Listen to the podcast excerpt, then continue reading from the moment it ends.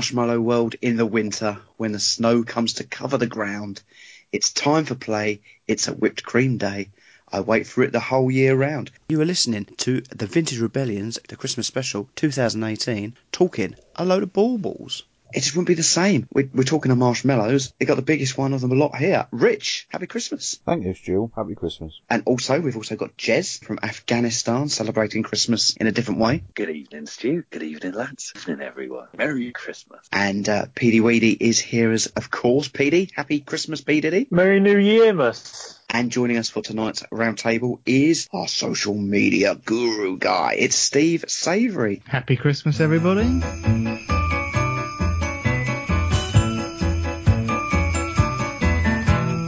Merry, Merry Christmas, have a Christmas with glee. Here's a little toy any girl or boy certainly would love to see. Merry, Merry Christmas, Merry Christmas to who? Take a guess. Yes, yes. Merry Christmas to you. Here is a baseball that throws itself. If you've been good this year, it may appear on your toy shelf. Do we have the data on what to get the Wookiee this year? He already has a comb, you know. Yes, we have finally computed the perfect gift. Here it is, a brush. Perfect. Merry Christmas to you. Here's a toy robot that goes to sleep. Can you believe the way he does it is by counting sheep? One sheep, two sheep, three sheep. Merry, Merry Christmas, have a Christmas with glee. Have a little fun, eat a honey bun, decorate a Christmas tree. Merry, Merry Christmas, Merry Christmas to who? You. Here is a hammer without a head. So when you miss the nail, you'll never hurt your thumb instead. Merry, Merry Christmas, Merry Christmas, the best. Sing a little song, try to hum along, entertain a Christmas guest. Merry, Merry Christmas, Merry Christmas to who? Take a guess. Yes, yes. Merry Christmas to you. Now here's a costume that's very weird. Seems you've gone and disappeared. Where is the Wookiee? I think he put the costume on. Hey, did you tickle me? I did not tickle you. Well, you didn't do it, then who did? Oh, yes, yes. Merry Christmas to you. Have another little guess. Yes, yes. Merry Christmas to you. Just one more guess. Yes, yes. Merry Christmas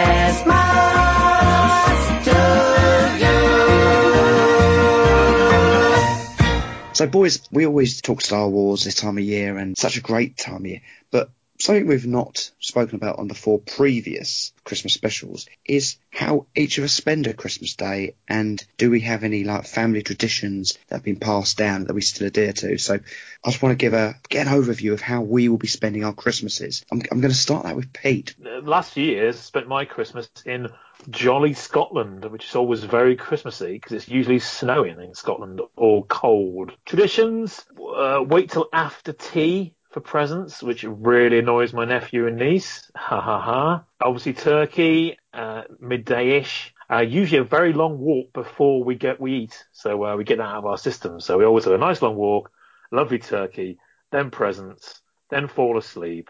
Uh, not a lot of alcohol in our family, not a lot of alcohol because of various reasons, but none of us are real big drinkers usually uh, popped up on lemonade and chocolates normally. Oh yeah, and any animal in the house does get a present as well. Uh, Steve, what, what about you? Any lifelong traditions? Uh, not res- not necessarily a lifelong tradition, but probably the last five or six years since I've been into running. Um, we get up quite early. Uh, I get the turkey going, and then I head off with a few friends and go and do a park run, uh, which is a 5k race at nine o'clock in the morning on Christmas Day, which most people think is mad, but is actually really good fun. Usually that's in fancy dress as well, so even more fun. And then uh, this year, to make a bit of a change from the norm, we're actually having the family at ours, whereas normally we head over to my mother and father-in-law's, um, but they decided they've got to a certain age that uh, they're not going to be entertaining for various children and nine grandchildren that they've got, so they're going to be taking it in turns going round different members of uh, their family, and we've drawn the short straw, I suppose, or the long straw. I don't really know how to look at that because I've got to do all the cooking, so I'm looking forward to it, but going to be a busy day. I think you're mental, Steve. Um, the only thing you'll find me running on Christmas Day will be a bath.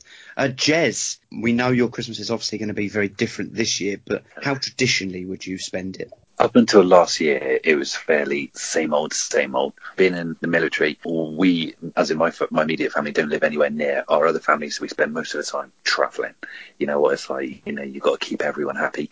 Last year, though, because I knew I was going to be here this year, last year it was all about us, and we just had a lovely family holiday and rented a hot tub, and we all sat in the hot tub for quite a bit, me and the children and my wife, and uh, had a really, really lovely time. Just nice family, lots of family stuff, you know. However, out here, I think we are going to try and uh, recreate some sort of hot tub thing. The water might not be that hot. There certainly won't be any bubbles, but it just might be a few blokes sitting in a tub. So what you're saying is there's going to be a lot of half-naked sailors sitting in a hot tub. Um, yeah, yeah, that's true.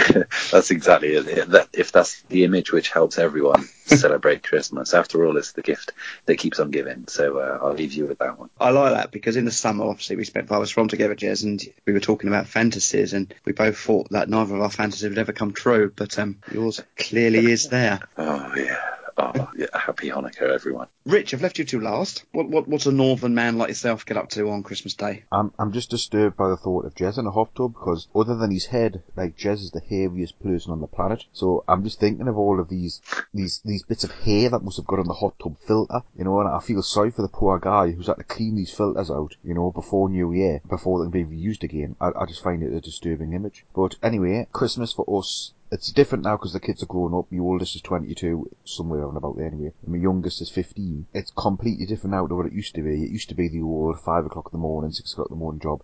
Now, I'll probably be up at about seven, and then the next family member won't probably be up at about eleven. That's that's kind of how it goes. So normally, first things presents, Christmas dinner. As being a vegetarian, it'll just be a plate of vegetables and you know mashed potatoes, peas, carrots, Yorkshire puddings, and things. And then it'll just be a case of the kids go out. We don't see them again until eleven at night, and you know, just like every other day. Every day is Christmas for me. I was going to ask you about your Christmas dinner. Is your whole family vegetarian? No, just yourself and your daughter. Oh right. So do will the um your son and your wife have turkey, Nope, don't eat a lot of meat either. Maybe chicken, but my son wouldn't have chicken. and you don't replace it with a, a nut loaf or something? Nah, not like that. No, no idea. One of the things I was interested to know. No, I'm just really grateful to Richard because, um, you know, he said vegetables and then he went on, on to list a load of vegetables. I'm really glad he did that because up until that point I wasn't sure what vegetables were. So thanks, Rich. I'm really surprised that you don't know, Jez. I have come probably from the most traditional Christmases, and I have stuck by them. Christmas in my, my family, and I don't just mean me and my wife, I mean my brothers and sisters. I come from a big family, and Christmas is such an important time of year for us lot. We always get together. There's now 20 of us, so um, my brother's in the Philippines this Christmas, so we are four down. But big, big traditions. Uh, we have no telly on Christmas Day and Boxing Day. I've never watched the television in my life on either of those two days. All about playing with the kids and whatnot. And um, we've got two very strange little traditions passed down. Now, after Christmas dinner, so we have our presents when we wake up in the morning, get them out, let's get the toys out, let's have a good play. But after Christmas dinner, um, we have a snowman which comes and gives us all an extra present, which might sound weird, but uh, it's actually a Scottish thing. You can actually buy the snowman up there to deliver your Christmas presents. And then on Boxing Day, we have another present, um, where last year I got a mint on card, which it's called the fish pond, and you go fishing for a present. Very strange. Perhaps I'll have to upload you all a video of exactly what I'm doing. But such a great time of year, full of alcohol, full of oh, food,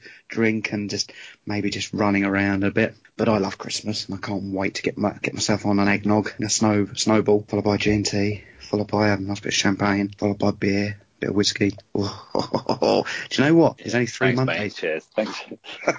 yeah. All right, Jez. You're in a hot tub with, with big, bulky men. Christmas, brilliant. Only three Mondays left till Christmas. Crazy, crazy.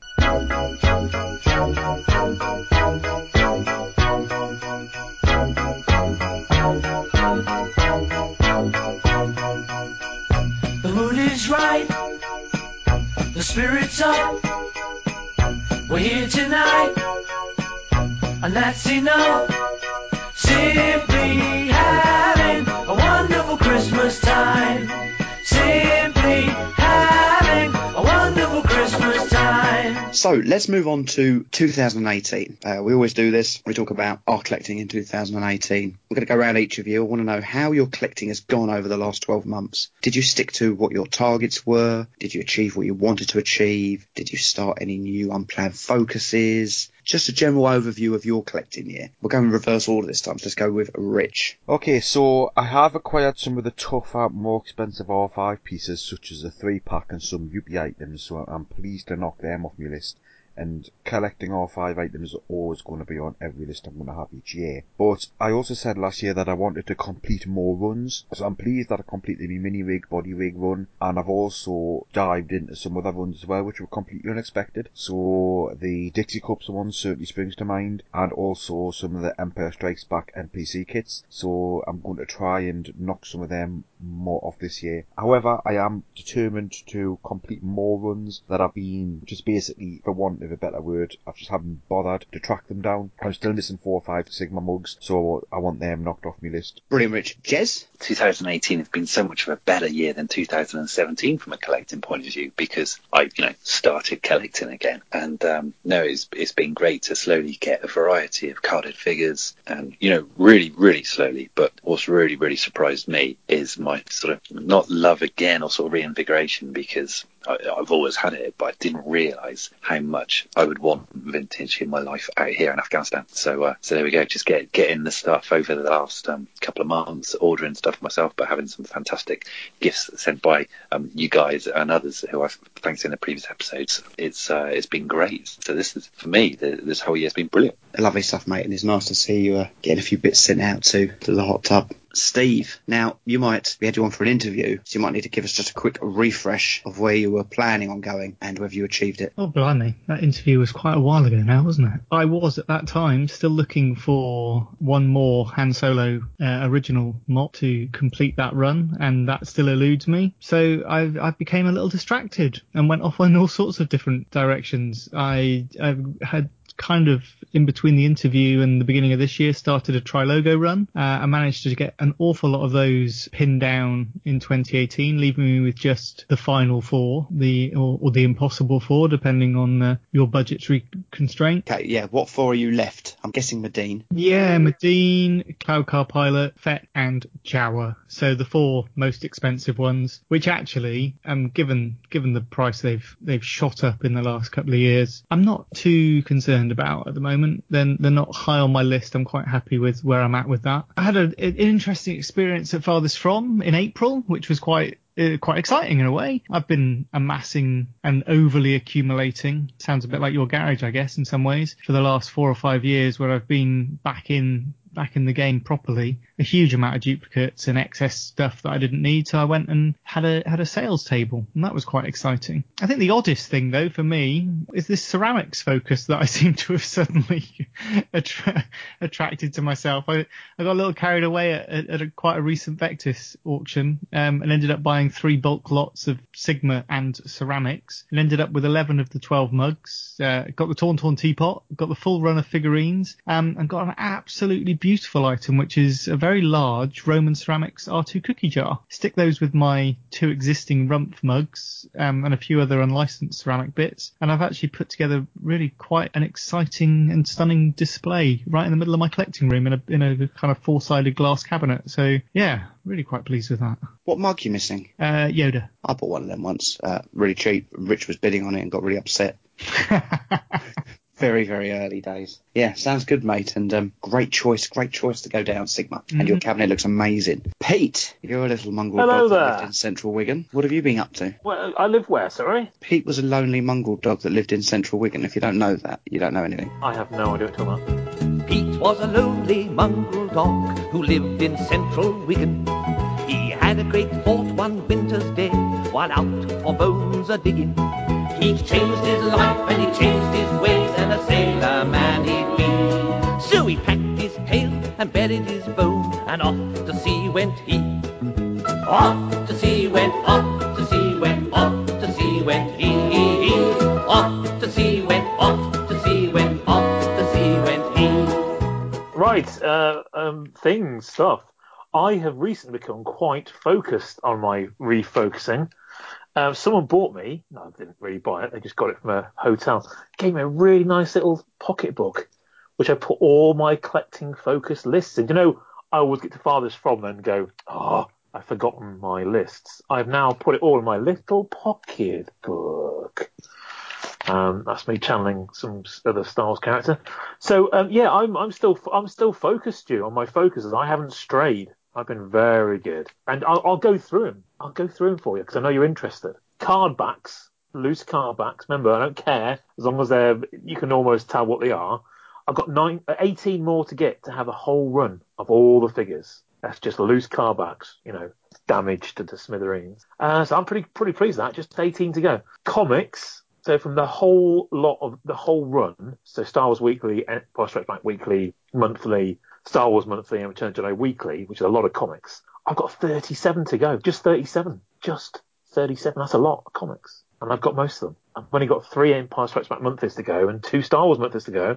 And that's them all done. And it's just Star Wars Weekly and Return of Jedi. So that's pretty good. And Empire Strikes Back stickers, I've only got 26 to go. So I've got it all on my list. So if I make farthest from, that's what I'll be buying. Uh, other focuses, obviously, you know, I kind of collect mocks. I haven't added that many this year, to be fair. I've only added a couple of really grubby ones um, that are kind of messed up. So I've not bought any anything particularly amazing because I kind of got most of the cheapy ones. So, well, you know, you know, I don't like spending more than hundred pounds on a mock. Um, so I've got quite a few. I've got about forty. So I'm quite chuffed with that. Um, and I think that's it. Uh, but uh, Empire Strikes Back items, I've been adding quite a few recently. Um, I've got a couple of items recently. Another one to add for December when it turns up as well. So quite chuffed with that. And I'm keeping as varied and, you know, non-focused within that focus as I possibly can because I try and avoid, um, you know, getting one of, uh, you know, going down a whole run and getting something of everything. I just want one of something. So, you know, it's scattergun approach but as long as Empire Strikes Back. And then I think that's it really. Um, then I'm into the old modern stuff really. So um, yeah, keeping very focused. I haven't strayed and I haven't started up a new focus. So I'm quite happy with that because you know me, I'm at the bottom end of the uh, focusing. So um, keep it cheap and cheerful, and I'm happy. You haven't mentioned your your recent uh, Decker focus. Oh, it's not De- well, that's just part of the Empire Strikes Back focus. Uh, it's, it's definitely um, a focus. I think it's because it's, it's the cheapest, easiest stuff sometimes, sometimes to get hold of. It just appears and it's, you know, it looks cool as well. And uh, yeah, it's just one of those things I've got. I haven't. I said I, I don't go down the what. I've got one of those, and I must get if there's any of the variations. I'm not even interested. If there's even a variation, I don't even know if there's a variation. If I haven't got it, I'll get it. But I won't, you know, try and get, you know, oh, I've got five of the same mug. They're all the same, but they will have a little tiny variation to Han's earlobe. You know, I'm not going down that kind of route. I'm just interested in, you know, oh, I haven't got that one. I'll have that one. So that that's how I'm working it, and it doesn't Well- have to mean mint either. Well, listeners, we are returning to um, Steve's quiz that he did in November and December, and you will see how, how much research Pete is putting into his Decker focus when he has that as his expert topic. yeah, you wish. Ah. what about you, Stu? I think if you go back and ever listen to me over the podcasts, I've always been a bit um, here, there, and everywhere, very kind of dart in and out. what are you laughing at? You, you talking about a focus is hilarious. You're not focused at all. You're, you are the ultimate scatterbrain of focusing. Yeah, uh, Joe, what I am to a point. I've tightened up a little bit. So Sigma obviously isn't coming up the bits I'm missing as often as possible. I think this year I added not a lot. The Stormtrooper trinket box, the kiddie like kiddie cup cup plate and bowl set, and I think that is it for this year. So yeah, that has really slowed down. And I I added a Rumph mug, the Obi Wan Rumph mug this year. That's one of my favourite pieces. Steve Seloff back in April, I uh, acquired an Ewok family hut. Probably the greatest uh, object any of you lot could have bought this year.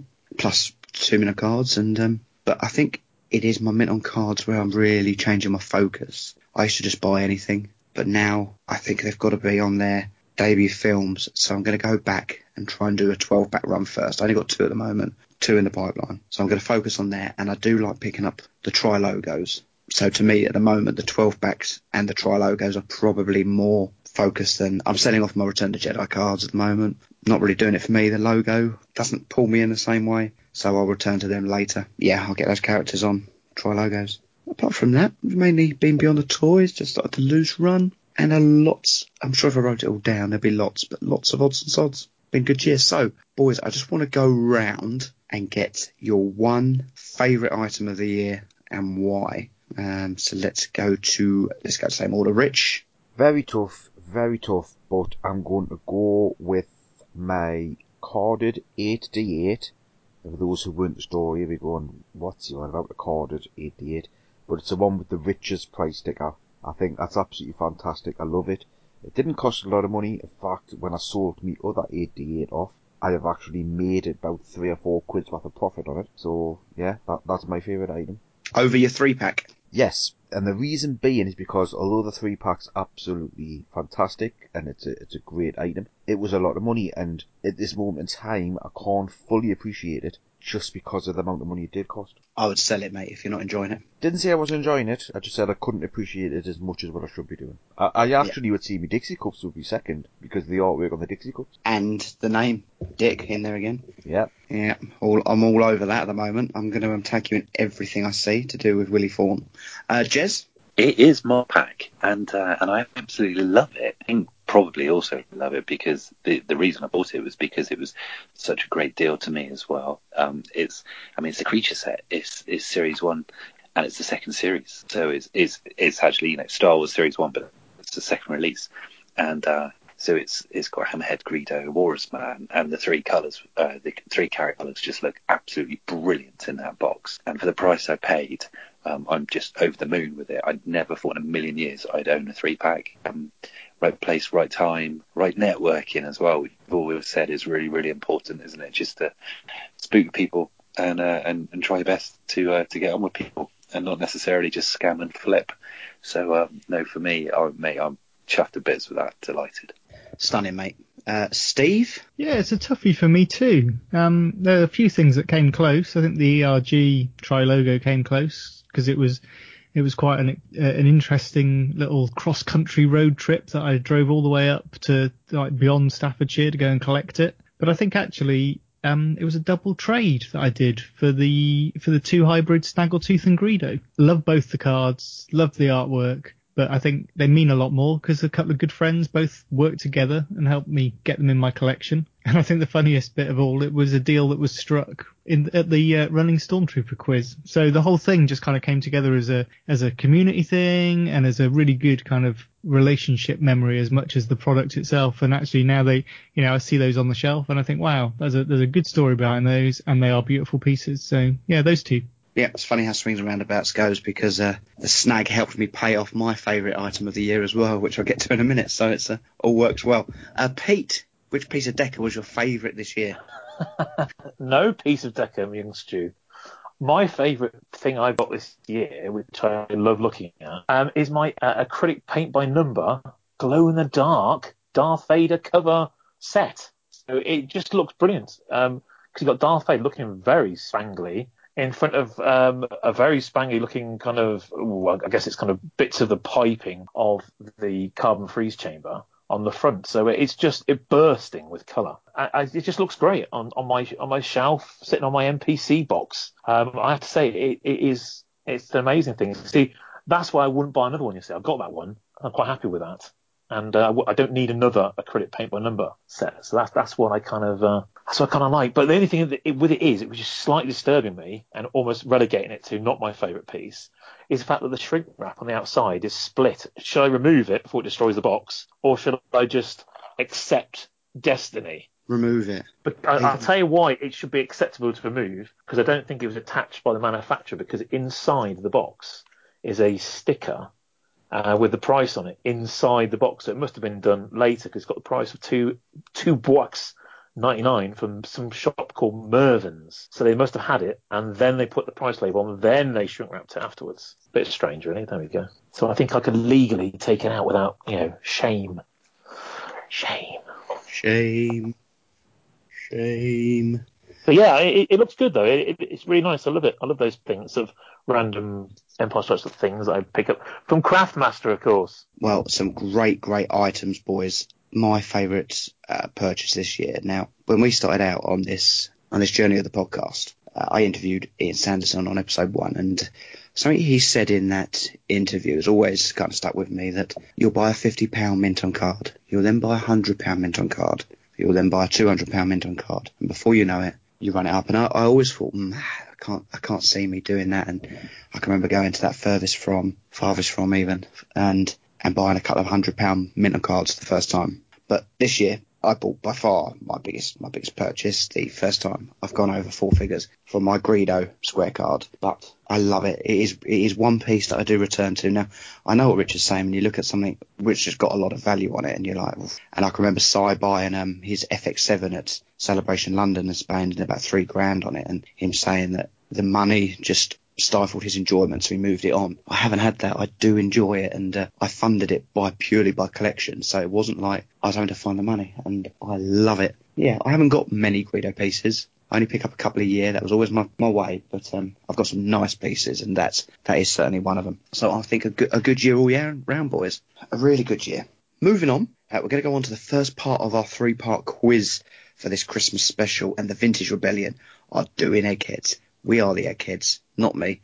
I'm the Mr. Vine chap. Let's see how the Vintage Rebellion do against a bunch of challengers. Please, boys, please don't let me down.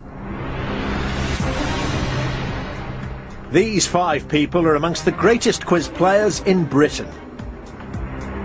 Together they make up the Eggheads, arguably the most formidable quiz team in the country.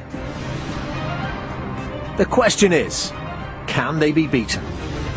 Welcome to this month's quiz. We are doing the Vintage Rebellion does Eggheads, and I'll explain why we're inspired for this shortly. Obviously, Eggheads for our overseas listeners is a team of five versus a team of five. Basically, they knock each other out, and then the winners of their head-to-heads play in the final. So the TVR are the Eggheads. They've recorded 53 shows, so they should be quite up on their knowledge. So they are, as normal, Jez, Richard, Pete, joined with Simon. He may be gone, but he's not gone gone. So Simon is with them, and our social media guru, Steve Savory, makes up the TVR team. So for the challengers, though, we've got a, a team. I think they've all been on in some aspect in the past. First up, he was our main interview on episode 12. Uh, he's popped up on various other shows. He runs the Vintage Star Wars Diecast website, uh, Han Hoth Focus Collector. It is Andy Norton. Welcome, Andy. Thank you, Stu. Hello, everybody. Great to have you back on here. I know the boys are expecting um, every diecast question to be answered correctly if they come up. Yeah, easy. Yeah. Guaranteed winner. Someone else we've got with us, he hasn't done a main interview with us as yet, but he has been on with the event interviews, is a Leia Hoth focus collector, and for some reason a, a Lego junkie, but it is Robert Marsh. Good evening, Rob. Good evening. Nice to have you on, mate. Thanks very much. Someone else who, again, hasn't had a main interview yet, but did massively help us out. Uh, he was a, a guest show host on episode 37 while I was off having a baby. Yeah, that's right, I had it. He has done some event interviews as well. We've got with us Scott Cato. Good evening, Scott. Hello, Stu. Hello, everyone. Great to hear from you again, mate. And you. And also guest hosted that episode with alongside Scott was this this gent who was our main interview on episode 25. He's got various focuses. Uh, Mark Hockley is back. Evening, Mark. Hi guys, how you doing? All right. Indeed, mate. And finally, we have got Jason Smith with us. He is a TV star. He's a card cardback 21B Helix focus collector. He's the Toy Tony researcher. He runs the big Facebook group. He runs the Palatroid Matrix. He was our interview back on episode 8 or 9, I think. But he is the reason we're inspired tonight because I went to Farthest From and he is Chris Hughes off the Eggheads. Now, if you don't know who that is, please check it out. He is him, so I'm expecting big things. Jason, welcome back to the show once again. Yeah, nice to be back. Uh, but I'm I'm afraid to say I, I've had my haircut, so I don't I don't look like him anymore. Boys, what we're going to do is I will give you a, a topic, and from the challenges, you decide out the five of you who's going to take that topic. You can only take one topic. If you lose, you will be eliminated from the final. Okay? Four rounds of this, so four of you will play in head to heads. The fifth one will go through to the final automatically. So, the first topic is, boys, is Ewoks. Who would like to take Ewoks? So decide amongst the five of you. I don't know anything about Ewoks, so uh, no, me either. No, I'm not. I'm not particularly about versed. Ewok? Nobody. No. well, someone's got to. Who's going to be brave? Jez. Chris. I'll be brave if I have to. Is that Spoons is coming forward, Andy? Yeah, go on then. Nice to see someone being brave, Andy. Um, just before we start, I ask you this every time you're on. Where's where's my diecast book? Oh, it's um, just just finishing it off now, Stu. Actually, So If, 20, I- 2019 release, if it wasn't for this quiz, it'd probably be done today. Really, yeah. 2018, Andy. How did uh, your collecting go? It's been a good year. Yeah, it's um, it's gone in a blur. I think I started off with um, a long-term Grail that I can't even remember what it was now. I, don't know, I think it might have been might have been one of the, the small wing Darth Vader ties. It was the pre-production. I bought myself uh, a pre-production die-cast tie wing, so it's an alternate sculpt before that was changed for the release. And that that seems like a long time ago, but this year's just flown by. But otherwise, yeah, picking up bits and pieces, nothing nothing too much. A couple of Han Hoths, which I was surprised by. You know, there's not too many of those come up that, that I need these days, but it's been a good year. Wonderful. Now, Andy, you've got to pick one of the eggheads to play against. Oh, that's a tough one. Um, I think I think the guy that I most think of when I think of Ewoks is probably Pete. Okay, so Pete, Can't believe it. ha- what's your knowledge like on Ewoks? I think it's staggeringly amazing because I love them so much. They are Right. the best thing ever. They are the So- best. Yeah. You're going to get three questions each. Obviously, if someone wins 2 0, it won't go on to the third questions. And if it is tied at the end, rather than going backwards and forwards with questions, I have one tie break question. So, Andy, would you like to go first or second? I'll go first. So, Andy, question one. From the eight Ewok characters released during the vintage era, which has had the most figures made of them through all eras of action figures? So that's all the modern interpretations. Is it A. Logray, B. Paplu, or C. Wicket? I'll have to go for Wicket. That is correct, Andy. You take a 1 0 lead there. They've had five wickets. Um, the other two also both had four. So, Pete, first question. Hello. question. You're 1 0 down, mate. Okay? no, nothing unusual there with these quizzes, eh, mate? Exactly. On the artwork on the front of the Ewok Village playset, how many chief chirpers are featured in the image? Is it A1, B2, or C4? Uh, I've, I seem to remember lots of chief chirpers without their hats on, so probably probably a couple. I'm gonna go with two. That's incorrect. There is four. There's uh, two carrying, Oh, no. two carrying the uh, 3PO. There's one up by the by the little fire, and there's one in the lift. One nil up already. Andy, your next question. Which of these is not a plush Woklin that was released? A. Latara, B. Milani, or C. Leany? Pure guess. I'm going to go for C. Leany. C. Leany is incorrect. Milani and Leany are both Woklins. Latara was a full size Ewok. So you remain 1 0 up. Pete, you can level here, buddy. Nice easy one for you. Whose Power of the Force coin reads A large Ewok who, with Wicket, serves as a guide for the rebels on Endor. Is it A. Romba, B. Teebo, or C. Warwick? A large Ewok. Well, Stu, we normally call you a large Ewok. Um, so all I can think of because you're a bit romberish. So you're going with Romba. I am. It's incorrect, Pete. It's Teebo. So, Andy, this question is to win and Oh, eliminate. no. So, Andy, to guarantee a second person in the final for the challenges, which of these Ewoks was unproduced in the Ewok line, although prototypes exist? Is it A. Mookie, B. Mungo, or C. Weechi? Can you say that again, please, uh, Steve? Which of these Ewoks was unproduced in the Ewok line, although prototypes exist? Is it A. Mookie, B. Mungo, or C. Weechi? I'm going to go for B. Ungo, was it? Mungo, that is incorrect. He was unproduced for the droids line. It was actually Weechi. So, Pete, this is for um to take it to a tie break. Okay, you're going to like this one because I know this is up your street. What company? That sounds bad. what company produced the Wicket roller skates? Is it A? is it A. Brookfield Athletic, B. Stearns Playland, or C. Kenner? Oh my goodness! I bet you've got these, Stu. But you you put these on, and when the wife's out, you go up and down the stairs with your little roller skates on, like a little kid. I, I've, I have no idea. I'm just going to say A. A. Brookfield Athletic is correct, Pete. Oh, you what? may not be going to a meeting yet. We're going to a pl- Can tie you- break. Can you hurry up? Right, the tie break's quite easy. Okay, so Andy, you get to go first. Loose Ewok sales, according to Star Wars Tracker for 2018, up to the point of this recording, which Ewok has had most sold loose? So what are you going for? I'll go for Wicket. You're going for Wicket. Pete, which Ewok would you like to take? I think Paplu clearly.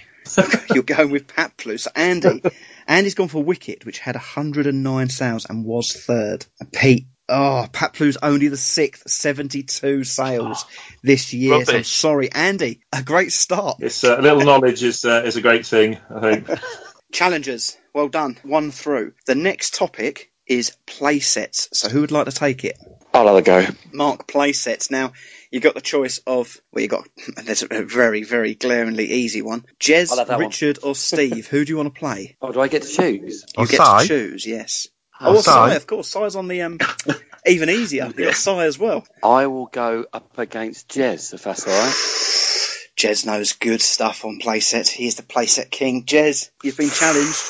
Mark, Yes. 2018, mate. Uh, you've been selling quite a bit. Is that selling up or just reducing? Ah, no, just just wedding related. Fair I got point. married in uh, in September, so I just had a little bit of clear, clear out, and uh, I don't like to rotate stuff. I like to have everything on display, so sometimes I have to get rid of things I didn't really want to get rid of. But um, What's your big piece you're looking for in 2019? I'm just planning on uh, improving my MOC run and just kind of getting not debut cards, but just getting figures on on um, film specific cards. So Yeah. it's quite. When I started doing the card run, I, I did a lot on Jedi cards that I now need to try and track down Star Wars and and uh, Empire cards for. So yeah, that that's kind of over the next couple of years. I'm going to do that. Excellent, mate. Excellent.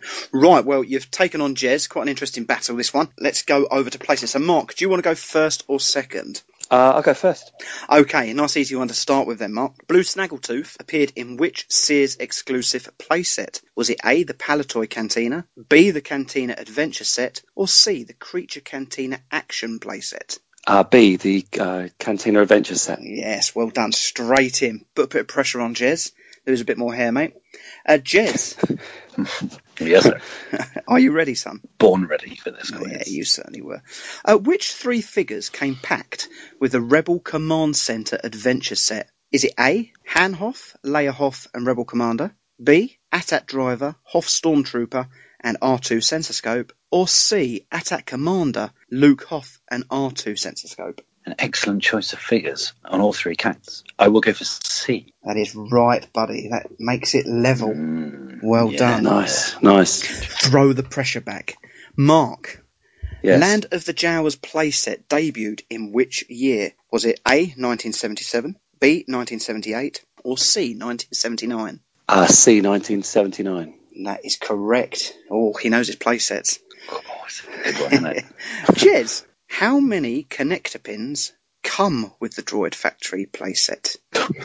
Is it A12, B14, or C16? And the connector pin one, yes, I remember studying that back in the day. Um, and the correct answer is B14. That's incorrect, mate. Disappointed. Very disappointed with you. Damn it. Uh, 2 1 Mark. This is to eliminate Jez very early and very Oh, quickly. and- and what was the correct answer then, buddy? It was Just because 16. I- Nah, that was another C. Oh, I was playing the odds. Never Uh, Never play the odds, mate. Okay, so Mark, the Imperial attack base is called what in a Meccano box? Is it Base de Attack Imperial, Contra Attack Base, or C, Etoile Noir Attack Base? I'll go for B. Uh, you're going for the Contra Attack Base. That's Yeah. incorrect. Contra Ah. Attack is actually the Strikes Back off an Empire Strikes Back. Ah, It it's in it is- somewhere.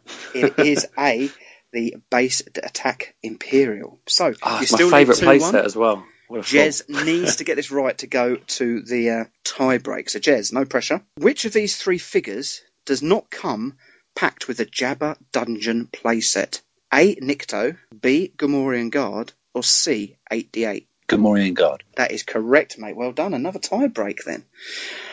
Okay, Mark, you get to go first, being on the challengers team. Okay, whoever gets closest takes the win. According to the Star Wars tracker, what is the average price for a loose Darth Vader Star Destroyer action playset? Mark, the average price for the last year, since the 1st of January this year, what do you think the average has been? Um, not the sexiest of the playsets. Uh, I'll go fifty pounds.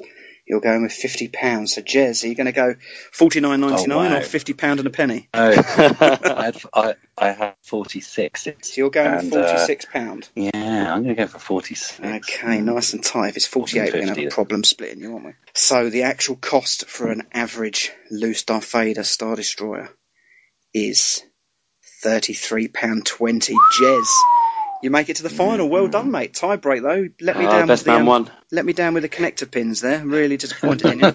Uh, Mark, thanks for playing. Hopefully you'll stick around and uh, cheer Yeah. on your team. So, boys, you both have, well, you have two people in the final each, so well done. Good start. Come back a bit later in the show where we will return to the quiz for rounds three and four. So, uh, until then, see you boys later.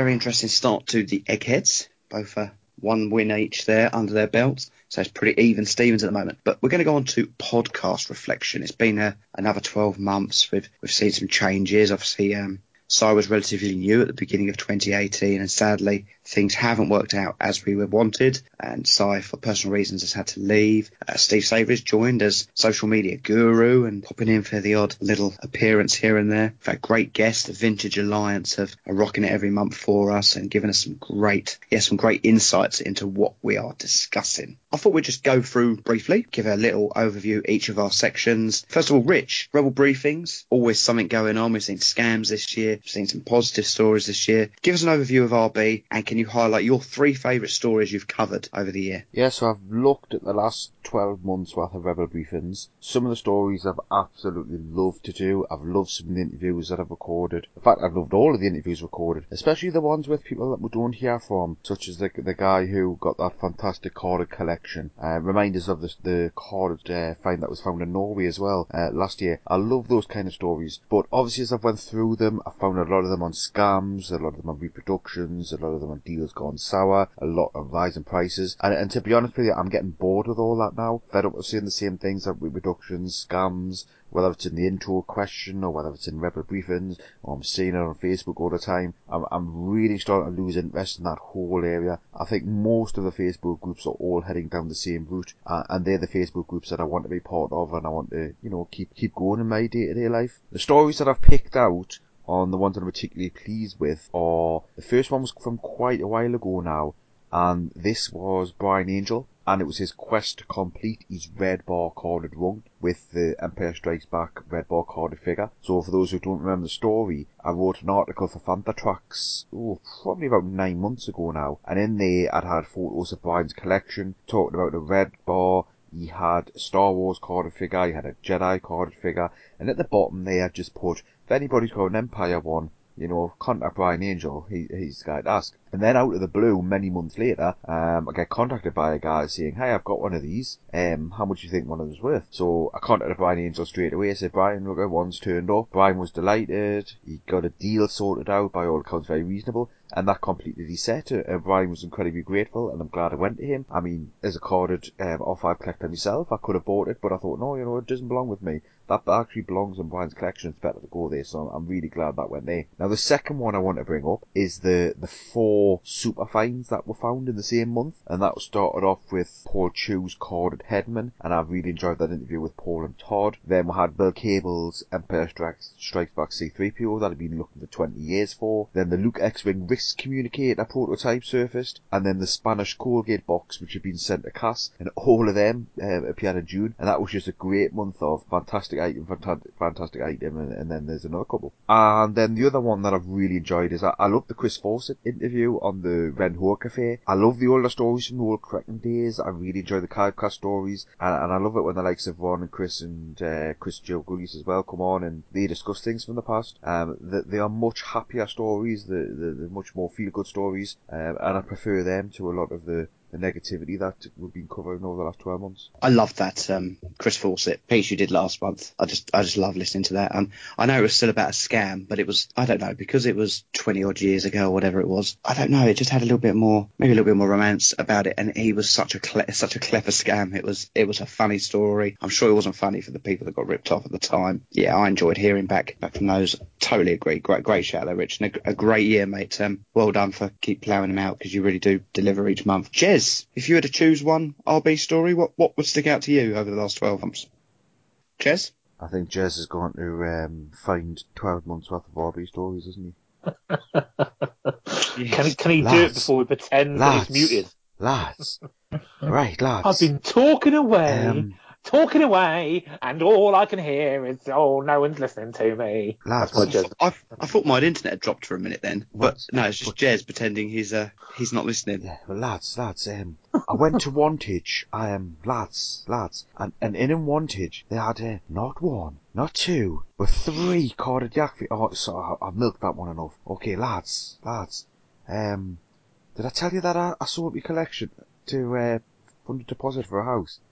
Lads, lads, running stormtrooper, lads, um, yeah, so, yeah, so, and I Oh. I'm muted. I didn't realise. Oh, dearie me. CCP.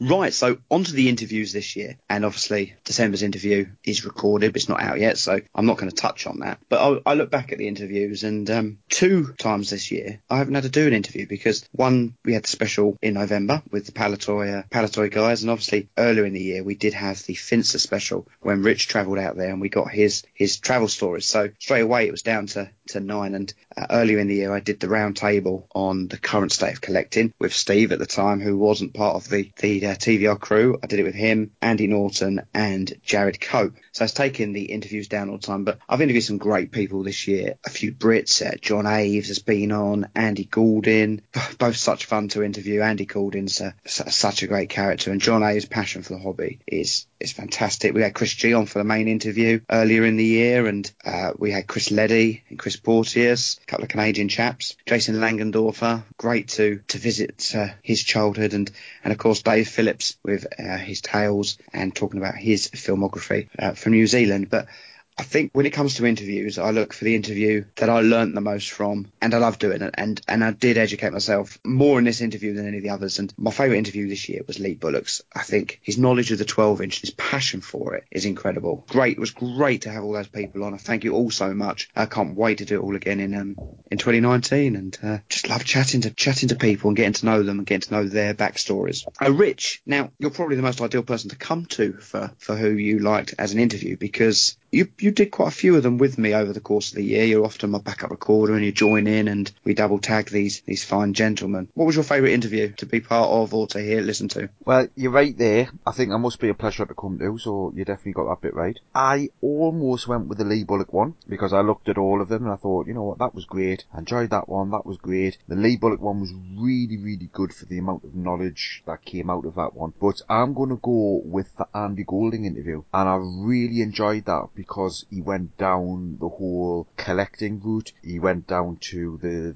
set locations, you know, Tatooine and, you know, the movie props. And, and I love that. I, I just love listening to it. And I think the Andy Golden interview, that really is interview one of another 12 that's probably ready to come. Um, because I, I found that fantastic. I really enjoyed it. Um, but you, you're right. I've enjoyed all the interviews. I've done a lot of the interviews this year, and no two have been alike. So I don't want to say a disservice to anybody else because they've all been absolutely fantastic. Yeah, I, I, I prefer the stories, but it's also it's obviously nice to have an educational one broken up, you know, bet between them. So I don't just want to hear that's your story, that's your story, that story, your story. So it was between Lee and Andy, and I went with the Andy one. I must admit, actually, this year as well, uh, especially the last six months, getting an awful lot of requests to come on now for interviews. Sometimes you're, you're chasing interviews, you get let down the last minute, and you you've got to find another one. But there's uh, a few people now who are saying, well, if you ever want an interview, I'd be happy to partake. You know, um, there's a couple of people on the end there at the end of the year that we've interviewed who are um, offering their services. And I know that early part of next year, I've got two or three that will be coming up. That is going to be um, the same situation. Thank you to all our guests this year, not just in the interviews, but that goes right across all the sections. I really do appreciate it. You really do help us make the show what it is.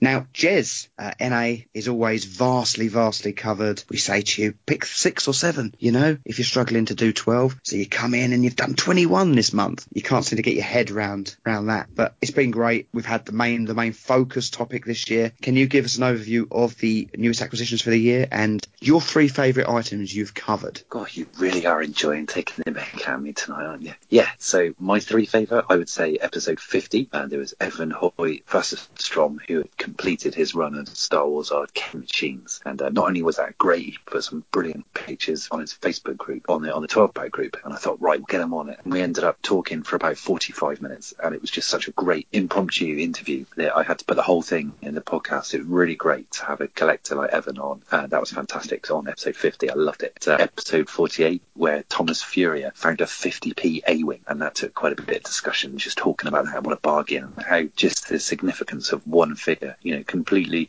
redefine someone's outlook and can actually get someone into vintage collecting. And uh, and that was brilliant. And then uh, finally I would say with regards to when we talk about the large the large ships or in some cases figures like we've done recently it was at the end of episode 48 that we uh, spoke about uh, Deanster's Power of the Force skiff massive favourite of mine. And uh, yeah we actually had Rick getting his out and he, he discovered some things with his skiff that he didn't actually know existed. So that was really really good. I, I just really enjoyed it. It's been great to see it. And as the year has gone on, we, we've really expanded. We've gone into more, far more beyond the toys stuff. And uh, in fact, I think everyone chose something from beyond the toys, and we didn't really actually choose a toy. So uh, yeah, I, I've loved being part of uh, NA, and, it, and it's it's a real labour of love. What was your favourite main main topic? Uh, the skiff. Yeah, it's a it's a great item, wasn't it? And um, you've got a lot of love for it. I I'll be disappointed if you haven't added one by the end of 2019, but we'll get onto that later. Okay. I, I think you're wrong. I think it's all about the Imperial Dignitary, uh, which we covered in episode 54 in November. Pete, Steve, if you both had to collect, uh, choose one item that you maybe heard, um, Pete, first of all, being part of it, what, what was your favourite item? Oh well, yeah, it was it was a hard one really because uh, there was lots of stuff. I, I always like the finds where someone has got something I really want and got it for something that's really cheap. So they get you know like a some kind of card back for like a pound or something, or some nice loose figures for very little. But uh, I kind of went through all the ones we've kind of seen and. I think the one that uh, kind of stuck in my head because I'd, I'd love both these figures. I do have the Luke. It was a 12 inch Luke and uh, Leia, a 12 inch boxed, and they were sealed together in a kind of packaging film. This is by a guy called Colin Tucker in Canada. And um, I think one went, um, they also had the, the Canadian French um, on the, the boxes. I mean, it, yeah, they weren't like made in a box, they were just packaged together in, in, I guess, some sort of plastic film. But uh, it was a weird thing. And, and apparently a couple had come up before, and uh, I think someone sold one on eBay a bit earlier in the year. Um, this came around in April, um, April's episode, I think. I think it came in April. I'm sure it did, maybe March.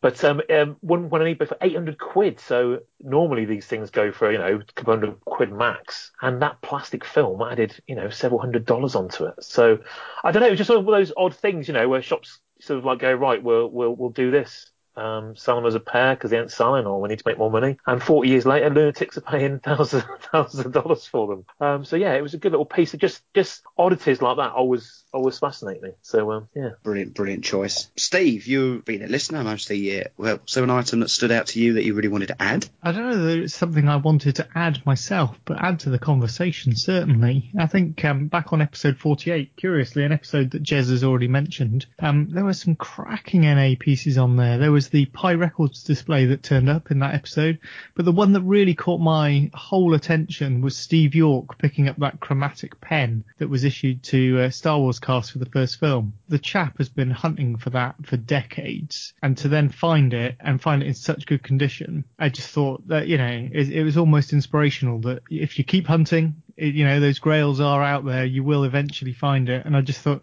you know, his tenacity to carry on hunting a pen, brilliant. Absolutely brilliant. Great story. Yeah, great items, boys. Now, a minute ago, we just heard me ask uh, Jez for his RB topic of the year. He he's got quite fat fingers and he couldn't quite click the unmute button on his phone. And now he's moaning that he's actually done some research and would like to answer.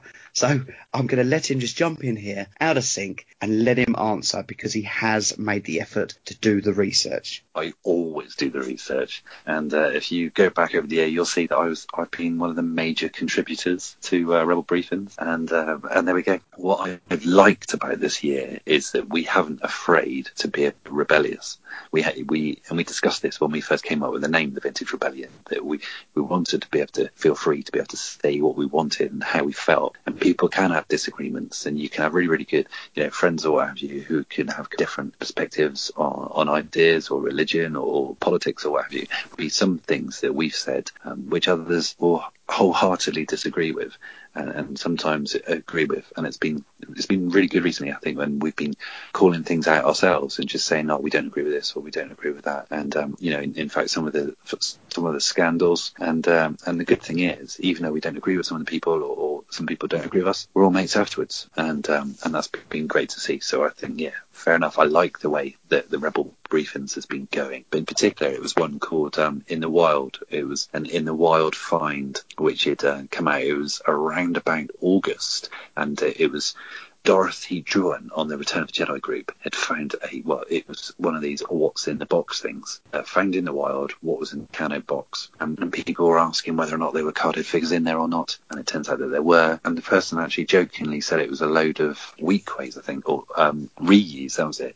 They said there was a load of reuse, and then the conversation stopped, but that wasn't true at all. And, and I contacted the person and said, "Oh, what was in there?" And there was a whole bevy of delights, uh, and the story just went on. So that was quite interesting on uh, episode 51. I'm not going to give away all of the info, um, but uh, yeah, that, that was a great in the wild find to go with Richard's numerous finds as well. Something that's evolved from the newest acquisitions uh, this year has been beyond the newest acquisitions, which Pete has kind of uh, started up this new segment where he takes the item we're, we're focusing at the end and he looks at what else was available for that uh, figure or ship or playset. Pete, how how your section's evolved and what's been your highlights for the year? Yeah, it's kind of a weird one because it, it's been going almost a year now. Because if you think about it, it was well, Jez was away, wasn't he, doing some training course at the uh, the start of this year, I think, or maybe the end of last year. And because remember, he got completely confused by it when when uh, when he returned, going, "What on earth's going on here? Why have we got a section that's doing this?" And it took about three months for him to understand what it was. Bless his little cotton socks. So yeah, um, I think it,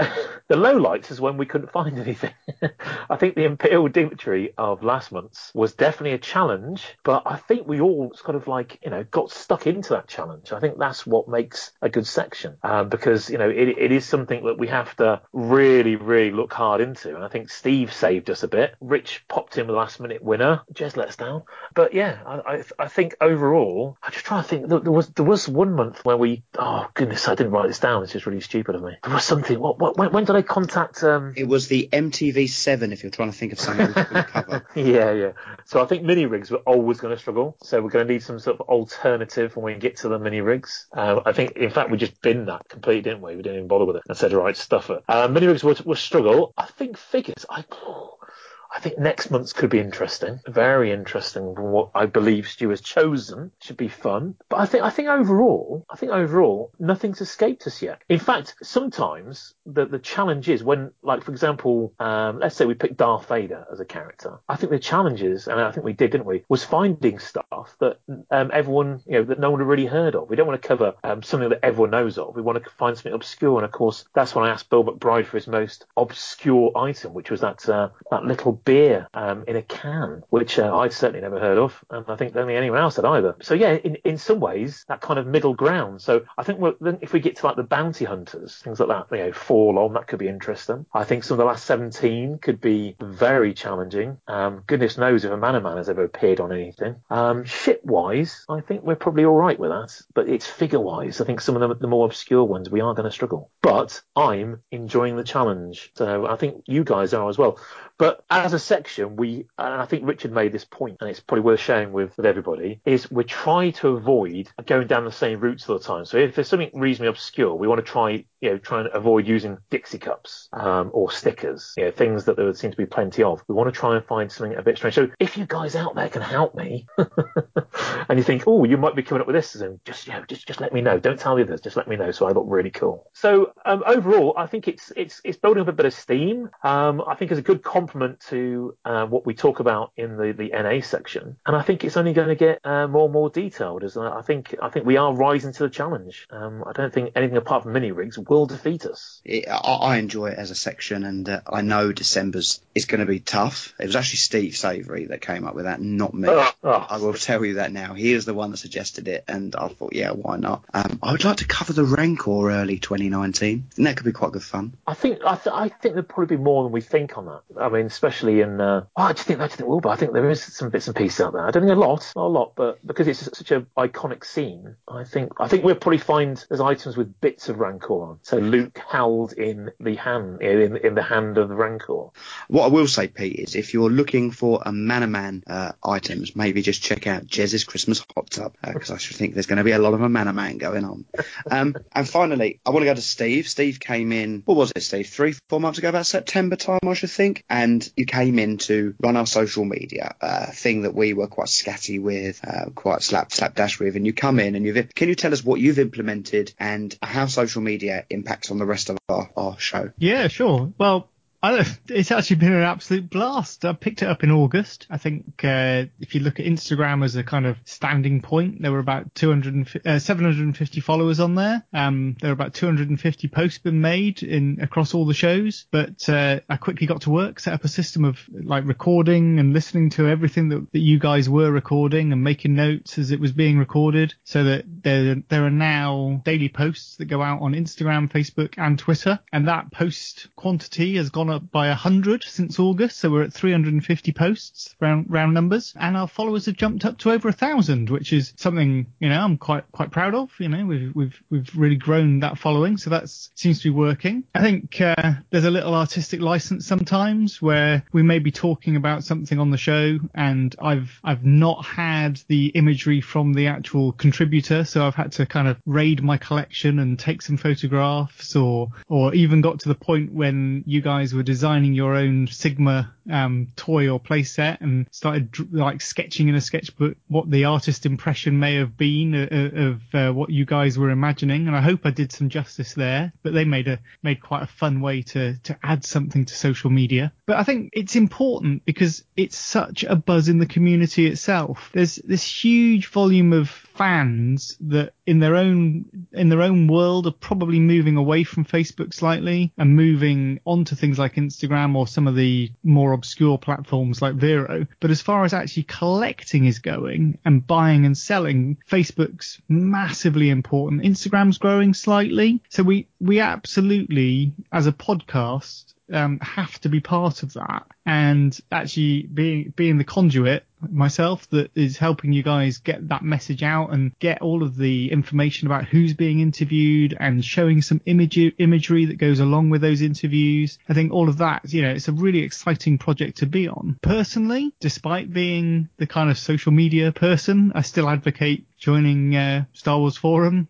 I, I think forums have a have a massive amount to offer with traceability um, and data management. Uh, but having said that, Facebook does seem to still be king, um, and we will still support Facebook, Instagram, Twitter. It's uh, yeah, it's I think it's going well. I speak for everybody when we, we when I say we really do appreciate what you've done and what you're doing because it, it is it is a headache taken from us. The podcast takes so much effort to put together. So having someone do that side of it and take that complication away has made a massive difference. I think um, we really do appreciate it in your work. You know, every morning I wake up and the, the, it's, it's out at like half past four. I don't know what you do or when you sleep, but those, those posts are out first thing in the morning. Yeah, yeah, I did. Well, I've done done quite a lot of analysis of, of all the trends and when we get the most hits and the most um the most engagement with people and it is usually about 5.30 5.45 in the morning because there's that there's that kind of overlap between ourselves and other parts of the world when most people are online browsing so it seems seems to make a lot of sense to uh, to get involved nice and early in the morning you just mentioned Facebook and the forums. Now, uh, Facebook obviously has become very, very centralised in Star Wars collecting, but but we came out of Star Wars Forum UK, and as always, we try to participate as much as we can on the forum. So I, I caught up with Ed Grant to have a reflection on the forum and how the last 12 months has been. So uh, let's listen to what Ed has to say about 2018.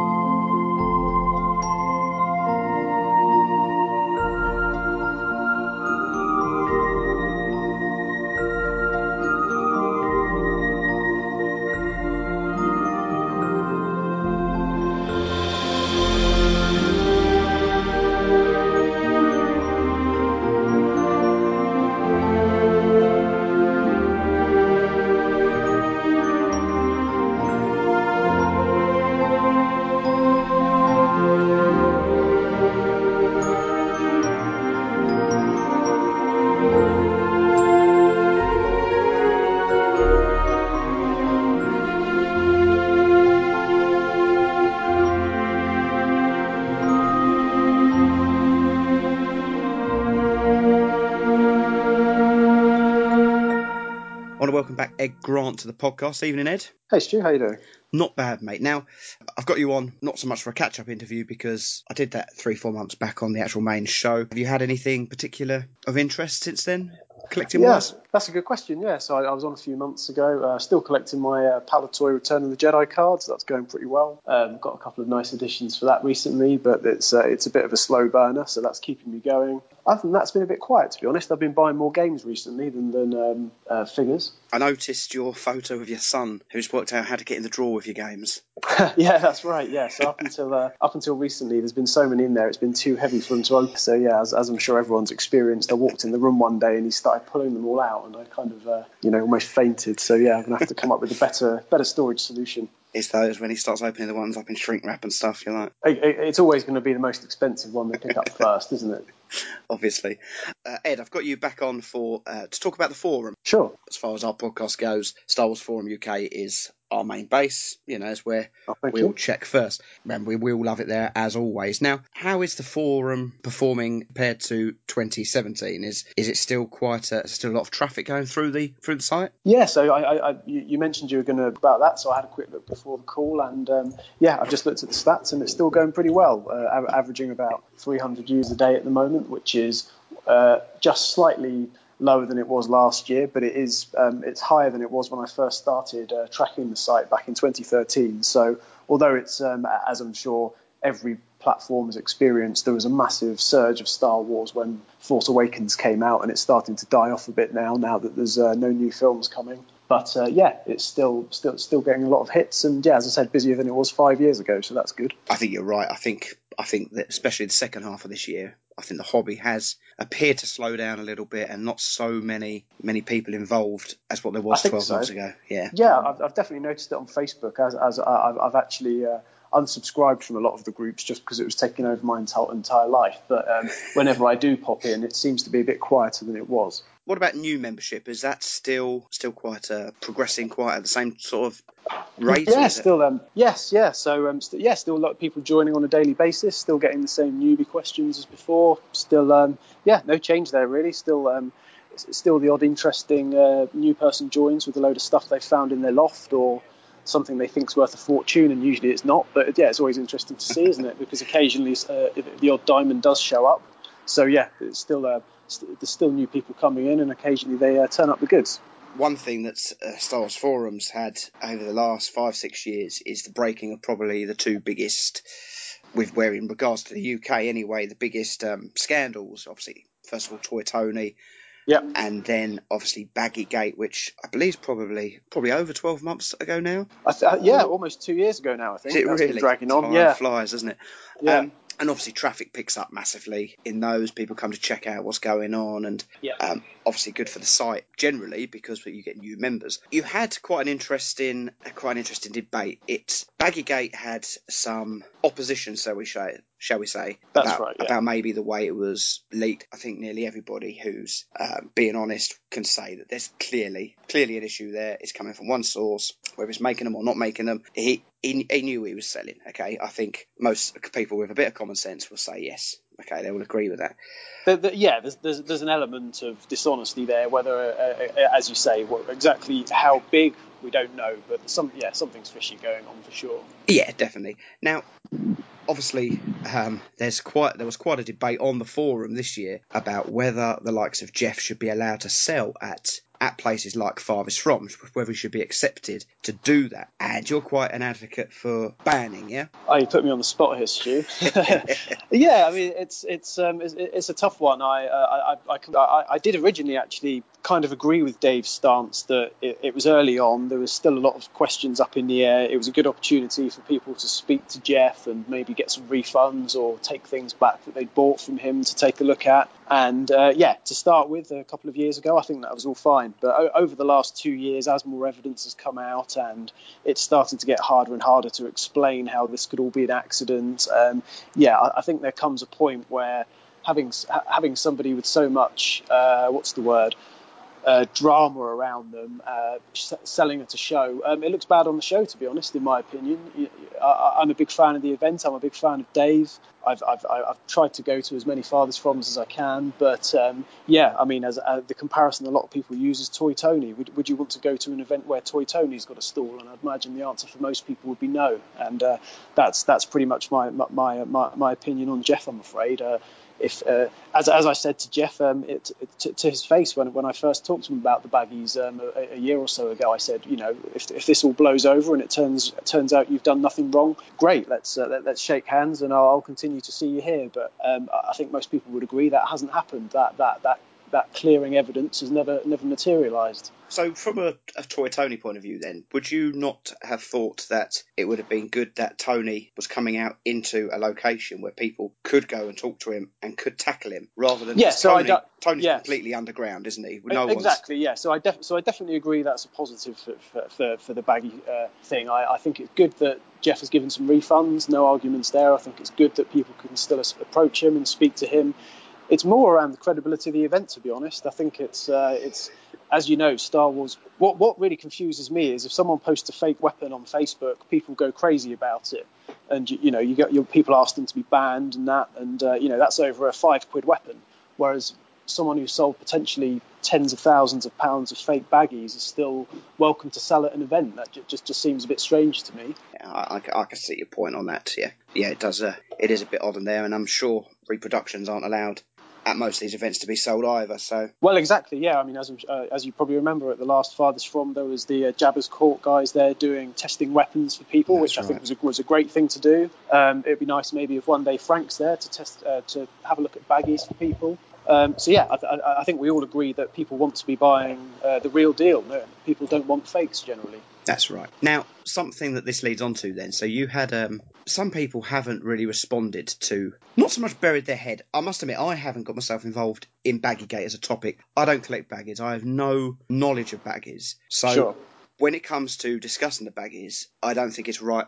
I can't add anything to that conversation. So to come yeah, on there no, and take a side is very, um, you know, I I can't offer an honest opinion. Where obviously people like Frank and uh, yourself and people who have been looking into it obviously obviously can. You've got that little bit more knowledge. You've done all the research. But there has been people who have kind of kind of said, well, um, let's just hope it goes away. Let's just ignore it. Now you put up a, uh, poll on on Star Wars Forum, solving problems in the hobby. Yeah, is what you right, called it. And you did a poll, and basically you were asking, what should we do? You know, with regards to these people, should we just bury our head, do nothing, hope it goes away, or I think your other option was stand up for something you think is wrong and it may disadvantage you.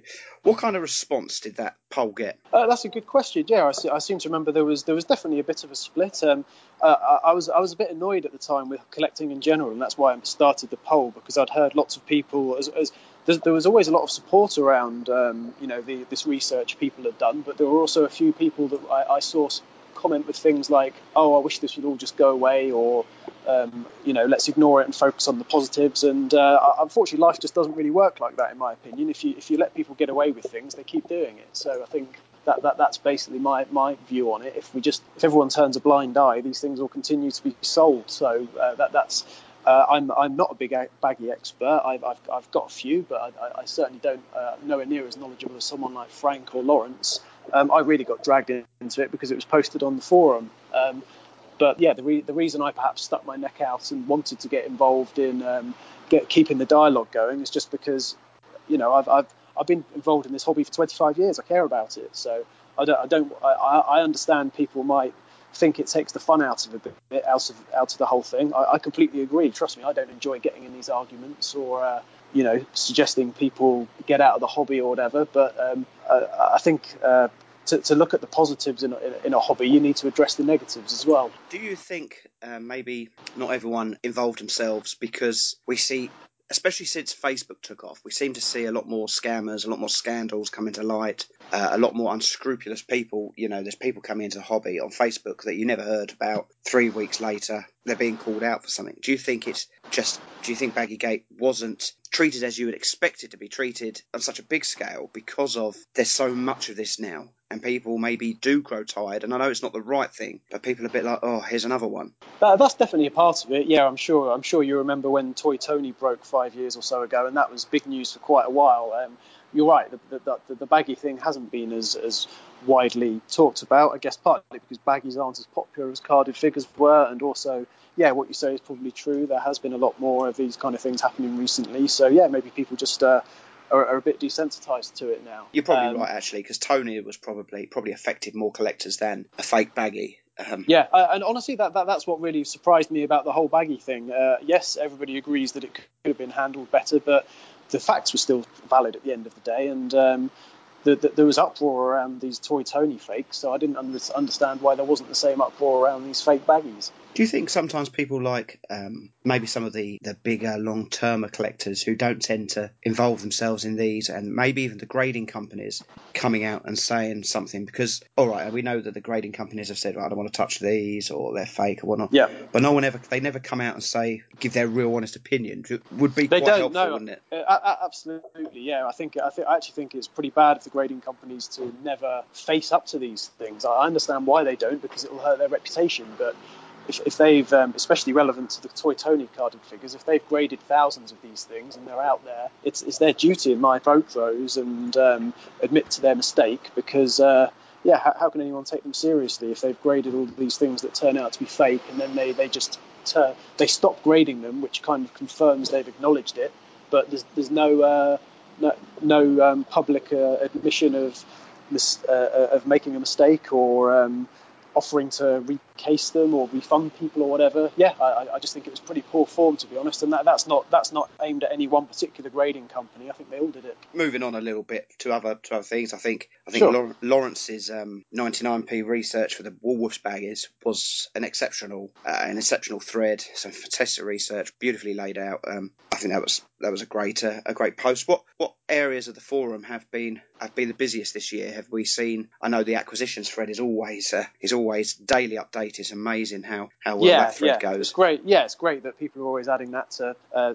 new things to the to the uh, new acquisitions thread every day. Um, yeah, it, it's good that it's not all negative stuff. Yes, there's the odd uh, scandal talked about on there, but there is a lot of positive stuff, such as the uh, yeah the, the, the new acquisitions and the uh, I, I find the valuation and um, uh, kind of research forum one of the most interesting things personally because uh, as I said, one day you'll get somebody post up some something they've found in their cupboard that they think might be rare, and nine times out of ten it's not. But just that one time that it is something special, it's uh, yeah, it's really interesting to see.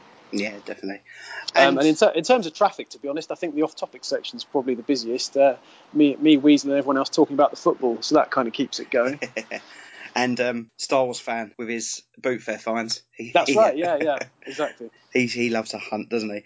Um, yeah. What about 2019? Is there any any plans for any changes, or is it as it is, or jogging I'm along going to have nicely? to, yeah, I'm going to have to do a software update at some point. So as, as you probably remember, I did one three years ago that was very unpopular.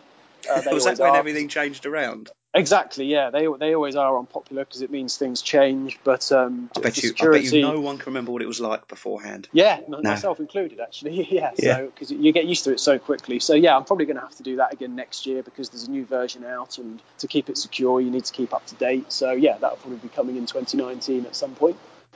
And talking of the baggies, it's great to see Frank is going to return to the baggy guard. Obviously, all his work was kind of destroyed when um, Photobucket kind of removed the photos. Yeah, yeah. Um, great to see that he's advertising across all Facebook groups and on the forum to look for certain baggies to restart that baggy guide. And I know for a fact that the Star Wars forum will be the base for that guide. So that's that's great news. Yeah, it's, nice of Frank to choose the forum. I mean, I, th- I think a guide like that has to be on a forum or a website. It, w- wouldn't just wouldn't work on Facebook. It's as simple as that. So it's uh, yeah, it, I, I'm, I'm pleased he's chosen the forum for it. So hopefully that'll um, help keep some uh, uh, traffic coming in as well. Do you think the um, Facebook groups are, are going to implode anytime soon? Is it all going to come back to the forums? No, I don't think so. I've, I've, I've, I've, noticed on the forum the uh, discussions changed a lot. Um, you, you, you probably remember in the early days you'd get a lot of one post wonders on the forum and the, uh, quite a lot of threads that were one or two posts. But now, because because Facebook's there for the throwaway chat side of things, uh, the forum tends to be the more kind of longer, deeper discussions, and I, I think that's a positive thing. So Yeah. I think I think people will stick to the forum. Uh, sorry, stick to Facebook for their sales and their chat, and uh, yeah, use use the forum for the slightly deeper conversations.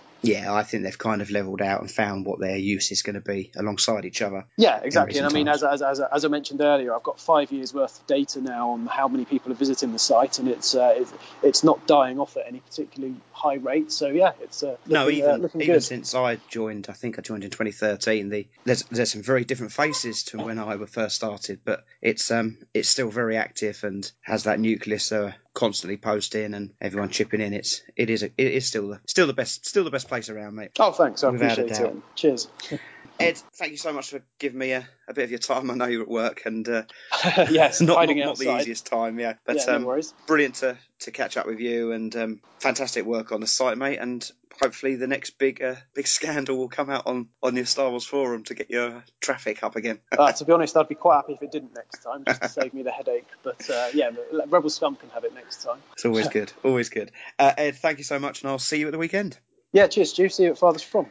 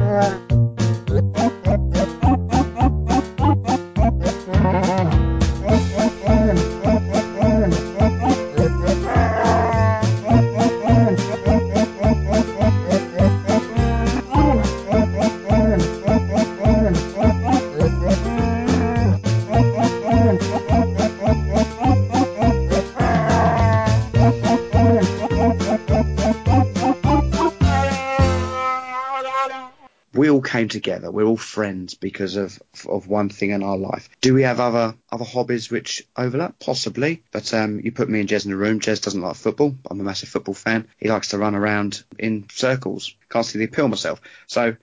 Two day different people, but I get on with him, and it's Star Wars has brought us together, and I could go around all of us and have the same kind of kind of chat. Right, so lads, what I wanted to say is we're, we're all really deep into this hobby. We all love Star Wars. We love the movies. We love the toys. So I want to each of you just to explain to me why Star Wars is so ingrained into your life and how it's impacted your your personality and your outlook on life and your morals you carry with you. So kind of how it has made you be the person you are today. So let's start with Pete. I think it uh, it helped form my imagination because I like doing. You know, when I was a kid, I would spend all my hours before computers came along playing with my Star Wars toys and a few others. You know, there were a few other things in there, a few Cylons, a few black hole figures, but most of all Star Wars figures. And uh, I I still love today to create stupid stories. We do stuff in a fanzine. I've been doing fanzines for years and years and years. And um, it, it just how I mean, all my creative influences came from those days of making up stupid storylines, mostly involving the Cloud Car pilot and Black Bespin Guard, but uh, as my heroes. But yeah, it, it, it just has always been something that, that I go back to. I think it was probably because the, the films had that used universe look and was in reality, whereas a lot of the things were shiny and uh, didn't really appeal, but because it felt real, and that has influenced all of my, you know, movie watching. I love things like the Python stuff because Terry Gilliam used to do this a similar sort of thing where where everything looked like a lived-in universe, and, and that has always appealed to me. So um, it was kind of like became part of reality. And uh, I think I said once in a in a Star Wars Forum UK post, even even life was Star Wars. So we had big old Granada, and that was my Falcon. You know, Dad was Han Solo. Mom was probably Chewbacca. Me and my brother were probably, you know, I don't know, maybe Luke and someone else in the back, maybe Luke and 3PO in the back. Um, and it, al- and that was just how the way it was because bits kept falling off that car, but it kept going and it kept going. And, uh, you know, all my all people family became Star Wars characters, and uh, yeah, I mean it's just it's just always been there. I mean it was the first film I probably ever saw, and uh, it probably the last film I ever saw to see as well. I'll probably die after Star Wars Episode 65. Yeah, you're quite old. I don't think you'll make it that far. No, maybe maybe you know 14, 15. I don't know. Maybe just a suggestion: wax strips for your mum for Christmas. She's know, Chewbacca. it's more the uh, it's, it's more the noise she makes. She just goes all the time. So. Jez? It- It's always been there. It, you know, it's a it's a childhood thing going back to simpler times and this and the other, and just everything the the visuals, the music, the the toys, and now in in the world which is just full of just ah, not just danger and uncertainty, and people just generally a little bit stressed out for so many of us. This is a nice way of just um, thinking about happier happier times or just taking enjoyment from collecting something which reminds them of their childhood. For me, that's it. It's I, I see Star Wars in so many different things. In uh, which, yeah, we don't have that long. It's going to be Easter by the time I'm finished. So I'll just say it's fully in me, Star Wars. Uh, Rich. Ever since a very, very young, early age, I've been an avid reader of fantasy novels, Tolkien, um, Narnia, various other things. This, this is like before the age of 10. I've always been somebody who's just been surrounded by books. So Star Wars as a kid was just another outlet, you know, just another thing for us to focus on. I would watch the movies. I wouldn't read many Star Wars books as a kid at all. I was, I was much more interested in other fantasy works than I was, um, Star Wars. Um, although obviously I had the toys and then He-Man come along, various sort of things. As I grew up and got older and joined, I think I joined the Fantasy and Sci-Fi Book Club like a thousand years ago. You, you know, they did all those 50 books for a penny or whatever it was. So that's when I got the um, Timothy Zahn novels. And I, obviously I just read them and I thought, you know what, I want more stories. But it wasn't just Star Wars, it was other things as well. Um, so as to if I live my life with any kind of Star Wars novels, absolutely not at all. I'm not one of those kind of people who's going to stop and go, I wonder what Luke Skywalker would do in that situation. That's just not me. It's probably more true the other way around, actually. I wonder if Luke goes, I wonder what Richard does in that situation. But for me, it's just another outlet, it's just another story, and it's not something that impacts too heavily on my life in that kind of way. Fair enough, mate. Steve? I don't know. I think I think how I appreciate Star Wars has changed a lot over over the years. I used to watch the films an awful lot. I then I think with a lot of other people, I, there were a couple of films that came out that weren't overly my favourite thing, and I didn't really enjoy them. But now I'm I'm so like heavily back into it again. Even this new Resistance cartoon that's aimed at six year olds, it's a weekly must watch for me. But I think the main driver through all of this has been the artwork, the art of Star Wars, the designs of the aliens, the designs of the planets, the creatures, the starships, all the vehicles, all the costumes, the attention to detail, um, and all the subsequent leaps in filmmaking. They've all really kind of inspired me. And I think the community side of things has changed me as well. I've said it before. I'm not. I'm not naturally a very social or gregarious person. In fact, I'm. I'm quite openly aware that I'm quite antisocial. I'll be the person that sits in the corner at the pub when everybody's meeting, and I probably won't talk to very many people. Kind of ironic given the social media role. But um, it, yeah, that's that has changed me as a person, in that it's forced me to get out of myself a bit and meet more people, which actually subsequently has meant a lot to me because I've made some really good friends and that's that's meant a lot to me. I think that um it's also released some of my OCD as well. The collecting side of things, compiling lists and displaying things and being quite meticulous. It, it, in a in a strange way, it's actually quite freeing. But um, it's yeah, I, I I think it's had a massive effect on my life and and my personality. Christ, I hadn't met you before you were into Star Wars.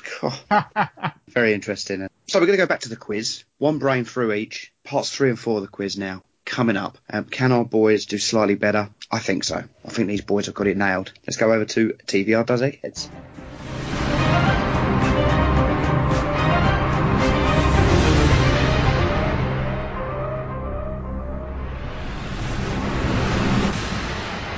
Welcome back to TVR Does Eggheads. We're going into round three now. The challengers still have uh, Jason, Scott, and Rob. Andy has made the final, but Mark sadly got eliminated. Boys, the next category is food packaging and premiums. Out of the three of you, who would like to take it? Uh, Jason, more your thing, maybe. Sure, I'll take that. Food processing. That's fantastic.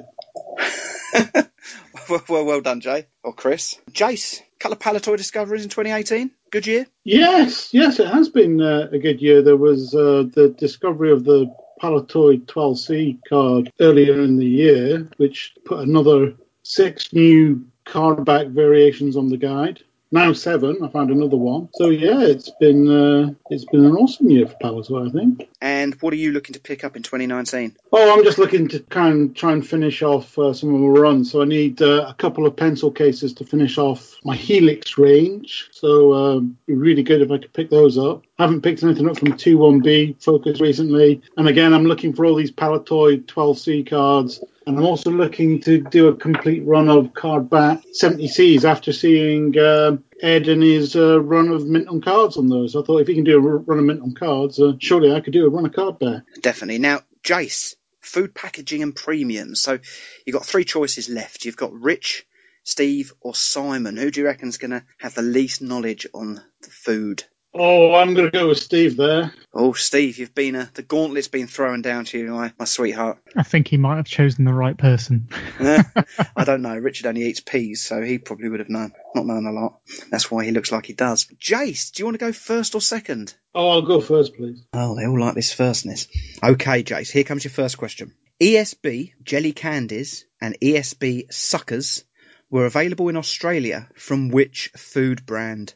Are they A. Hershey products, B. Red Tulip chocolates, or C. Nestle? Nice easy one to Oh, start. Easy. I'm going to go. I, I don't know. I'm going to go with um, C Nestle. See, Nestle, that's incorrect. It's red tulip chocolates. Funny enough. Never heard of it. So, Steve, to take an early lead. On boxes of Kellogg's C3POs, which of these characters could you get a cutout mask of?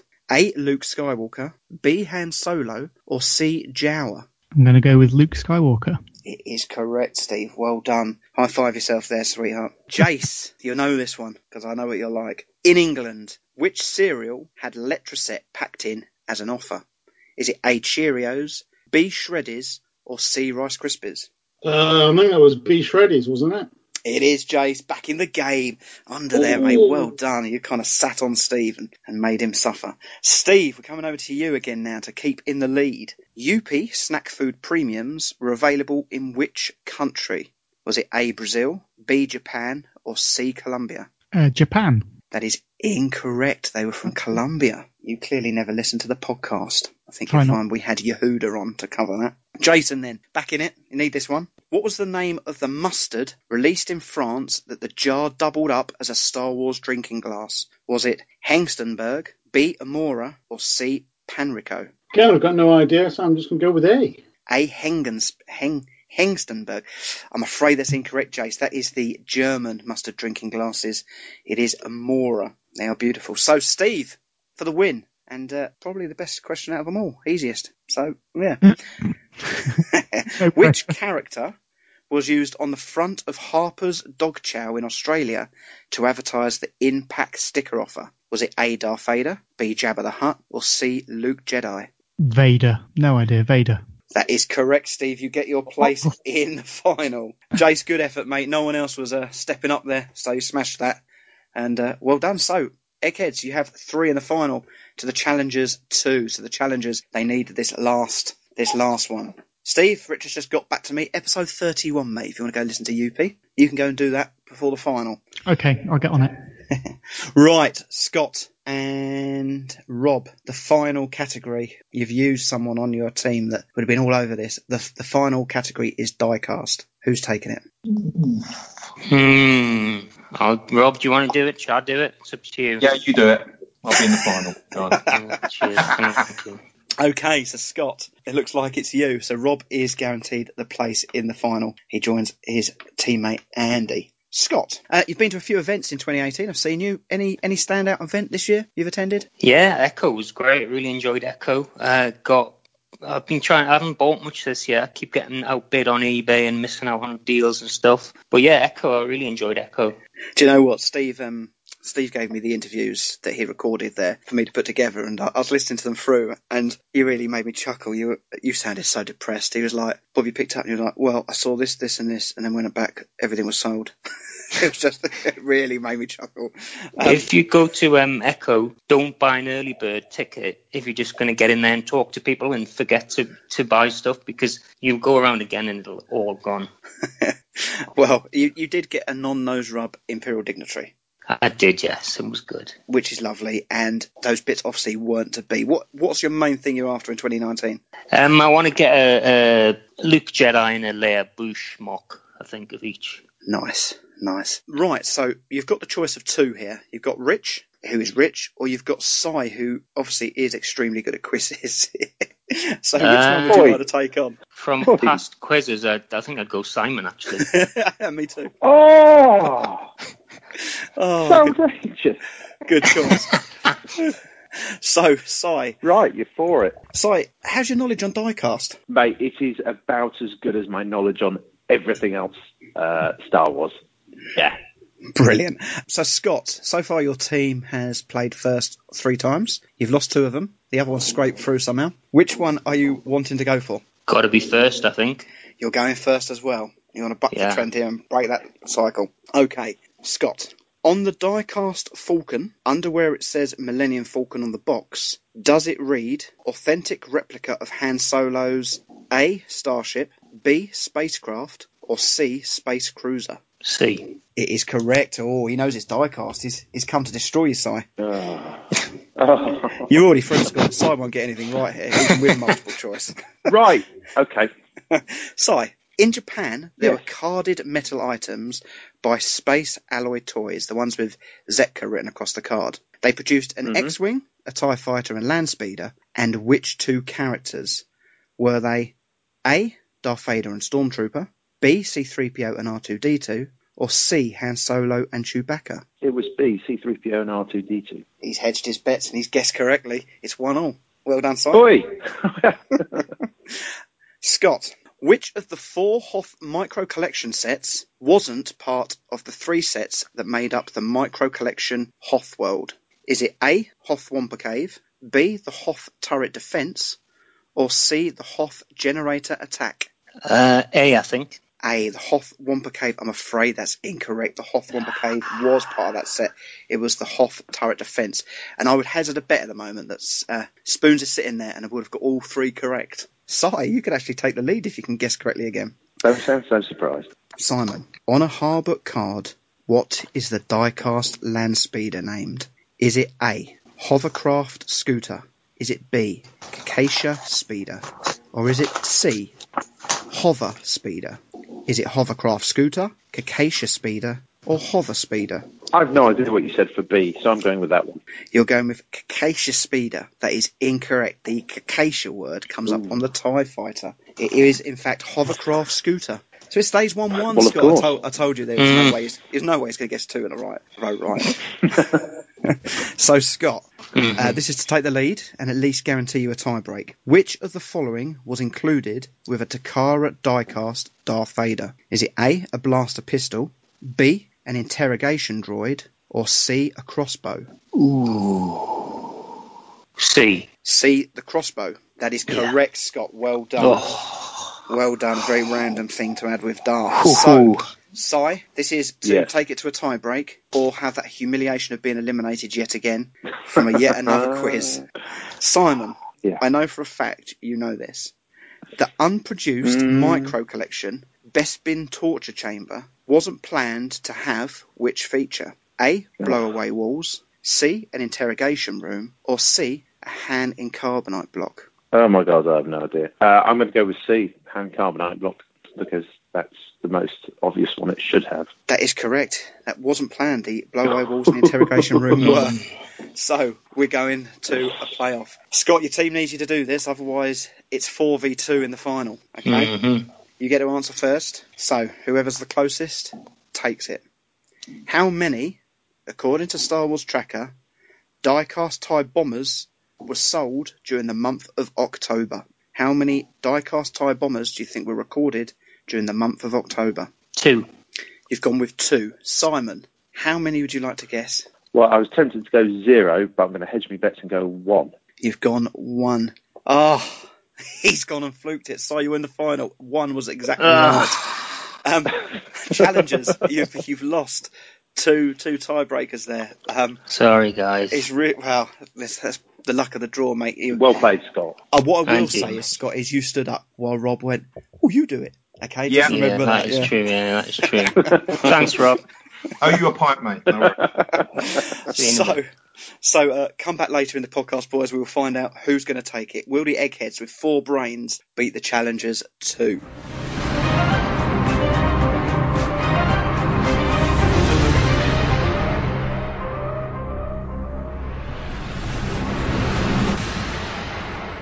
Let's go on to events. Okay, so it's been a big year for events, but next year even bigger. So let's do it in two parts. Let's have a let's have a little reflection of events from this year. Uh, so first of all, Rich, you had I think it was February time, but and we covered it in quite a bit of depth. So, but perhaps you could just revisit your Finse uh, experience because a lot of people love going to film sets and seeing where the movies are made. We've, in fact, we've had guests on only this year. We we spoke to Chris G about Death Valley. We spoke to Andy Gordon. It'd been somewhere, can't remember where. Jason Langendorfer had been to the Redwoods. So uh, these these places have been really well covered this year. But you had a Finse with Fantha Tracks. Can you uh, revisit it for us? Uh, yeah, so Brian Cameron, Matt Booker, Mark Newbold, also a fan of the tracks, had uh, basically were discussing a trip to Finse as part of a, an organised event called Visit Hoth. And I said, oh yeah, sure guys, I'd, I'd love to be involved in that. Um, usually with those kind of events I can't do them because they're nearly always time when I'm in school. But because it was the February half term, the, the timing just worked out absolutely perfectly. Obviously, most people know that Finse is where they shot the Hoth scenes for The Empire Strikes Back, and the hotel where the cast and crew stayed at was the same hotel that we were based at, and it's it's pretty much on the train station. There's a hotel there, so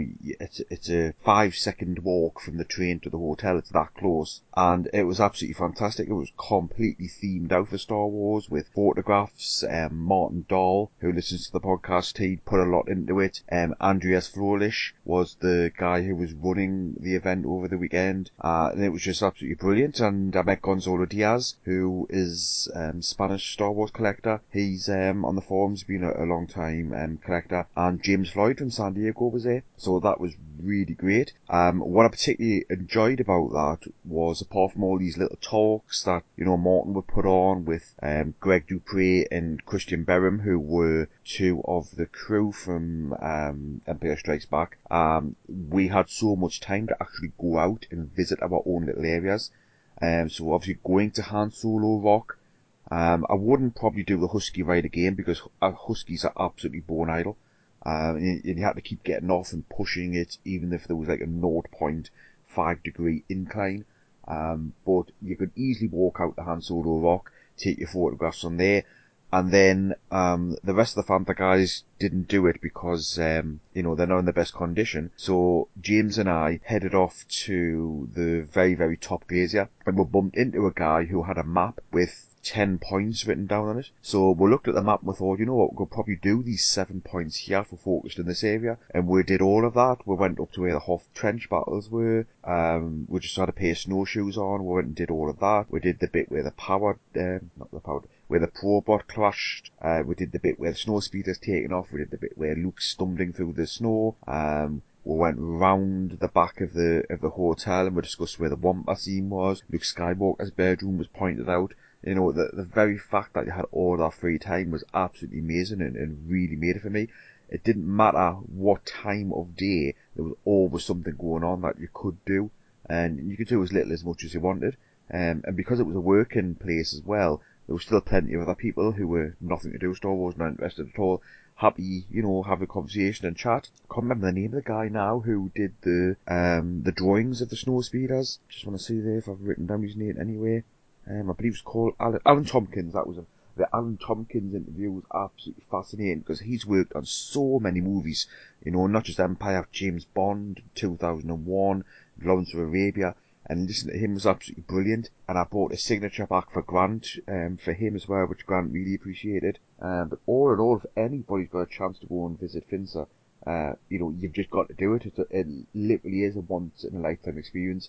Would I go again? I absolutely would go again, but not until I've done Tatooine and I've done the Redwoods and I've done Death Valley. You know, there's so many other places that I want to get to. But if somebody had said, you know, we're going off to, to Finse again in a year or two years' time, um, then I would definitely, definitely head off. I, I wouldn't even think twice about it. Is it expensive? A little bit it is, but it's certainly no expensive than going to have a pint in London or, you know, staying in a nice London place. Um, the flights were pricey, but the travel when you were actually in Finse was fine. The food wasn't too bad priced. Um, I've certainly paid a lot more in different parts of England, so I wouldn't let price put you off. Um, but yeah, it was great. Good times. Yeah, it does sound like a brilliant, brilliant, uh, brilliant time you had out there, mate, and um, very envious. I'd love to do something like that. Just, just want to roll around in the snow, to be honest with you, and make snow angels right up my street. Yeah, and I love the fact that you were topless out there. There's no, no stopping you. It wasn't cold. It wasn't cold at all. I mean, I know it's February, right? But it's because it's dry snow. It's not like the wet mush that we get over here. Um, so I, I probably could have walked around with a t-shirt on. Dry snow, that's a new one. Yeah, you know the stuff. It's obviously the Yeah. of wet snow, but it's, it's dry. Oh, yeah, yeah, that really dry. I just want to mention farthest from, you know, we all we all head down there since we started the podcast. Uh, my first first one was that summer one when of the podcast, and I've been to every one since. Love the event. Uh, it's evolved. There's a lot more stalls there. Um, I think Rich has already said it, or maybe he's going to say it in the future that uh, I do miss the talks. I used to quite like the talks. Come the afternoon, most people have done their buy, and it's starting to settle down. It Used to be quite nice when there was two, three, four talks on. I know he sometimes still has those on the Saturday evening when he does a meal. But I just think during the day, sometimes it was quite nice to just potter around the room still and look at the stalls and be able to have those talks there as well. So maybe something he could look at bringing back. I know it's probably a lot of that is to do with space. And I tell you what, it's, it's funny bringing Farthest From up. It's just reminded me of probably one of my best purchases of the year, which I didn't mention earlier, and that is Gerald, named by my son. I bought a uh, a life size Ewok back in the uh, the spring farthest from. Pete, me and you carried it leg and arms across the road into the into the car park, and he he would be in my top three purchases of the year. I love him. Whenever I open my office door, he's there smiling at me. Um, my baby girl, she was scared of him to start with, but today she was in there shaking his hand and giving his belly a little rub, so she started falling in love with him. Stu, did she get confused about her about the about Gerald and you? Does she often go call it daddy? Why's my daddy called a spear? Yeah, and, it, and he's slightly less hairy these days. Oh, do you know what? When I when I do finally get my garage converted, I'd like to add add to that range. Whether it's another Ewok, I'm not sure. Whether it's a different character, but um, there's something very special about him. There must be a life-size Ugnaught out there somewhere for you. Ugnaught. That'd be amazing. But the Farthest Froms have been amazing, and I'm trying to think which which of you boys were there. But this summer, um, for me, was the Saturday night. We went to Ringwood. We met and had some beers. I know you were there, Pete, because you gave me a box of Corinthians, and we triple shared a room. Me, you, and Jez. We had three beds all in a row, didn't we? Which was which was nice. Three bed room. Piping hot, I remember. And Jez Jez had a funny like superhero mask. It was, wasn't it? We had the aircon fan on, which you turned off in the middle of the night, and that's all sweat. you know. Yeah. There, there were certain ambiances I needed to uh, experience. Jez has one of those um, one of those eye things to make it feel dark, and he has his earplugs and, and he has his little drawstring pajamas And his fluffy cer- slippers. yeah, he's certainly a special breed, isn't he? but um, but And his hairnet as well, remember? He's got his hairnet to keep his three hairs in. that evening was incredible, though. Do you remember? Some half the group had gone off to another pub, and we were out in the street, and um, Jez just suddenly was standing at an alleyway going, "I can hear music," and it was the Batman theme. Do you remember the old Batman theme being played by a band? And we all like, I think there was about three or four of us, and we sauntered across to this bar, and we found like there was a live band outside playing some music. They're playing the Proclaimers and all that kind of stuff. And eventually, we all congregated there. We were all celebrating Simon's life, who was unable to be there with us. It was a great, great night. They're, they're the kind of nights I want, and followed by great vintage show on the Sunday morning. Brilliant. So, Farthest From, if you haven't been, you really do need to get there. It's today. Come down. Tonight is Farthest From night. Tomorrow is the event. Get there. It is amazing. Pete, now, Hello there. I've gone to a couple of different different things this year, and I wanted you just to mention two of them. You went to the Palitoy talk at Coalville just last month, which uh, obviously we heard the whole recording in the November podcast, and you also went to another event which was arranged by Craig Spivey, where you met Mary Franklin. I did, and it was a bit of a a bit of a weird one. Craig and his um, other half, his better half, they have, a, I believe, a license for the TEDx talks. You've probably seen this on YouTube, where you will talk about something that's inspirational. Um, maybe it's sort of part of your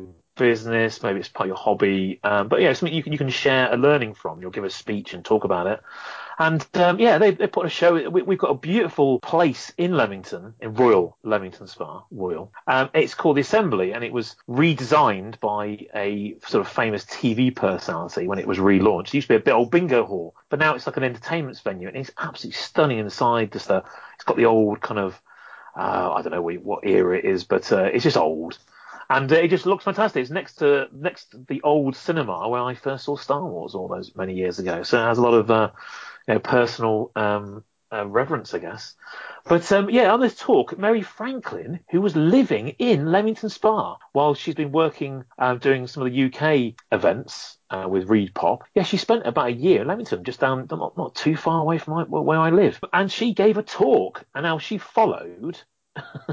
not sure we can mention this, but she followed a talk from a very nice young lady about uh, how do we say this without being offensive? Um, um, female um, enjoyment, shall we say? And uh, she came to stage, gave a talk about uh, about about 25 minute talk all about Star Wars fan engagement. And then I caught up with her down in the, the kind of dungeon part of this of this uh, wonderful venue and had a little interview with her. She her love of Bossk, loves a bit of Bossk, and just Star Wars in general. She just has a lot of time for fans, and she's a, such a nice person. And yeah, I had about a good 20 minutes with her, so it, it was good. But she's a, a brilliant person, and uh, really does um, set a good example what Star Wars fans should be. Enjoy the evening. Thanks to Craig for setting it up. Now, Steve, you've been to several other events. I thought you could just maybe just give us a, a, general roundup. I know you covered Echo for us on a previous podcast, but I'm also aware you've been to a few Comic Cons around the country as well. So, what can you tell us about your year of events?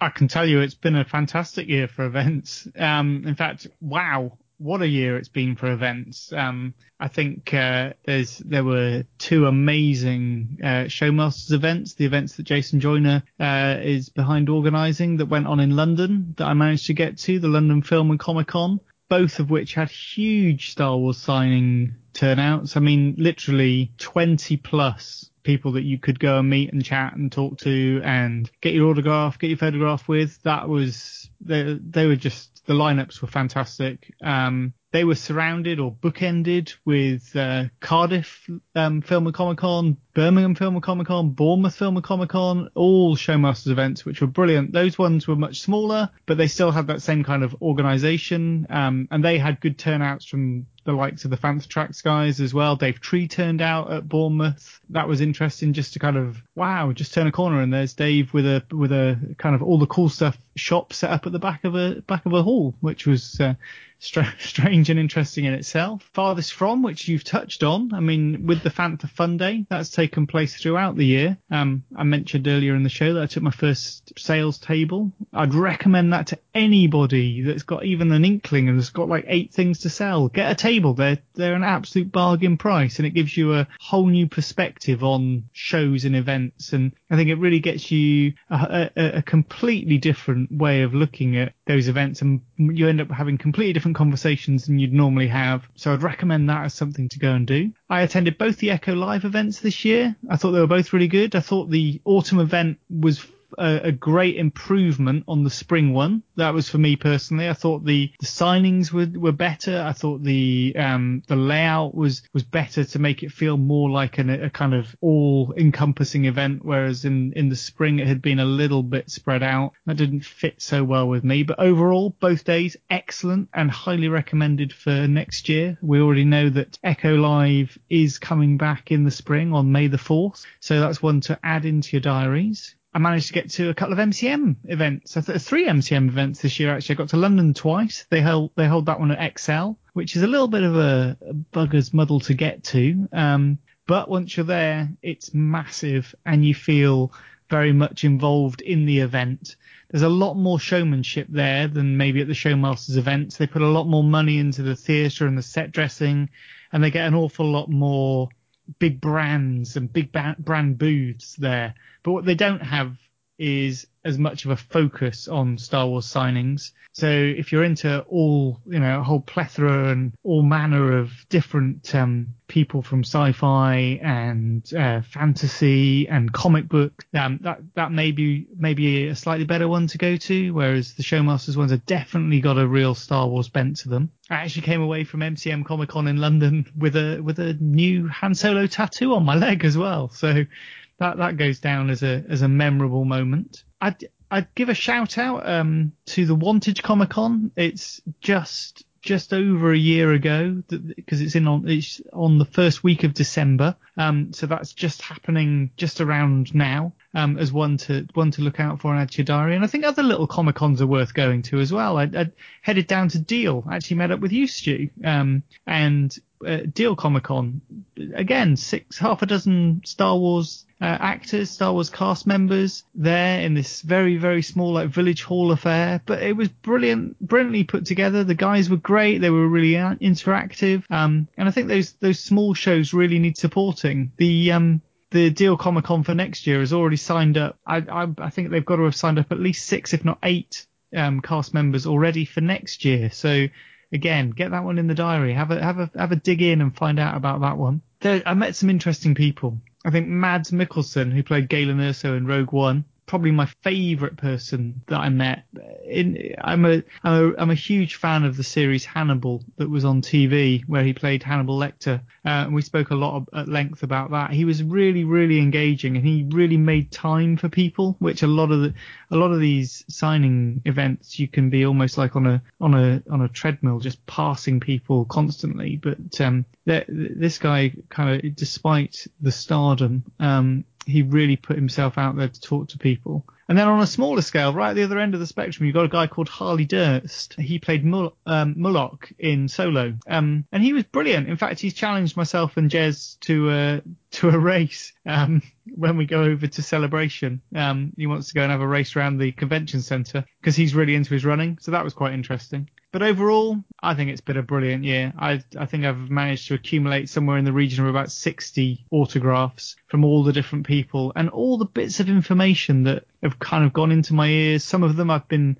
blessed that they've let me record and share on the podcast, just just fleeting moments. And these, you know, uh, some of these guys they're not getting any younger. And i think getting out and actually making an effort to go and meet them is something that everybody should go and do. I think their knowledge and that, that they can pass that knowledge and that information on to you verbally and you can retain that and then share it with your friends. It's something that that will disappear. And the, i can I, I go i really urge every listener to get out and go and meet somebody that's casting crew go and meet them and talk to them and find out what the experience was really like and get involved with that experience and record that in your own memory make notes make a make a recording on your phone however it may be but just preserve these things. I think it's massively important. There's it's not an expensive thing to go out and do. So yeah brilliant year Brilliant, mate. That's a great overview of everything. You do get yourself around a bit, don't you? I have noticed you. You're often out and about at cons and kind of like linking it up with running because you're an oddball.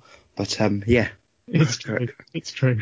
I've, I've got a question for you, Steve. Now, I I'm not a big person of meeting personalities because I'm really crap when it comes to like I just fall over and go, oh, you're so wonderful. Um, I don't know what to say really because I you know I, I think of them as as the actor in the film, and I'm more interested in the character rather than the actor. So, what, what do you say to them? How do you start it off? I usually um, I usually ask them quite open questions about, you know, what kind of things did you really enjoy? Were there were there things that that you can tell me about what it was like to be inside the costume? You know, very kind of as really show atten- pay attention and show an interest in what their their small part in many cases was in the film. Talk about how many days they worked on set, who did they meet, who did they talk to, and once you get them chatting, some of these guys will just flow on for 10 or 15 minutes. They don't care there's a queue of people behind you, and actually the organisers to a point will let that pass because they know that these guys are there. The, the fan, the fan interaction is a massive part of what will get them as a show really good feedback on the likes of social media. And as as Stu said, you know, I get about a bit. All every single one of these 60 people that I've seen has had photographs and uh, some commentary put on social media about them. And I always tag in all the shows that I go to. I think it's really important that, that the, these stories are shared and people should go out and fish for them.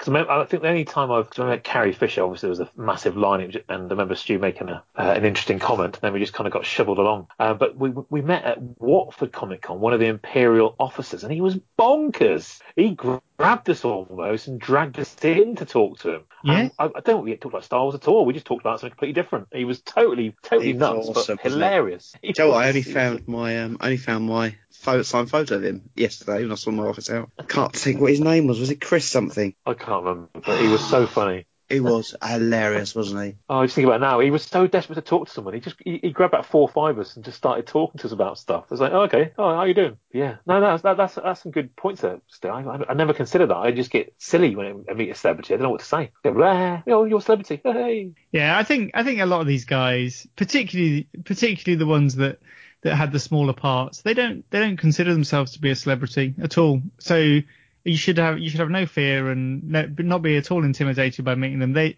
they really do like to chat and they like they like to just get out and have the conversation. It's the, one of the reasons that they do these events. It's not not even necessarily to make you know their, their ten pounds for a signature and a, and a picture. They're they're there because they want they want to be out and meeting people and talking to people. So yeah, get involved. See, see, that's a b- bizarre thing. I'm the opposite of you. I just talk to anyone on random buses and stuff. I just have straight conversation up in any queues. Mm. so it's just like it's so bizarre to come to uh, something like that, and I just go. Uh. It seems like everyone is getting ready for that one big holiday. But I'm. I'm more excited for something else. Remember, the Force will be with you. Always. I got lost in a galaxy far, far away. I watched all six episodes in just one day, and the new one is coming. It's coming very soon. I've been crying tears of joy since the beginning of June. I don't really care about Christmas this year, cause I'm gonna be at the Force Awakens premiere. Yeah, I'm gonna see Luke, Leia, Finn, and Poe. So why would I even care about the mistletoe? I don't need a gift to make me happy. I don't really to rent a car that's crappy and sappy. Peace on Earth, goodwill toward Kylo Ren. Oh hey Chewbacca, how ya been? I don't have a Christmas spirit, just a Star Wars grin, and I'm probably gonna cry when I see the Millennium Falcon. I'm so sorry, Santa. I'm not trying to be mean. I'm just more excited for what's going to be on the big screen. I don't care about Christmas or the deals in the stores. All I'm dreaming about is Star Wars, is Star Wars. Oh Santa, oh Santa, go back to the North Pole. Oh Santa, please Santa, we've got Han Solo. Oh Santa, oh Santa, please you're ruining this holiday. Oh Santa, oh Santa, I'll take Star Wars any day. Now Rey is Bay, I'd say that all day. I'd like to ride with her in a one horse open sleigh. Jingle bells all the way. Use the force, they say. You know I'm Gryffindor all the way. Wait, wrong movie. I'm sorry. Everyone is waiting for the Christmas snow, but who cares? I'm about to see Han Solo. Who needs to be under the mistletoe when he can be in front of the lightsaber glow? Santa Claus? Pause, because I can't hear you over the applause. Take your reindeer and go back to the North Pole. My boy BB-8 knows how I roll. You're looking for cheer in all the wrong places. Happy faces, pod races, rebel bases, space chases. Now come on, you don't have to be a hater. I mean, Scrooge is pretty much just a Christmas Darth Vader. So wish upon that Christmas Death Star because the holidays are just a trap, right, Ackbar? And if you think this is dumb, then it's a rule of thumb that you're nothing but some rebel scum. Oh Santa, oh Santa, go back to the North Pole. Oh Santa, please Santa. We've got Han Solo, oh Santa, oh Santa, please you're ruining this holiday. Oh Santa, oh Santa, I'll take Star Wars any day. So that moves us on to events in 2019. Now, we're all attending Celebration in 2019. So let's just have a look at that at an event. So, Pete, first of all, I've asked you, you know, most people were going out there. We're out there for a week. I think we fly out on a Tuesday, so we can have all of the Wednesday free. I think we're there most of the day Tuesday because I think we take off at nine and when we land, it's still only like 11 o'clock their time. So we're going to get a couple of days this end when we land. So, as a tourist, what is there to do and see in Chicago outside of Star Wars? And uh, also, I want to know what what food is Chicago famous for? Wow, Stu, this is now. I've been to Chicago a few times. I've been for well, I went kind of about four years ago, but only passed through. But um, I used to go quite regularly, and uh, I did all the tourist spots. There's not. It's not a massively touristy kind of place. It's more like stores and famous things like that. It's not ton of stuff. Now, listen, Richard's definitely going to come in, and so I won't spoil his fun because he's obsessed. But obviously, you have to do what used to be called the Sears Tower, which is an, an I think it's about. I mean, it used to be one of the biggest towers in the world, but now it's, I think it's I think it's number 14 or something in tall towers because a lot of uh, sort of Middle Eastern countries have built absolutely phenomenally large towers. But it's now called the Willis Tower, so that will confuse you because you'll you'll go where's the Sears Tower, which is its name, and now it's called the Willis Tower. But it's got a glass deck which is completely it's completely like the floor is glass and everything so you can Is look that the thing you walk slightly out of onto? yeah yeah that's it and it's Yeah. just well i mean i, I can remember I, I don't think of the i'm not even sure if it was there when i went it was a long time ago when i when i did it it was like phew, late 90s i'm not sure if it was there there was definitely something glass but i think it's probably been improved uh, apparently they're, they're called glass cubes called the ledges Oh, uh, well, so you know, I think I think it probably has changed, but they go about I think about five feet over the edge of the building. So if you're a little bit nervous, they are very thickly made, so you'll be fine. But uh, the view from the tower, I seem to remember, was uh, immense. I remember the one one I went to when I went, I went, it was very cloudy. You could see the clouds just kind of like sitting on top of the buildings. Um, but yeah, the view is fantastic. So definitely one to do. But that's a real tourist kind of trap. Everyone does that. But I had a quick look at other things. I thought, you know me, I don't like the the kind of usual stuff, Stu. So I thought a couple of things would be quite fun. Now, there was something which I saw in all my searches, which I thought, "Yeah, I think this will appeal to you, Stu. And you might have to bleep this out. Um, it's called the shit fountain. Um, it's actually someone in tribute to all the dogs who poo on things. Uh, they've actually made a statue of a lovely turd. So uh, that is that is hanging around one one zero zero one North Wolcott Avenue in Chicago. Worth going to find out. So I don't think there's a statue of a poo anywhere on the planet. So that's probably the uh, the only one, yes. So, but the other thing I thought would be quite interesting, and I'll, I'm not going to go too many on these, but just this last one. There is, and it may be the only one in the world, um, the Busy Beaver Button Museum, and it's a it's a collection of you know badges, and we're going to be making our own badge for celebration. So if you think, oh, let's have a look at other badges, this museum goes back to the 1800s when they people started making badges or buttons as they call, and that's a 3407 West Armitage Avenue. So uh, definitely one to check out. Do you want to talk food, Stu? I hear you like food. I want to talk food. I'm hoping that you're not just going to hit me with pizza though. Well, clearly there is a pizza thing there. It's obviously famous for its deep dish pizza. Um, so, but we don't want to go too much into that because let's face it. But you have to, apparently, if you do order a deep pan pizza or deep dish pizza, you must eat it with a knife and fork. So no in the hand stuff. Uh, it's also famous for its Italian beef sandwich, which apparently now this is this is like a old wives' tale you you would call it. Probably not allowed to say that anymore. Um, but it was uh, after World War One, an Italian immigrant who sold beef sandwiches stretched his meat. That sounds bad by slicing it much thinner and cooking it in its own juices to feed more people for a wedding. And that idea caught on and was eventually called Italian beef. And uh, apparently you eat it rather wet, so it's kind of like dipped into uh, the juice it's cooked in, and the bread is kind of like a moist bread. So if you if you want an Italian beef sandwich, if it's not slightly dripping, then it's not really a sandwich. Now, Stu, I know you've talked about having a hot dog. What do you like to put on your hot dog? Chili, Chili? Anything else? mustard, onions. Yeah, keep going. Um, how much stuff do I need to go on it? Oh, I don't know. Keep going. bit of sardines, Sardines. what, what what's that red stuff you normally put on it, Stu? uh, chilies, Yeah, uh, other sort of stuff out of a bottle. um, Tabasco sauce, ketchup, mate. Well, apparently, I didn't know this. That is banned. You cannot have if you have a a Chicago dog, as they call them. Um, it's a Vienna beef hot dog that's water bathed, not boiled, in a poppy seed bun with mustard, crescent green relish, chopped onions, hot pepper, tomato slices, dill pickles, and a dash of celery salt. Ketchup, if you go to like uh, the leading place, it is banned. So there's two places you want to check out for this. There's, uh, I look at these venues. One looks like one of those really old kind of style American diners. It's called Gene and Jude's, and apparently it's not too far away from uh, Wrigley Field. And it's been going since the 40s, and apparently it that is the place to pick up a hot dog. But you have ketchup, you will be chased out. If you ask for ketchup, you will be slapped on the head. So do not, do not ask for ketchup on your hot dog. So you have to make sure that that happens. There is actually, you talk about pizza, there is actually a pizza museum, an actual pizza museum, but you can't get pizza there. So it kind of defeats the object. Now I went to Coca-Cola Museum once in Atlanta, actually this year, actually, bizarre enough. And you could get all the coat you wanted. So if I went to a pizza museum, I would expect to get really, really covered in pizza, but there isn't. So yeah, but it's one of those little things you you might want to try out. But that's it, really. Oh, I've sorry. I've never slapped anyone with a bit of pizza, but I've got a feeling Steve Savory may experience this, and we may share that moment. How interesting. Chicago.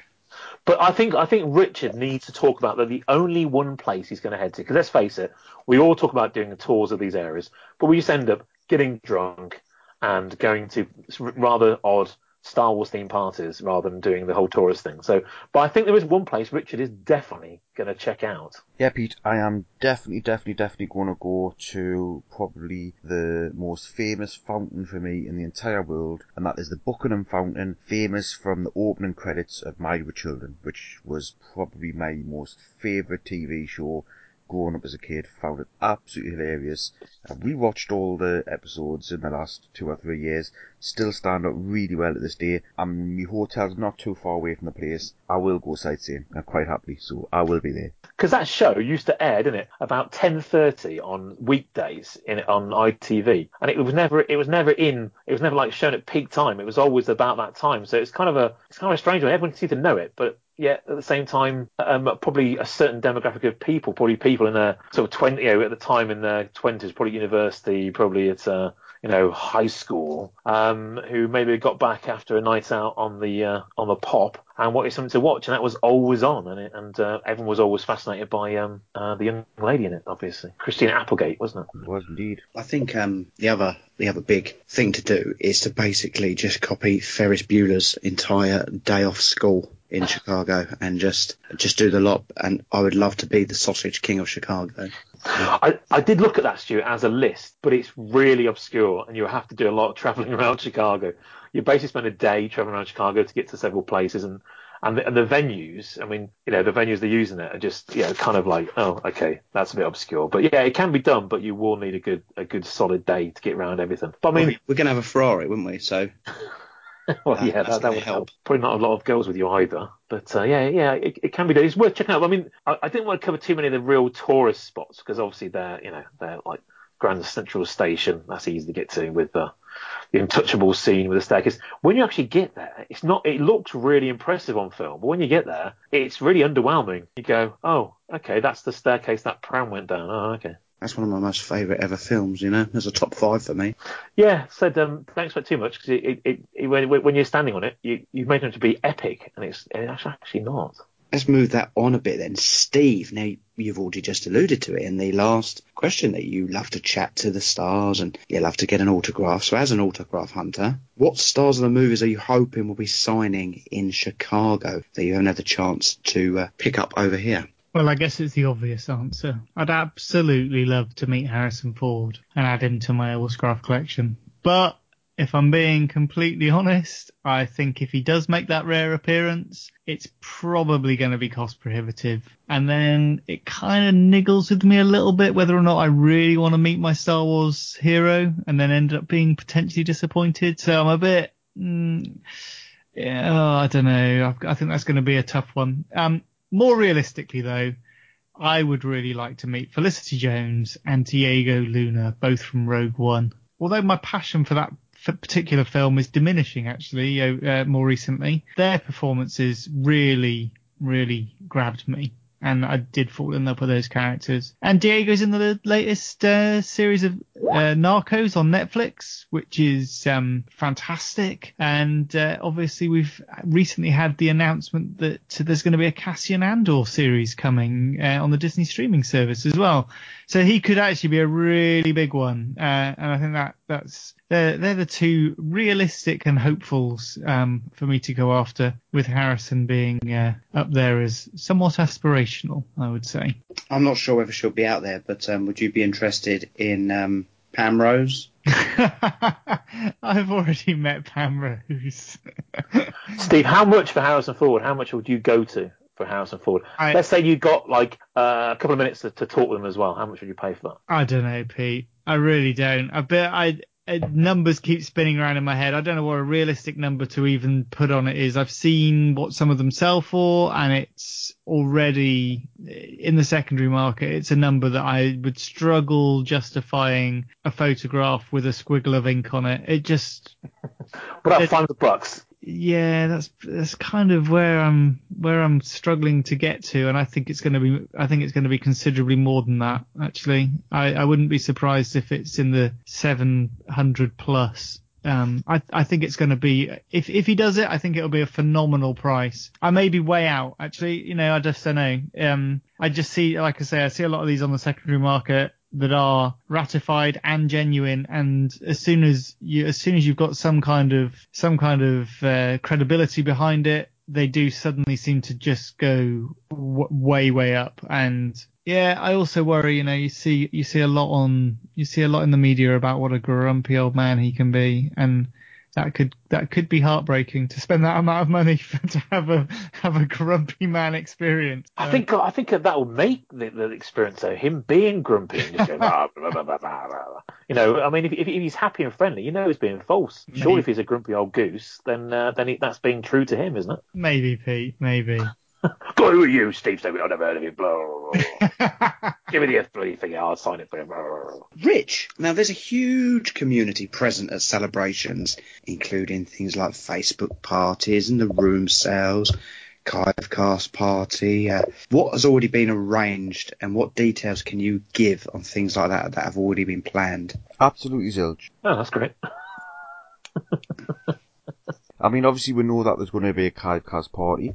Uh, no details have arranged as yet. I'm guessing that Sky Steve will announce that on a very soon up and coming podcast. Um, Rebel Force Radio guys usually have some kind of um, party, probably Wednesday time, I would imagine. Yeah, they always do Wednesday. Yeah. They always do the day before, but they because they're, they're I mean one of them is local, isn't he? So Yeah. they're probably going to have a right old shindig. But other than that, nothing has been arranged at all. There will be Facebook parties, there'll be podcast parties, there'll be lots and lots of different group parties, there'll be room sales, but absolutely nothing's been announced yet. Bit too soon. Wonderful. Pete, you've been to two US celebrations, and Rich, if you you welcome to p- pitch in here as well. Pete, as a as an attendee, which this year we're going as attendees, we're not Boo. doing anything there. We are going to go there and we are going to enjoy the show. Now, this is my first one in America. What would you recommend as not to be missed activities for my first experience over there? And what is the one event whilst there that you're most excited about? Well, I, I mean, I, I guess I guess I'm slightly jaded from previous years because last year, like well, last one in America in Orlando, you know, to to, to witness the the big event or the two big events, you really had to sacrifice like a night's sleep uh, on the floor, which is a bit of a shame, really, because I wasn't prepared to do that after a long flight. maybe maybe this year, I don't know. I don't really still want to. I still value my bed too much, but I mean, there was. I mean, I think what people always miss out on is there is so much stuff. Now I've done the big event. They're big and they're fun, and you can watch them online later. I, I honestly, honestly, I would delve into the the depth of the celebration because there's so much we miss that I miss. I mean, I, I mean, you look at the brochure and go, I'll, do that, I'll do that.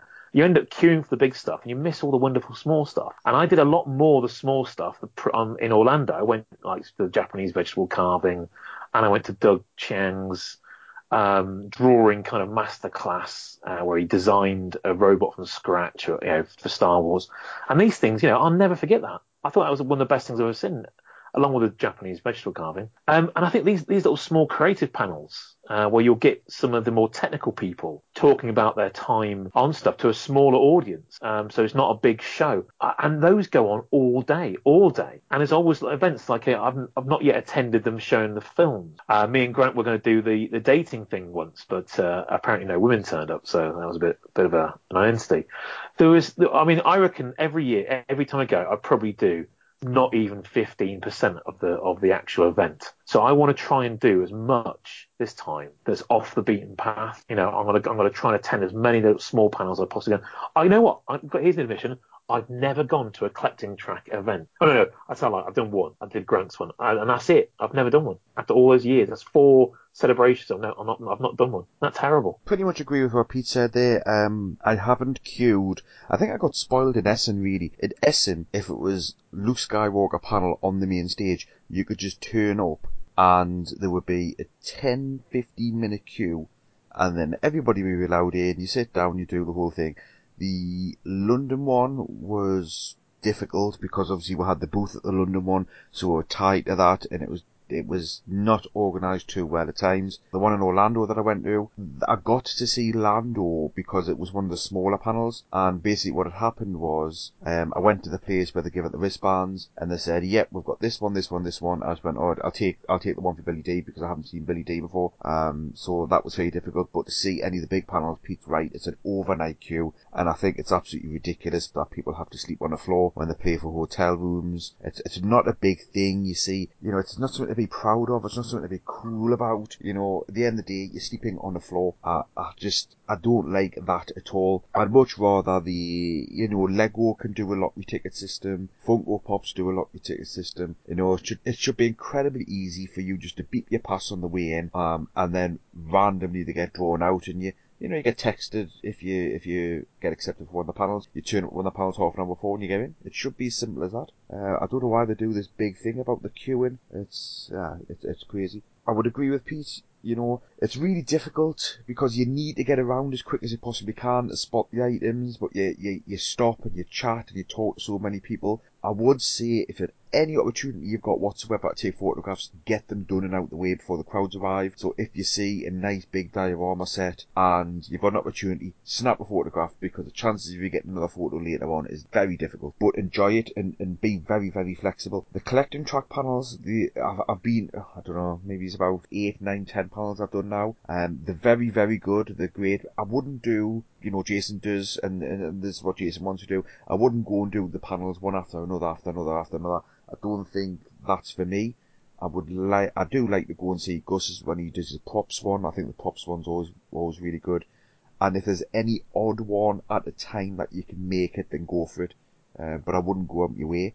Um, but I also enjoyed the, the Del Rey's panel and the comic book panel. You know, just try, try and taste a little bit of everything. But definitely enjoy it. Yeah, and I, I, do you know, I really, really have a burning passion to this year is to go and do a day of cosplay. So I was looking at like Princess Leia costumes just for laughs because I had such a laugh with there was a guy and he was dressed as Saw Gerrera and he, you know, he was just absolutely bob on and he just had a whale of a time. He was just enjoying it. Everyone was standing around. He was doing his speech about Bor Gullet. Um, it's just it, it added to the event. Those sort of things, the people add to the event. Obviously, you know, after you've done all the stores and stuff, you can just mill around and kind of engage with uh, people doing cosplay and giving pictures and, and general daftness. So I am so tempted to maybe take a couple of costumes with me this year and actually just go for it because it doesn't matter how bad you look because I'm, I'm obviously going for, for, for bad. I'm not going to try and pretend I'm some Princess Leia, but I think a six foot three Princess Leia with a build of a wardrobe would be quite amusing. And uh, I think it'd be good for photographs. And I think, Stu, if you go as Han Solo, we could have some fun. It's all about Imperial Dignitary for me with his uh, throbbing purple hat. You should do it. You should definitely do it. Well, boys, it sounds like it's going to be an absolute blast. And obviously, next year, Steve's already said it, is giving us the next Echo date. There'll be another three Farthest Froms next year and all the other events. Um, so much to look forward to. 2019 is going to be an absolute blast, and Chicago will be the icing on the cake. Uh, talking of Echo uh, and events like Farthest From, um, I've caught up with a few Facebook group admins to discuss Facebook over the last 12 months. So let's head over to that. What are the odds this time of year of getting a Christmas snow? A gift that pleases, a case of the sneezes, or a kiss neath the mistletoe. You doubt the odds against Christmas cards finding each friend on your list, or getting a box of oversized socks, but you don't stop to think about this. Christmas could have so easily been the day they invented the wheel, or the day bad King John was so put upon that the Magna Carta was sealed. They could have discovered America on December the 25th, or snow could have fallen, or nothing at all, and we'd never have known what we missed. The odds against Christmas being Christmas are 365 to 1. Christmas, you see, could have easily never ever begun. The odds against Christmas being Christmas, against love being born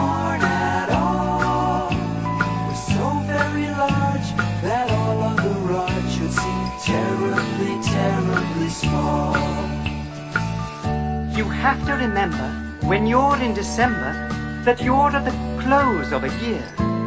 What would you have done if time had run out before Christmas was here? I'd like to point out that the odds against adding an extra month are 92 million to 3. You cannot put locks on all the clocks or chain Father Time to a tree. But whatever the odds this time of year, humans should never complain. Whether caught in the crush of a Christmas rush, or the snow, or the sleet, or the rain, whole galaxies in distant worlds would change places with any of you. Because you have a day when love came to stay, though it nearly didn't come true. The odds against Christmas being Christmas are 365 to 1. Bung, bung, Christmas, you see, could have easily the odds against Christmas being Christmas against love being born at all were so very large that all other odds should seem terribly, terribly small. You see just how lucky we were? The odds against Christmas being Christmas are 365 to 1. Christmas, you see, could have Right, now we're going to have a little look at uh, a Facebook reflection from like 2018. Obviously, being UK based, I thought we'd get on three of the bigger UK groups all covered here. So, uh, joining me and Rich tonight for this, yeah, we've got Mark Baker here who runs the Jabba's groups. Obviously, you've got the Palace, which is the auction site, the Court, which is kind of like their main site, and the Dungeon is their modern site. Good evening, Mark. Good evening, Great to have you back as always, mate. and thank you for having me. Delighted to be joined here by Mark Daniels, who runs the ever well, not so much the group, but but the hobby of collecting beyond the toys. Seems to have really taken off, so I expect this group to keep growing and growing and growing. Uh, he also runs the Palitoy Collectors Group. Uh, good evening, Mark. Good evening, chaps. And finally, we've got Jason Smith, who started up the very original Facebook group, the Vintage Star Wars Action Figure Group, uh, and that continues to grow. Good evening, Jace. Hi there, how's it going? All good, mate. All good. Now, first of all, let's just go back and have a, a little talk about your groups first before we get too too much into it. So, Mark, Jabba's have an auction site, a main site, and a modern site. And when I looked at your figures, you know, you got got over 6,000 in your main group, over uh, 4.7 roughly thousand in the auction group. It's it is a big big growing group, isn't it? Oh yeah, it's uh, it's gone from zero to hero within a couple of years, and I think you've hit the nail on the head when you said it, it is quite a respected group. It's um it's one of the main groups, but funnily enough, I think we tried to get a bit too big, and at the beginning of the year we started to open. Uh, a few other groups purely because we thought there was a need for it. But uh, we we opened a, a variant group because that's what myself and a lot of the admin are interested in. Um, and then we we opened a subgroup called Jabba's Tales, which was very niche. That was all about animated Star Wars. Because I'm quite interested in Ewoks and droids, as I believe you are as well, Stu. I love an Ewok. And um, and then Tony Rave contacted us and said, can he join with the Jabba's group and join his R2 and Friends group and turn it into sort of like a, a droid and astromech group? So we did that, and we did it for a few months, and it was successful. And we have got some really, really talented and knowledgeable admin on there. But a few weeks back, we've decided, do you know what? This is a bit pointless. Everybody who's on these subgroups is in Jabba's court, so why not just have the threads on the court itself? So that's what we've done. We've uh, we've squeezed it all back together again, trying to make it a bit more streamlined, and I think it's for the better really because I think some of these, I'm not naming any names, but sometimes there's just too many groups, and I just think is there any need for them all? I totally agree. I, I think I think there is a lot of a lot of filler Facebook groups. Um, I'm going to talk about one in on December's show, uh, main show, uh, about one that I think is absolutely disgraceful this week. Okay. Um, what I've seen, and uh, I will keep that for the main show. But something I do have to ask you, Mark. Okay, so Jabba's was formed kind of a splinter off of Echo originally, Yes. and you you took it and you did this thing. At the very start of the year, Echo decided to do an auction page where I know this is quite a contentious subject, and maybe you don't want to discuss it too much, but they always said, you know, you do your thing, we do ours, and then they basically copied your your format for your auction page as a group. Did that affect you at all? Well, firstly, I'd like to say we weren't the first auction group. There was one in America, but we thought there was need for one in the UK. At the time, it did rile me for a few months, and then I just thought, you know what? I don't need to know what's going on over there. Our group is probably pretty successful. I think the main thing that annoyed me was that the Echo groups pretty much slated our group from the start and said we were ruining the hobby and it was a disgrace. And then they went and did exactly the same thing after a few months, which I thought was a bit of double standards. But me and Adam are good friends, and we're not going to fall out over it. No, and I must admit, I, I'm I'm on both groups. I always use Jabba's if I'm selling, um, and I definitely think that Jabba's auctions are, are far busier than Echo auctions. I don't think that's that's. Uh, I think most people are loyal to the Jabba's. They differentiated by having slightly different rules, but we'd um, we got our rules finely tuned and they work perfectly. So the Echo group have had to change their groups, and I think they're pretty much similar to ours now in, in the way that it runs and the actual finishing times and things like that. Yeah.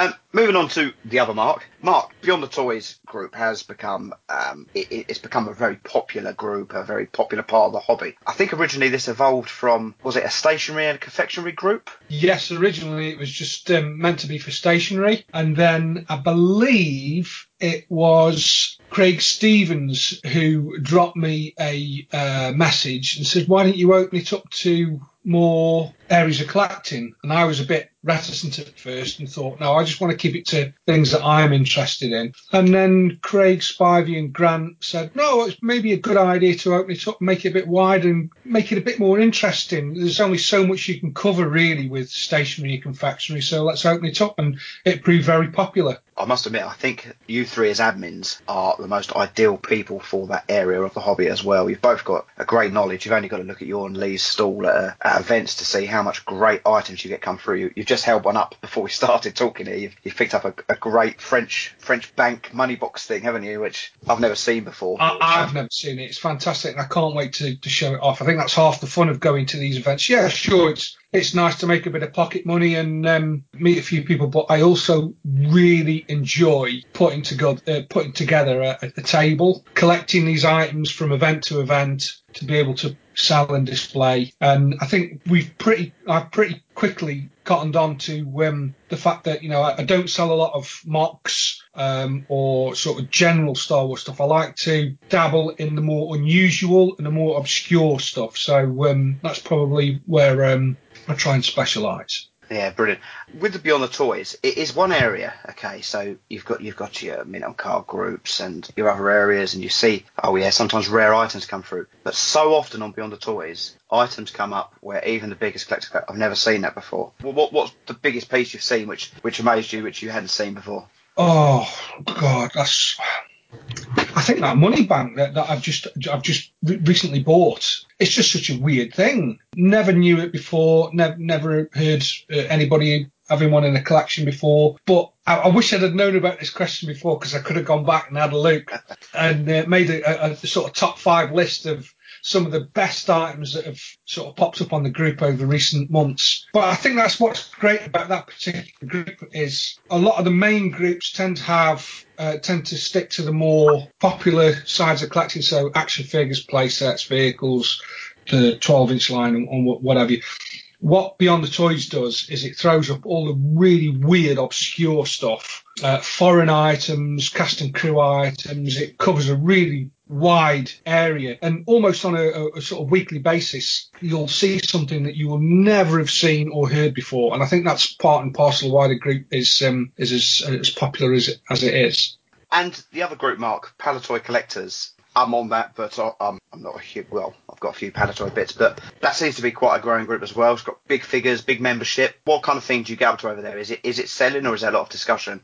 Uh, I, I think there's a, a bit of both. Um, I've, I've found in recent months that it's actually catching up with the Beyond the Toys page in terms of numbers. Certainly, more and more people are joining that group. Um, whilst it is still only small numbers compared to a, a lot of the, the other groups, it's well behaved. You know, as an admin, there isn't a lot of policing to do. Everybody sort of seems to be uh, well behaved on there. Um, the information that comes through on that group is very good. Uh, people posting some absolutely incredible pieces. I mean, if you're into Palitoy or UK items, then it's it's definitely one of the um, the better groups in my opinion. And I, you know, I am being biased, but you know, I, I, I do think that's true. Yeah, I agree. I think they're great groups. And finally, Jace, uh, you're part of the vintage Star Wars action figures. Nine, over 19,000 members.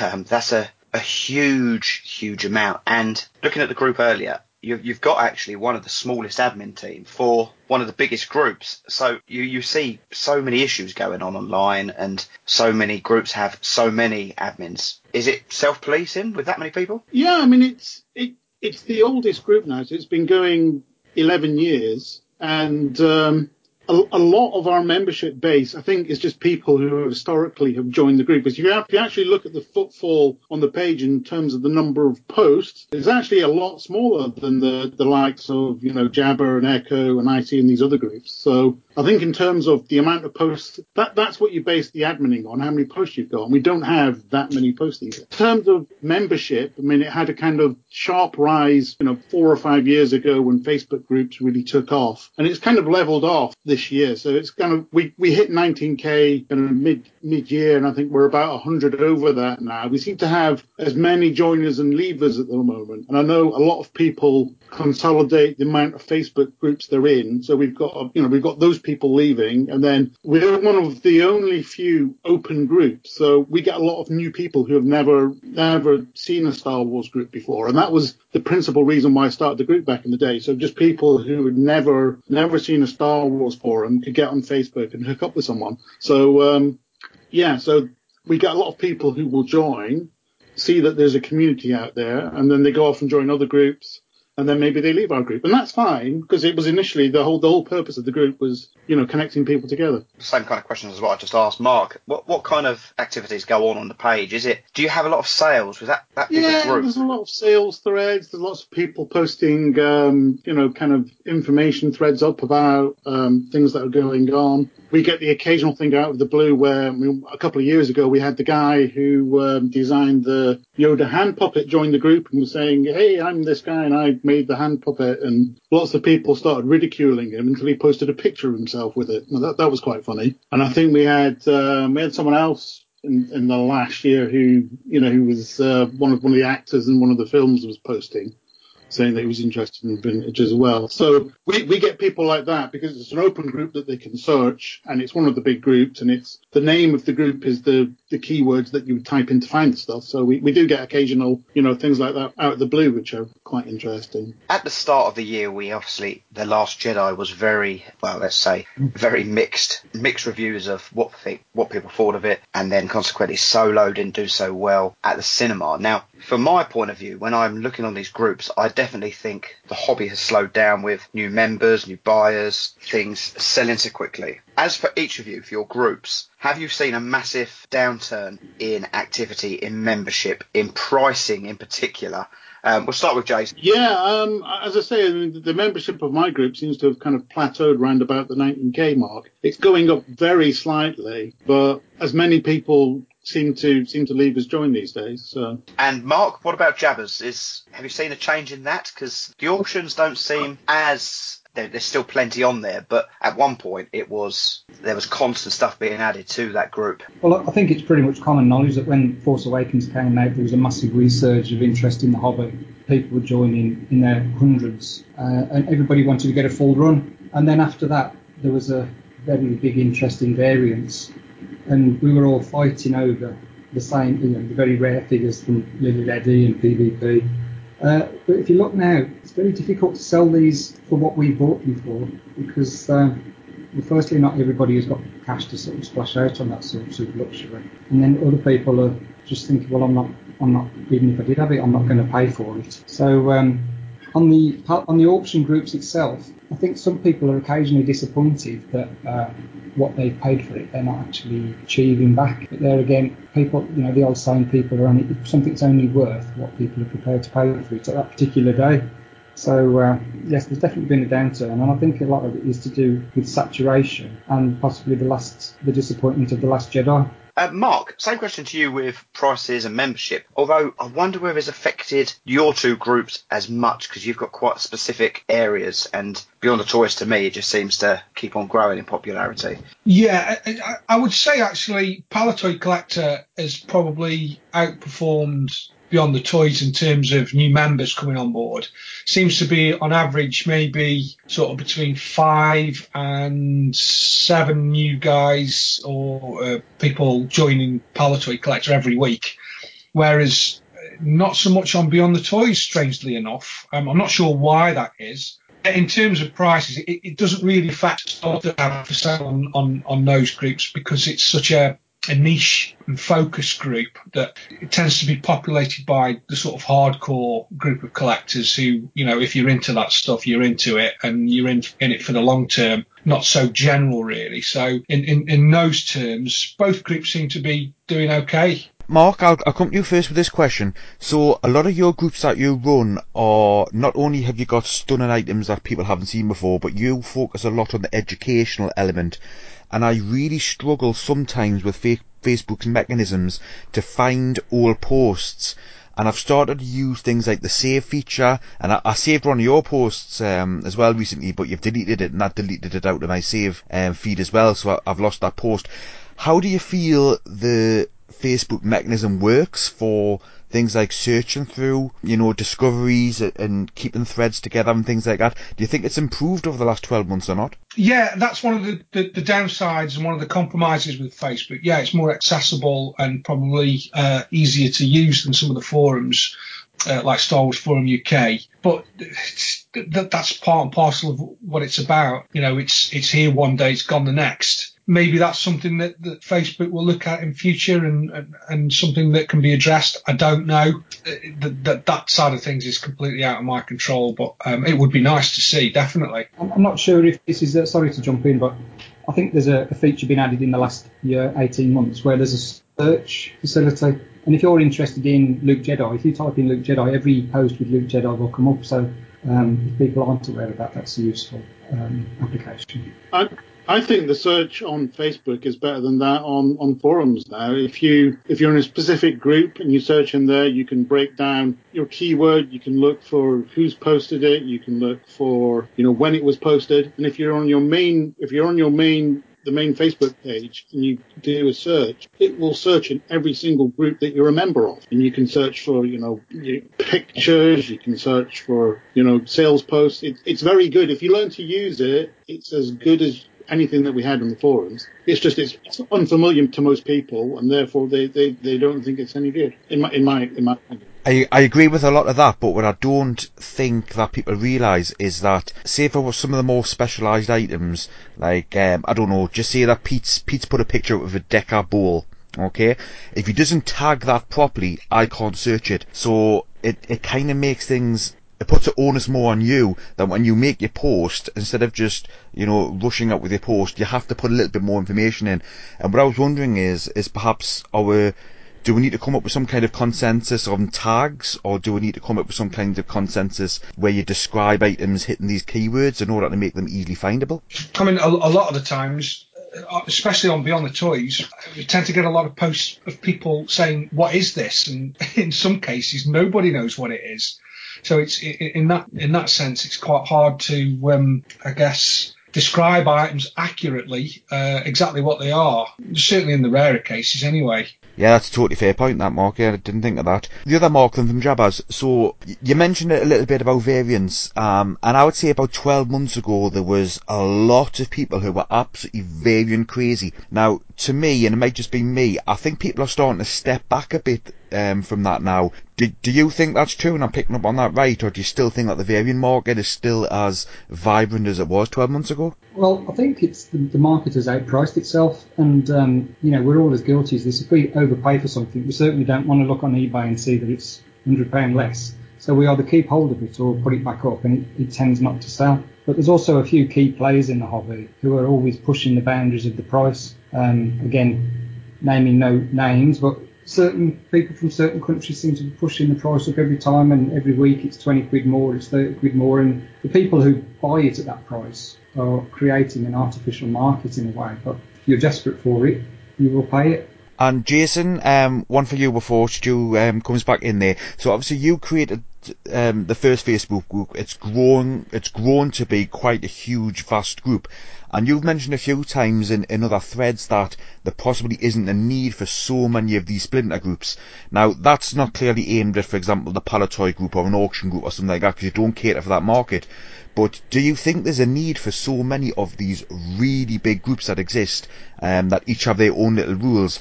But if you subscribe to them all, you turn Facebook on and you've got 10 posts of exactly the same thing because people are posting in 10 different groups and it's making it. I mean, sometimes you just want to say, for God's sake, will you just stop doing that?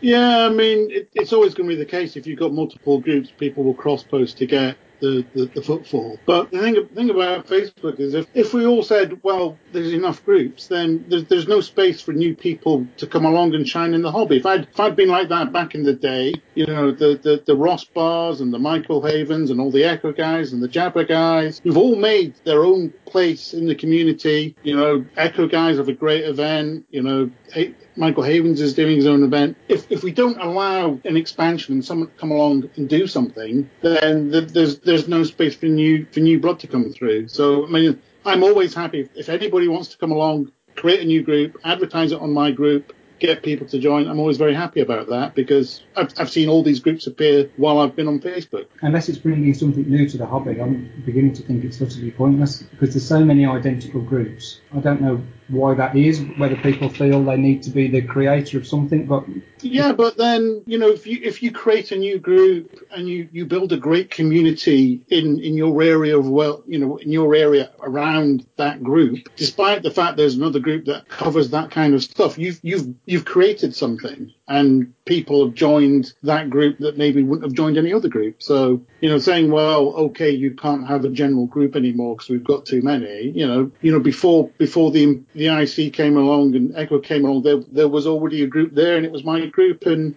you know, if we didn't have these, these new things here, I think that the hobby would be less, less for it. So, you know, the next, the next big, great Facebook group could just be a twinkle in somebody's eye at the moment. Another big thing I see across Facebook, especially this year, is there's been a lot of people, very people are very quick to call people out. I I dealt with a bloke earlier in the year, and he messaged me like 24 hours after buying something off me, asking me where it is, and you're kind of like, what? And he was getting the arse for me. And there's so many scammers, so many scandals, so many dramas. Facebook is a much easier platform to, to just out someone constantly. And there's there's people who, who I recognise as, as friends and people who you think are honest. How how do you, especially you as well, Mark, in um, in Jabba's, how do you spot things like shill bidding? Are you constantly on the lookout for, for friends bidding things up and trying to get that? Well, we've got some really dedicated um, admin on Jabba's Palace.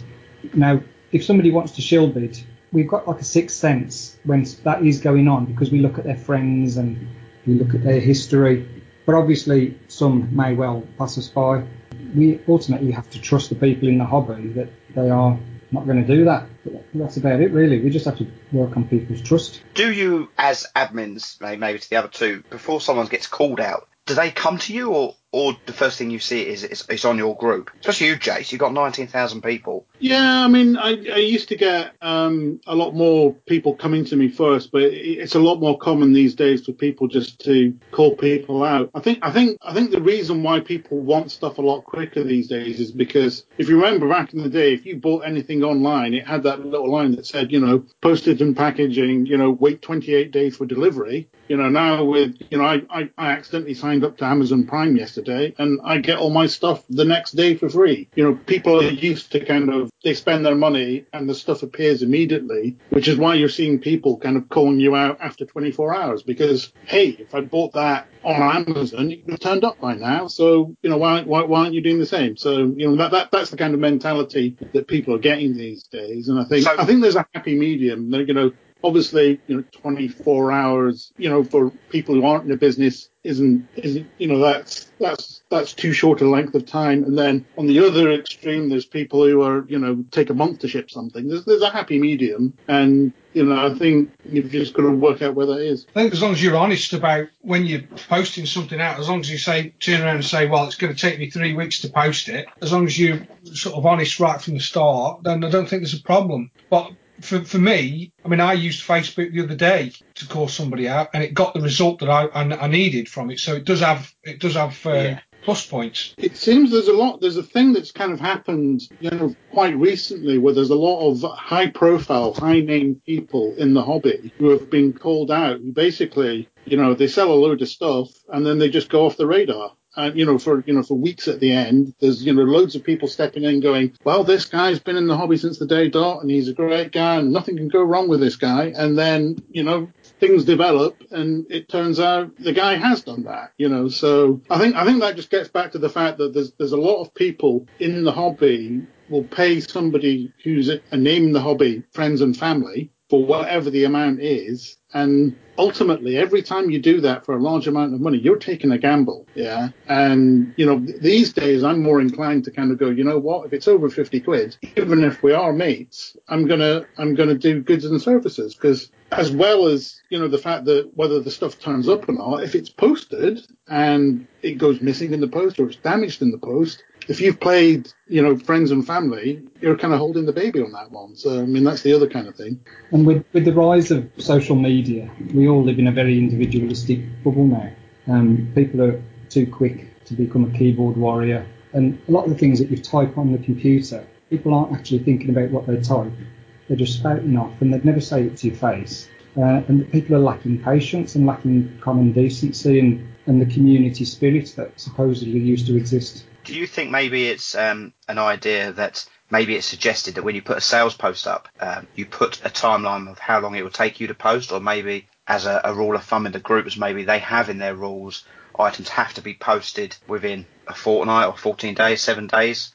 I think generally, if, if, if it's more than a, a week before the person gets to the, the post office, they generally say so. Like, you know, I'm selling this now, but I can't get to the post office for another seven days. So if you if you can't wait that long, don't buy it. I think it's pretty much a given that people expect things to be posted out once they pay for them to be to be out out to the post office within sort of three or four days at minimum. Yeah, I think you're probably right actually, because if you aren't in a position to post it, then don't list it, isn't it? So yeah. Yeah, I mean, I, I had one recently where I, I, I bought I bought the item and the, the seller immediately said, "Oh, can you send that friends and family?" And I went, "No, I don't know you, and I'll send it goods and services." Well, you have to add the four percent at that point. And his original listing never mentioned that, and I paid him, and he went, "Right, well, I'm off on holiday now." So I mean, that that was kind of like you know, two weeks gone. And then eventually, you know, when he got back, I kind of chased him and said, Are you going to post the thing tomorrow? And he'd go, Yes. And then he wouldn't. And then he posted it. And then I had to chase him to get uh, a tracking number. And I'm just thinking, and that's me paying goods and services for something. I mean, what, how would it have been if I paid friends and family? And it turned out that- that's uh, out of order. they were scamming. So, you know. Was it Richard, Jace? No, it because he's he's got no scruples. So just before uh, I wrap up, I've got I've got two other things I just want to quickly, briefly talk to you about. Now, one thing the Echo Base Group does has has achieved, and I, I think they do a very good one, is Echo Live. I think as an event, I enjoy it. I think it's a good selling event if you're a seller. I think there's plenty there to buy if you're you want to go there and purchase. And I think there's a, a nice congregation of it's a nice central place to, to meet up and, and have your usual beers. So with each of you, um, first of all, Mark, at Celebration you put on what was an extremely popular Helix presentation. Now, sadly, we had a booth and I was the one that had to man it while it was going on, and I didn't get an opportunity to see it. Have you got any plans to take that to any other events in 2019 or It would be fantastic to be able to do something like that for maybe an Echo or Farthest From. Uh, I think the original sort of concept started at Farthest From. Grant did the uh, presentation, and I think it went on from there. I don't know, perhaps, perhaps so. Uh, I know that Craig is going to Chicago uh, next year, so and he's talking about uh, maybe doing something for collecting track again next year. What that's going to be, we, we haven't sort of pinpointed yet, but um, yeah, you know, it's it's it's nice to put these things together, and it's also really cool to put the um, to to get the little giveaways that we give away at the uh, end of the talk, because uh, we really enjoy doing those. the pencil's amazing? And obviously having yourself with your art is a bit of a bonus for your groups and your kind of things, isn't it? It it does pay dividends. Jason, same to you. You know, celebration is coming up next year.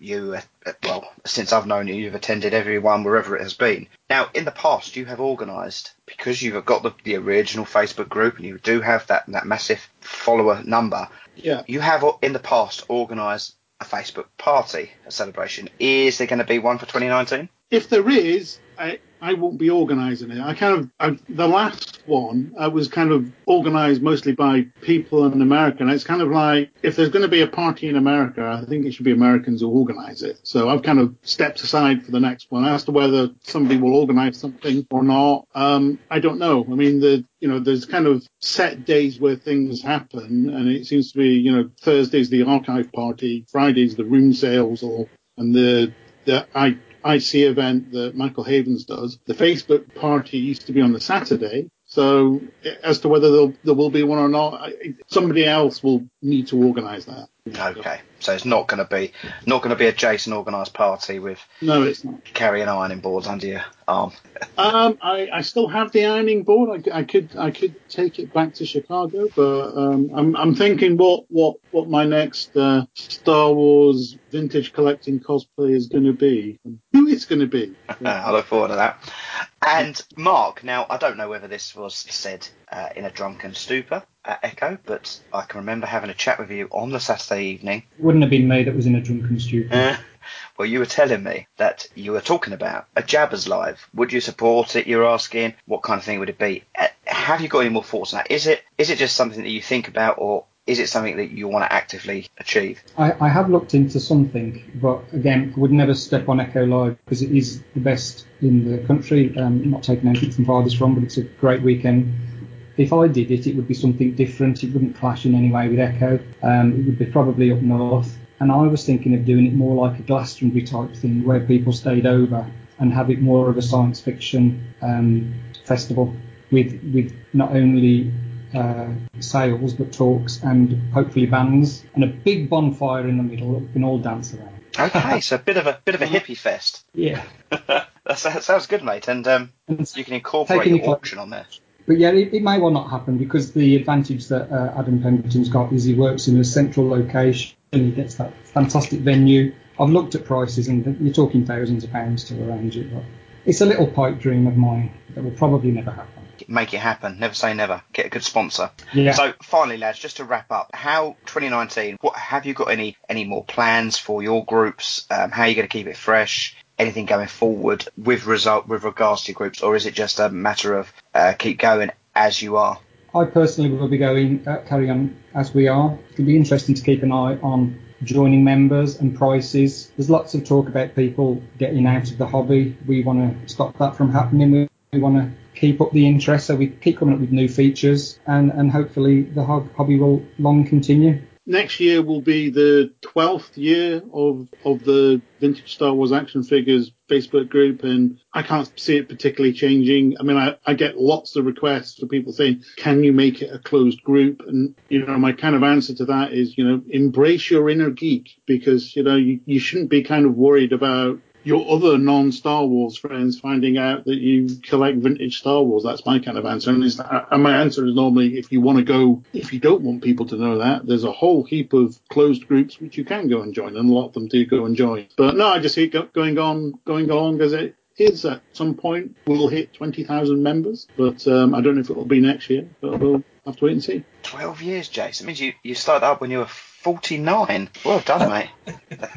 Hey, 50 Uh, next Mark? year, mate. 50 next year. Mark? Um, yeah, we're going to be uh, Palitoy Group. I'm going to last year was it last year or the year before? I can't remember. I did the um, I did a limited edition uh, Boba Fett sort of uh, Palitoy standee done in a sort of vintage style, and they sold really well. And a lot of people have asked me, am I going to do anything similar for the group again? And the answer is yes. I've got- two things planned for next year, and the same with Beyond the Toys as well. Going to be doing some um, uh, interesting uh, giveaways on Beyond the Toys. We've got some competitions, hopefully, and some other sort of features because at the moment it tends to be very much um, either latest acquisitions or for sale. There doesn't seem to be a great deal in between. So we want to try and mix it up and, and, and bring something else to the table just, just so it's a bit more interactive. That sounds brilliant. I've got your um, book one of the Boba Fett point of sales. I, I love it, and um, I'm sure Darren Orm will be desperately waiting for you to release another one so he can rip it yeah, off. I'm sure he will. Well, gents, thank you all so much for taking the time to speak to us on the Xmas So, special. Just It's before you all- close it, I'd just like to uh, thank you all for the podcast. And I was listening to the Palitoy talk today. It was absolutely brilliant and so informative. I'm glad Richard managed to capture that. Um, I'd also like to thank all the admin that work on Jabba's so hard, and they're always there's always somebody. They're all, you know, it's almost omnipotent. It doesn't matter what time of day. There's always somebody going to cover uh, a question or a or a query. And I'd like to give a special thanks to Thomas Gill, who's took a bit of time out for personal reason, reasons, and for, especially for his little comic strip Swoopers, which he did, which everybody loved. I don't know whether you all saw that. I'm hoping that while he's off, he's actually working on a Swoopers movie. So when he does come back, that would be something to look forward to. Hint, hint. Well, superb, superb. So, Mark, Mark, Jason, thank you all so much. Um, really do appreciate it, and keep up the great work. Great, great groups. Some of my some of my favourites are right there. So, uh, really do appreciate it.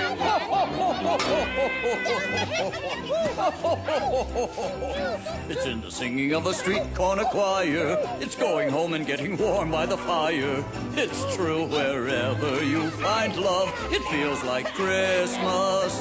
A cup of kindness that we share with another. A sweet reunion with a friend or a brother. In all the places you find love, it feels like Christmas. It is the season of the heart, a special time of caring, the ways of love made clear. And it is the season of the spirit, the message, if we hear it, is make it last all year.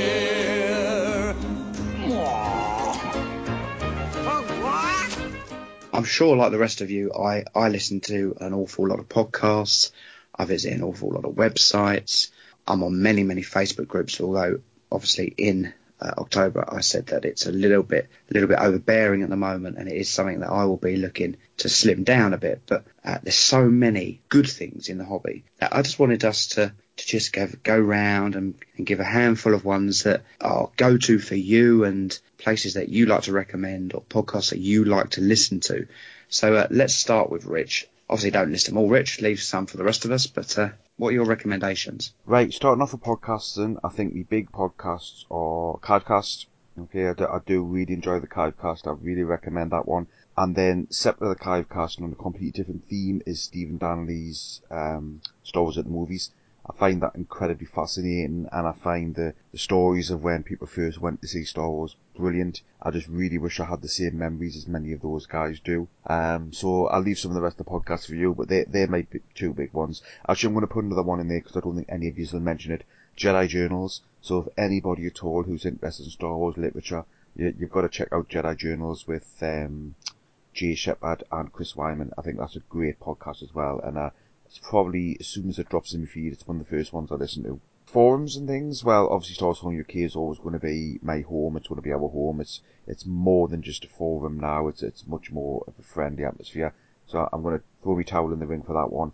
But obviously the guys at Tantive as well always make us feel really welcome. Um, they they push us. They you know the Chris um, Clint's just done another fantastic review of our uh, last episode, and he's posted us some great customs which could have been used in the Dagobah playset. So so cheers for that, Clint. We're, we're, we're going to keep pushing Tantive. And as far as Facebook groups go, a lot of people ask about Facebook groups, and I'm always going to go back to the timeline groups because I think the timeline groups are absolutely fantastic. They used to be called the Boss Bar groups, but they're not now. They're they are far bigger than Ross Bar. Um, and now that Ross Bar's lost a bit of weight, um, there are a few things bigger than now, but not much. Um, so the timeline groups, I'm always going to say, you know, the, the early, the early Star Wars one, the Empire one, and the Return the Jedi one. Uh, I think they are great. Um, groups certainly to get involved with, just some general Star Wars fun. Superb choices there, Rich. Uh, Steve, anything you would like to add on top of Richard's selections there? He didn't leave a lot. Uh, I think I would have said said many of the same ones. The, the Clivecast, absolutely. Second vote for that. And Steve Danley's Star Wars at the Movies, second vote for that. Just wish he would release them more regularly. I do, having had the insight behind the, behind what you guys get up to, understand just how how much work goes into these. But the Star Wars at the Movies podcast, there's only eight episodes so far, but they have all, every single one, been brilliant. Outside of that, I've I've been listening to the Fantha Tracks podcast, which Dave Tree and Mark Newbold does. Um, that's quite fun. It's quite light. It's um, it's quite an easy listen. They're usually quite short as well. They're usually only around, I think they, or at least they feel like they're only around 30 to 40 minutes long. Um, and I've also uh, been listening to a more modern podcast, uh, a, a podcast called Toy Run. Um, and that's that's quite good fun if you've got a kind of eye on what's actually coming out and out and about in in the uh, in the shops. Um, so that's that's quite a nice one to listen to. Again, I would have to agree with Rich. Star Wars Forum UK. It's amazing. Um, it's a great place to be. It's uh, there's so much knowledge and information on there. Great bunch of friendly guys, um, and well worth being involved in. And then over on Facebook, uh, the Jabba's ones for me. They're the ones I probably spend most of my time in. I think uh, Jabba's Court's quite quite good fun. They do uh, like pub nights uh, where you can just listen in. They also do lots of live feed uh, interviews where people will come on and and chat over over video feed, which is usually quite interesting. Um, you mentioned earlier that uh, Lee Bullock was one of your favourite interviews. He did a he did a live feed through through Jabba's. Um, and again, that was absolutely brilliant. Really, really interesting to to not just listen to, but also to be able to to be able to see when he's pointing at things in his collecting room. And you know, so there's a lot to be said about about some of those Facebook groups. Those, but those ones, uh, those ones are the ones I spend my time on. Superb, mate. And um, Pete, can you uh, tidy up for us? There's anything left. Yeah, I just want to echo um, what um, Steve just said about Toy Run. That's probably the first podcast I could have listened to every, month. I mean, they are pretty much. I mean, if you if you want to get a kind of feel of the range, if you've kind of like got to the end of your figure collecting for uh, vintage figures and you want to go, you know what, I want to go and collect all the stormtroopers, then that's kind of the place you to go to. Really, I mean, I had a very active Facebook group as well where they actually answer the questions from the Facebook group on the podcast. So I've had a few questions answered. I've put a few on there recently as well. Uh, my latest question was, you know, what's the best first twelve if you were if you were aping the the vintage first twelve? What would you what would you choose from the, the whole of the modern range uh, to put that together? And there's been some great answers. So it's a real thriving thriving group in general. I mean, the two guys are absolutely superb. Jake Stevens and Chris B are, you know, good friends of ours. Hopefully we'll meet up with them in Chicago as well and have a, a few beers maybe, especially with Chris, who's a German, so he, that's all he does. Germans just drink beer all day. Um, so yeah, that, that is definitely one on my list. Um, I, I do like Rebel Force Radio, even though it's had controversies. They have they have behaved themselves recently. They have been a bit naughty, but they're just two old boys, you know, um, similar kind of age. They occasionally drop stupid things in and they get told off, and that's just the way they are. But their show is such a good quality show. I mean, they really do put together a fantastic show. They do their research. They're they're real passionate um, uh, vintage collectors as well, or one of them definitely is. But they're passionate Star Wars fans, and you know, like I said, no one's perfect. That's just the way it is. But they they've tied themselves up, and it is always one I actually do look forward to because of the quality of the show. Uh, Full of Sith is another one who, and they, they, they get really deep down. Uh, Bryan Young on that show is very, very informative, very good guy knows his stuff, part of a kind of like whole celebration Lucasfilm kind of thing. So um, loves to analyze every little detail of Star Wars, and uh, he's a Last Jedi fan like myself, and I love hearing his theories on it. Uh, as far as Facebook group uh, goes, oh, I've kind of steered away from a lot recently because I was getting so full of Facebook stuff. Um, the one that I kind of peer through the window like an old curiosity shop is is um, almost like it's Bagpuss. Um, is the Beyond the Toys group, which obviously Grant Craig and Mark Daniels are involved with. Uh, you know, every every other day something appears on there. You go, oh, I would love that so much. And again, if you engage with it, people help you find stuff. Uh, people will point to it. Uh, people might even sell you it as well. So, and that's where I get pretty much all my newest acquisitions stuff from because there's always something that appears on there which I've never seen before. So I would definitely recommend that even though I'm banned on Echo um, um, traditional or vintage, I am still on Echo modern, and I do a lot of trading on there. So again, that's a that's probably one of the easiest places to sell stuff and and move stuff on and buy stuff. I'm always buying bits and pieces from there. Uh, I did pick up actually. Get this.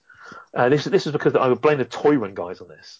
It was a, a Star Wars exclusive figure they did for Celebration Three and in, it's basically Darth Vader sit, standing on a plinth and on the plinth is a button which you push, and you get exclusive James Earl Jones lines. He talks about Celebration. He also talks about Revenge of the Sith. And uh, yeah, I mean, I, I never knew that before. I, I bought one because of I, what I heard of that podcast. But um, yeah, it's, it's some fantastic original lines by James Earl Jones. I don't think you'll get that much opportunity for him to do original lines on any toy before. So yeah, um, but that's about it really. Yeah, I mean, there's, there's there's loads of stuff out there, especially podcasts. Oh, one final one. Even though it's finished now, the series, um, part of the Rebel Force Radio Network, and I think I believe he's got his own show. But David Collins did a show about the music of Star Wars, so it really is a detailed breakdown of all the soundtracks, and I mean all the soundtracks, every single soundtrack from from you know Episode One all the way up to Rogue One, and I, I would assume they've done Last Jedi by now, or maybe maybe they stopped then. But I believe he's got his own show, and uh, those episodes are absolutely fantastic, and I would definitely recommend them. They are pieces of Star Wars history in their own right because David Collins knows his stuff. And that's probably it. That's good that you brought that one up, Pete. Actually, it's called the Soundtrack Show, and he's just finished the Harry Potters. He did Rocky, he did Jaws. No, he didn't do. Yes, he did do Jaws. Um, and he's just released a one on um, John Williams scores from lesser movies that you never knew was John Williams, which is which is really fascinating as well. And and they they're very Because regular. Because after after you've heard those episodes, you actually go back and you can actually follow the film. I don't think you can do it with a lot of modern films. A lot of modern films just to be just tend to be you know uh, pop tunes and modern tunes, but but when they actually did scores, I, I never knew anything about this stuff. You know, music cues, I haven't got a clue what that was all about. But you can follow like Star Wars, just listen to the soundtrack, and if you understand where things come in, you don't even have to watch the film. You can visualize in your head because of the way the music is, or I'm calling it music. I'm so so common.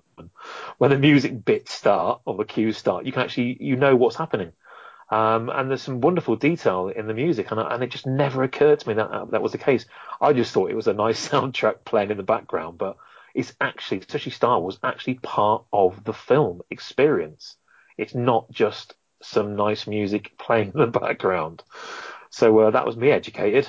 Yeah, some great choices there. Um, I too will. I just want to echo Clivecast, obviously, um, probably a big, big part of why we're here now, and they know their stuff. They they certainly cover every figure in in great detail and have a very, very good formula that works there. And Toy Run, I'm another one that's um, a big, big fan of that, and very saddened to hear that as of 2019, it's only going to be a monthly show rather than a weekly show.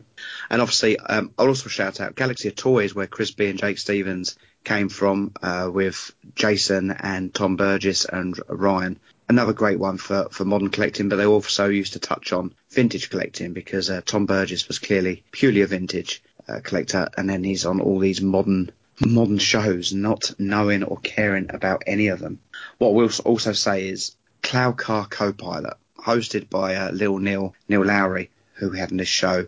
He does that. He he pushes constant other podcasts, and his uh, they're only short, about ten minutes each, but it's all about positivity. Um, he obviously sees all the negative comments between different groups of people, so his podcast is all about being positive. And obviously, uh, Chris Leddy, who came on, he's part of the Brick City Blockade, and the Sixth Scale Scavengers is a great, great show if you're into your um, hot toys and sideshow type type toys. Although uh, a lot of it is covered by Marvel, but they do cover regularly Star Wars figures on their websites. Boys, I, I think Jedi Business, which is I can always get confused which one, whether it's Chris B or Jake Stevens' site. I know the other one's got from uh, Chris B. Suckers. Chris, Chris B. Site. I find Jedi Business is a great go to um, go to site when you're modern collecting or even vintage collecting. If you just want a quick quick updates and checklists, great place to go.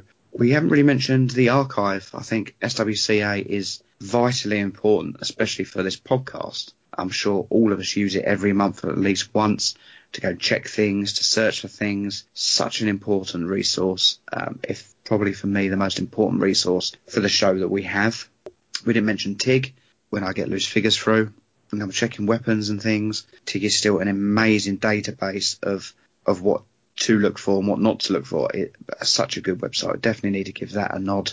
And eBay. You know, we talk about all these different sites on Facebook to buy, but you can still pick up some quality, quality bargains on eBay, and uh, it's still a great place to go and scout and look for look for great things. But boys, I think we covered so many great podcasts there, so many great sites, So many great Facebook pages. Yeah, plenty for people to be getting on with. Right, so we're now going to move on to the final part of the Christmas quiz. TVR doing eggheads, and the eggheads have been doing pretty well. We've got all of our eggheads through, apart from Pete. But stay on after the uh, the close of the show to find out what exactly went on with Pete's one. Uh, let's go and see if the eggheads can defeat the two brains of the challengers.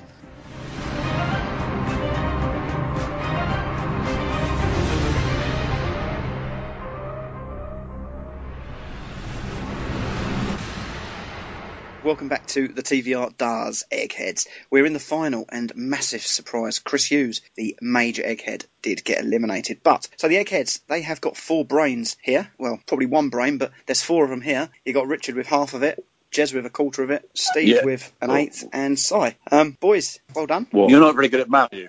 No, There- there's a bit just hanging out. and we've got two challenges. We've got Rob who uh, who bottled the diecast round, and he's teamed up with Andy. So, boys, this time you can of course confer, which I know for a fact will mean arguments with the eggheads. Andy and Rob, this is the final. Just general questions about collecting. Do you want to go first or second? First. You want to go, Go first, although yeah. you've lost every round when you've gone first. Ah, it's got to change sometime. Okay, okay, let's let's do this. Okay, so Rob and Andy, your first question: Which of these figures debuted on a 31 back card? Is it A Yoda, B the Hoth Rebel Soldier, or C the AT-AT driver? It's Hoth Rebel Soldier, Rob, if you're happy with that one. Yeah, go for it. Oh, Andy's here to take you boys down. They're 1 0 up. Well done, Andrew. Of course, the uh, 30 for Yoda and 41 back for the AT-AT driver. Eggheads, there's four of you. Okay, surely, surely. I know Simon's going to pitch in, but have a think. okay, don't let him just hey, answer. Hey, hey, hey, hey, hey, hey. Uh, right, that doesn't. I'll quit. Oh no, I already have.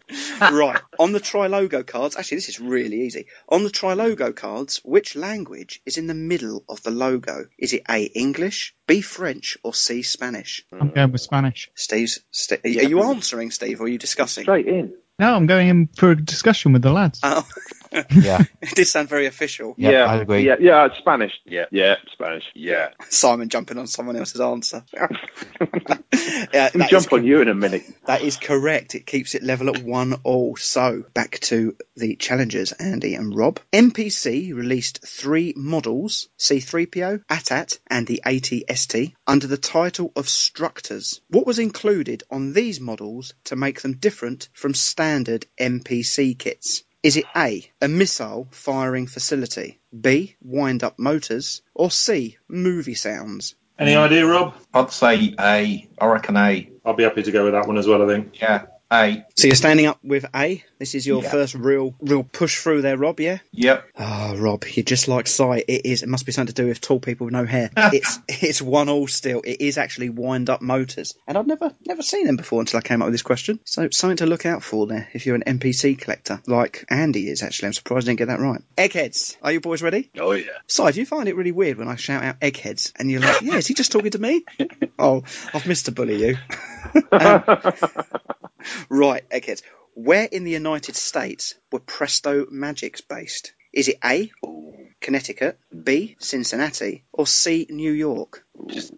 What was the first one again? Connecticut. Connecticut. Connecticut. Oh, my gut instinct was New York, but I don't know why I was thinking that. I would probably rule No, I, Cincinnati. I was I was thinking New York as well. I would be happy with New but York I, from a, from uh, I a don't publishing know. point of view and all that. It, it kind of makes Yeah. sense, I would say, from a, from a stationery as well, none of the bands. Connecticut. Because you just Googled it. No, it's New York. I, I can't think of any Star Wars stuff actually. I mean, yes, book publishers, but Presto, well, Sigma came out of New York, so don't say you can't think of anything. New York State. I'll go with whatever you want. Go on.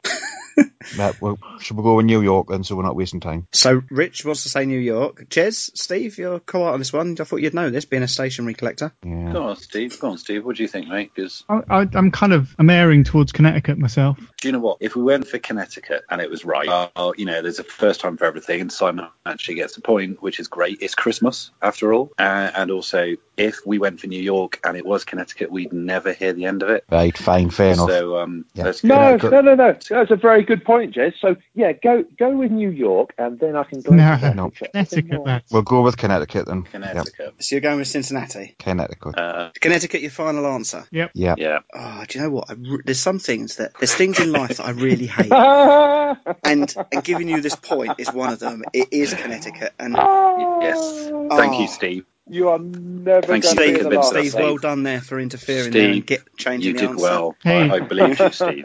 Full teamwork.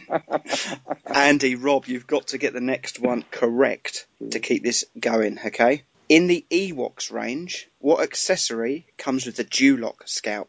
Is it the Dulok Club, the Dulok Staff, or the Shaman Staff? It's a staff, but I'm not sure which one. Andy, what do you reckon? I would I would go for the obvious, the Dulok staff then, if it's a Yeah. staff. Okay, we'll go with that. Is that, is that your final answer? Yeah. Sure you don't want to change it? Merry Christmas. Could be Du- could be Dulok Club. I've got, I don't know. I've been to lots of clubs, and there's often Duloks knocking around. Whatever, so what's your final answer? Andy, what do you reckon? Club Uh, he's, he's a tricky one, that Stu, isn't he? You see, you know, he's, Yeah. His wily ways. I'm I'm happy to go with it, that Dulok staff. It's going to Yeah, be the staff. shape Dulok staff. staff. Now, is- 100 percent. That's your last answer. Yeah, go on. It's gonna Oh, you're sure? it's gonna be Easter soon. Oh, oh, I used to love going dancing. so let's go to the Dulok Club. Yeah, let's go to the club. Yeah. You going with the Dulok? Is that your final answer? Yeah. That's correct, boys. Well done. two two. Really well done there. I know you elim- used the uh, process of elimination there. So, Eggheads, you've got to get this right to win. If you don't, we go to the tie break question. How many gas masks come in the action figure survival kit mailer? Is it A1, B2, or C3? So I'm gonna say six. I, I, I was I was going to say three as well. I would agree with Si. So So you're going with B. It must be Christmas. yes, yes, Stuart. We're going with B. We're You're going with B, which absolutely is Right. two. Uh, Two. I'm afraid, boys, that's incorrect. the answer was C3. Oh no! Look what just Oh happened. dear. Well, it's Christmas. Let's go to a tie break, okay? And um, let, let's let let's let the challengers, everyone come in. Everyone come in. Let's have a party. So, boys, this is about the podcast, okay? This is how you're going to end.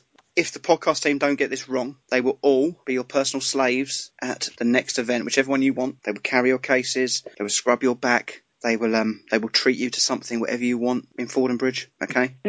so, this is the fifth Vintage Rebellion's Christmas special since we started. But how long combined were the first four? Okay, I want it in hours and minutes. So how long do you think the first four were? I'm gonna the challenge is I'm gonna let the eggheads go first, so then you can choose whether you're gonna go higher or lower. So Steve, stop listening to them because I can hear it coming out of your head.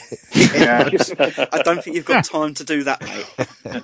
What do you reckon, Rich? Oh, it's got to be I'm you going to guess. You were on all of them, Rich. So what Yeah, do you yeah. reckon? What, what re- lengths do you reckon they all were? Well, they were shorter, so I'm going to guess between two and three hour mark times four. So say two. And, I, I I don't think ten hours is going to be too far away. Right. Uh, Jez, do you agree with him? You've got to remember the Pantos are in there. As well as Richard been in all of them, I've been in all of them as well. Ooh. Which one? Um, The first one, were but you? You're right. Yeah, yeah. I was a guest with Prit. We we were doing the impressions. Of course we you did the did, panto. yeah. Yeah, you did, yeah. yeah, yeah. So right, I reckon for I reckon 11 and a half hours. Do you? All right, it's clearly not that. I think 10 about yeah, 11 and a half hours. Okay. So, but but Richard reckons ten. So, what was your team going for? Si, have you got an input just so we can eradicate Yeah, that and I- leave that one out? Yeah, yeah, yeah. Oh, you're right. I'm going to go with in between two, 11. 11, at least 11. I think Jez's wasn't bad at 11 and a half, but at least 11. I like what you've done there. You've looked at Richard's answer and you looked at Jez's answer and just gone in the middle. Play it, play it safe, mate. Yeah. Once again, you've demonstrated what rubbish use of maths because if Rich said 10 and I said 11 and a half. Oh, roughly, mate. I didn't know halfway whether is- you wanted it spot on. Sorry, the maths police are out again. Steve, do you want to help them?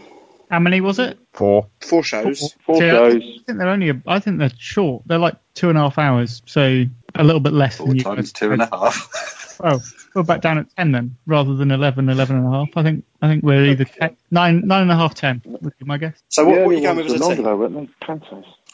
That panto did seem to go on for a week. it just seemed to, mate. It was actually about 37 minutes. Oh, come on, let's get it nearer 11. 10.45. There you go. 10.45, right, okay. So you're going 10:45. with 10 hours 45. Okay. You know the other lads will now say 10:44. No, no, can, can I, should we not go 11 hours and 38 minutes? Okay, so we've gone 10:45. So challenges, okay? No, Andy, Mark, Jason, you boys would have all been on a Christmas Christmas show, I'm sure. What do you reckon? What do you reckon? Do you reckon they're right? 10 hours 45 they've gone for. Um, you could go 10 hours 46 or 10 hours 45, would be- uh, 44 would be my recommendations, one, one or the other. But um, what do I'd you say higher. I reckon more. Rob reckons more. Two and a half hours up. So if there's four of them, I wouldn't say any more than about nine, nine and a half hours. What for all four? I don't know. I'd say more. They were, I'd say more. I'd say nine and a half hours. You're That's going as low opinion. as nine and a half, four shows. Okay, that, that's. I'm not. I'm not giving you any clues this time. But um. I think I would go. I would go less than what they've gone for. So you think Yeah. less as Okay. you think less as well, Andy? Yeah, they did. Uh, from they did go on a long time, but I think actually they were probably around the two-hour mark. They just felt longer. Yeah. Yeah. So what? What's your? What's Oh, no, your answer? I would go around the nine-hour mark, but if we just have to go a minute lower than them, yeah, let's go for the, the Yeah, ten. play that 10, tactic. 44, whatever it was. Ten hours forty-four. Interesting. I will, will tell you all before I tell you the answer. The the first ever Christmas special only lasted one hour and fifty minutes. Mm. There you But go. in proper vintage rebellion style, by the third one, we were three hours fifty-five minutes. Oh. The combined on it though was eleven hours and twenty-four minutes. Yeah, Eggheads, you are the winners of the quiz. Yes. I can't believe you've won a quiz, oh. you lot. You had Oh, Simon awesome. and Pete. Down Cheers. to my genius answers. Well, Si really did save you with his um with his. Oh, No, he wait didn't. It was me. Yeah, I'm just looking at it. Actually, I can't see an answer he answered correctly. The gas Hey, masks. The gas masks. Gas masks, Connecticut, bloody um, 10 hours Connecticut 45. was a yeah, fluke. you take your pick. Oh no! You take your Yeah, pick. come on, mate. To be fair, at the beginning when you said "How are you, mate?" you said "I'm fine." There you Got go. that right. He answered a question. Oh, you know what? I've answered more than all you put together. Thank you all so much. So it's been uh, great to have so many people on, and it worked. Everyone managed to um, turn up all right and get on all right. So that's always a good thing, isn't it?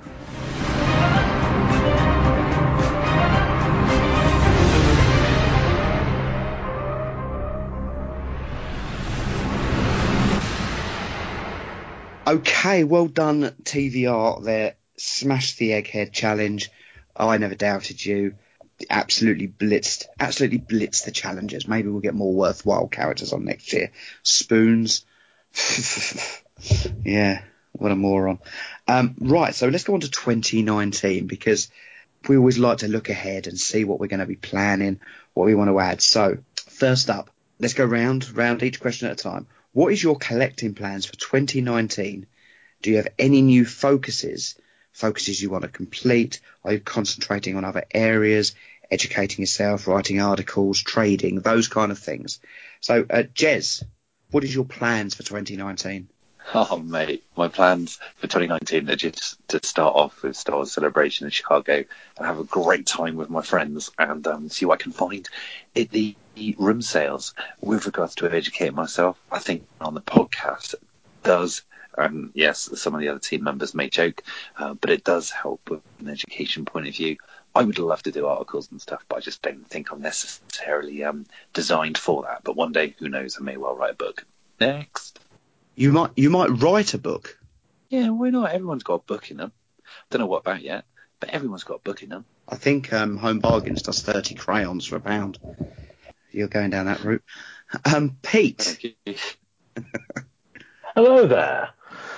Um, I uh, well, you know me. I'm trying to stay focused because I, if I don't, I become a steward. I mean, I become a steward, and uh, and I've been I've been down the steward route and bought all sorts of nonsense, and then you have to kind of come back. So I'm still very focused on finishing my little focuses. I reckon I can I reckon I can do the comics very soon, and and uh, uh, maybe get towards within ten of the car backs. Maybe it's gonna get a bit pricey.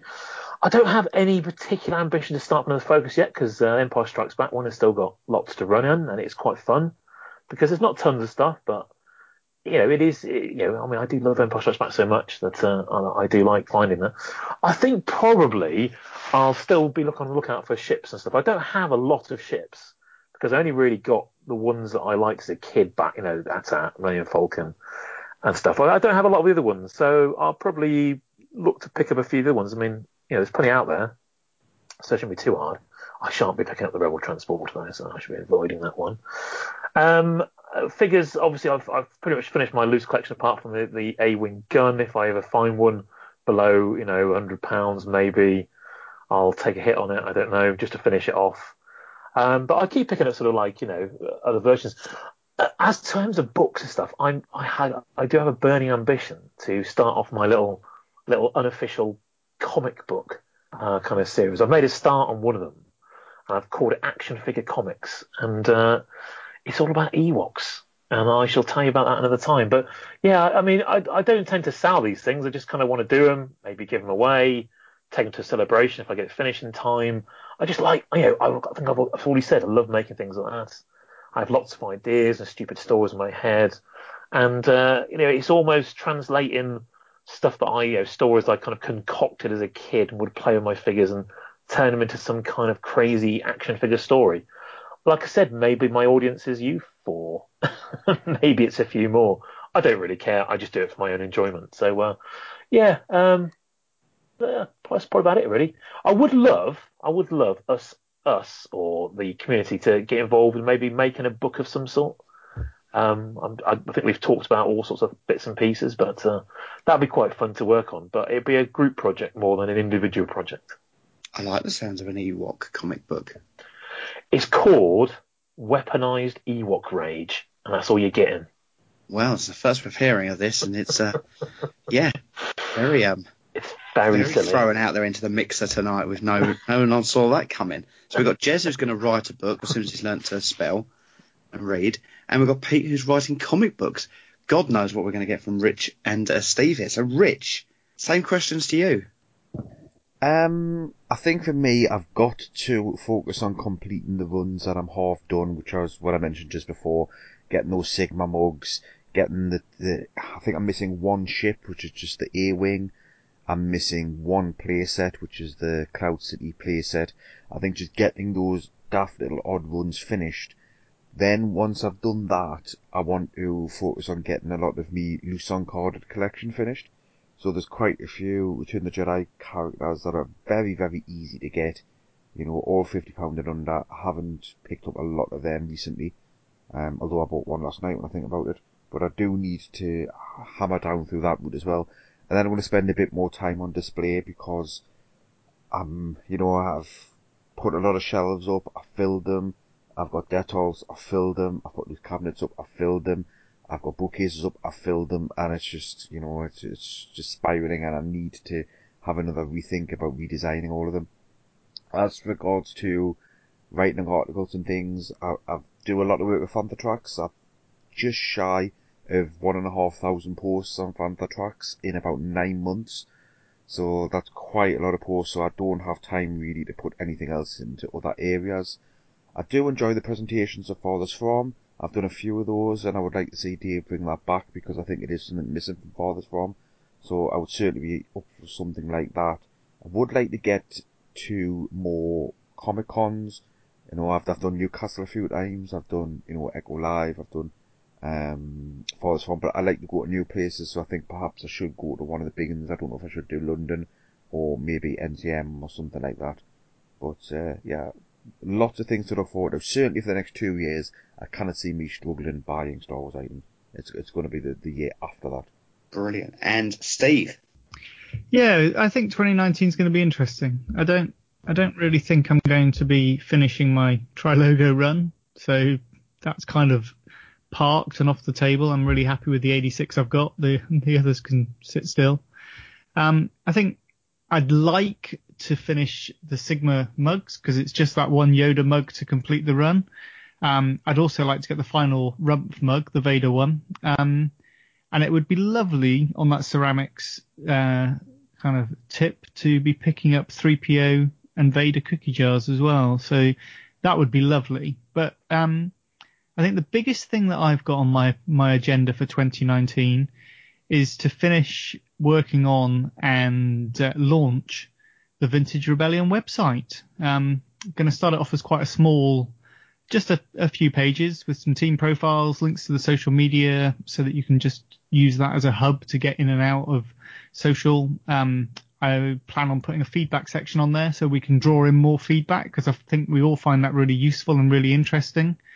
Um, and then through the whole of 2019, the plan is hopefully to to build it, make it bigger, make it more exciting, and eventually host a blog so we can get uh, you guys blogging um, live through the website as well as as well as through the the podcast itself, and, and make it a far more kind of interactive for the community experience. I don't expect in any way for it to become a forum. That's not the plan. It is about um, issuing information.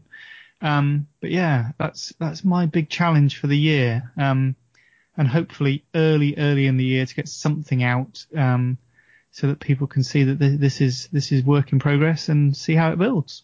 Superb. Everyone sounds like they've got plenty, plenty in store. Me being so focused next year, uh, it is going to be all about my 12 pack run, my loose run, add a couple of bits to the Sigma, and just keep myself more, um, more focused, more just online, more kind of thing. And I'm going to say this: this is a fifth Christmas special. I've said this in a row. I will sort out the garage as a collection room. It is in a right mess still. but really, uh, next year is going to be the year because Really? I've yeah my loft conversion's finished now. I've just finished my last bit of decorating. The inside of my house is as it should be. So now I can spend my my spare time out there, um, just kind of stroking the walls, feeling them, really getting to know the brick and uh, see what that is. Uh, boys, one more part of 2019 that I wanted to talk about. Obviously, we've obviously already covered events earlier, including celebration. But um, what three items are on our hit list for 2019? What what three items? If you had to write a list now, these three items I will find. What are we getting? Um, let's start with Steve. Well, it's going to be that Yoda mug, the Rumph mug, and the Roman Ceramics 3PO. I'm going to put myself on that one rather than the Vader cookie jar. I'm going to go for the 3PO. Lovely, lovely. Jez? It's been there for the last two, three years. Vinyl Cape, right? It's, it's going to happen. Vinyl Cape Shower Day. Uh, last month mentioned about the Cooley Cups, and I saw the, the Leia in between Han and Luke, um, just right at the end of A New Hope. Um, I want to find that Cooley Cup. I love that image.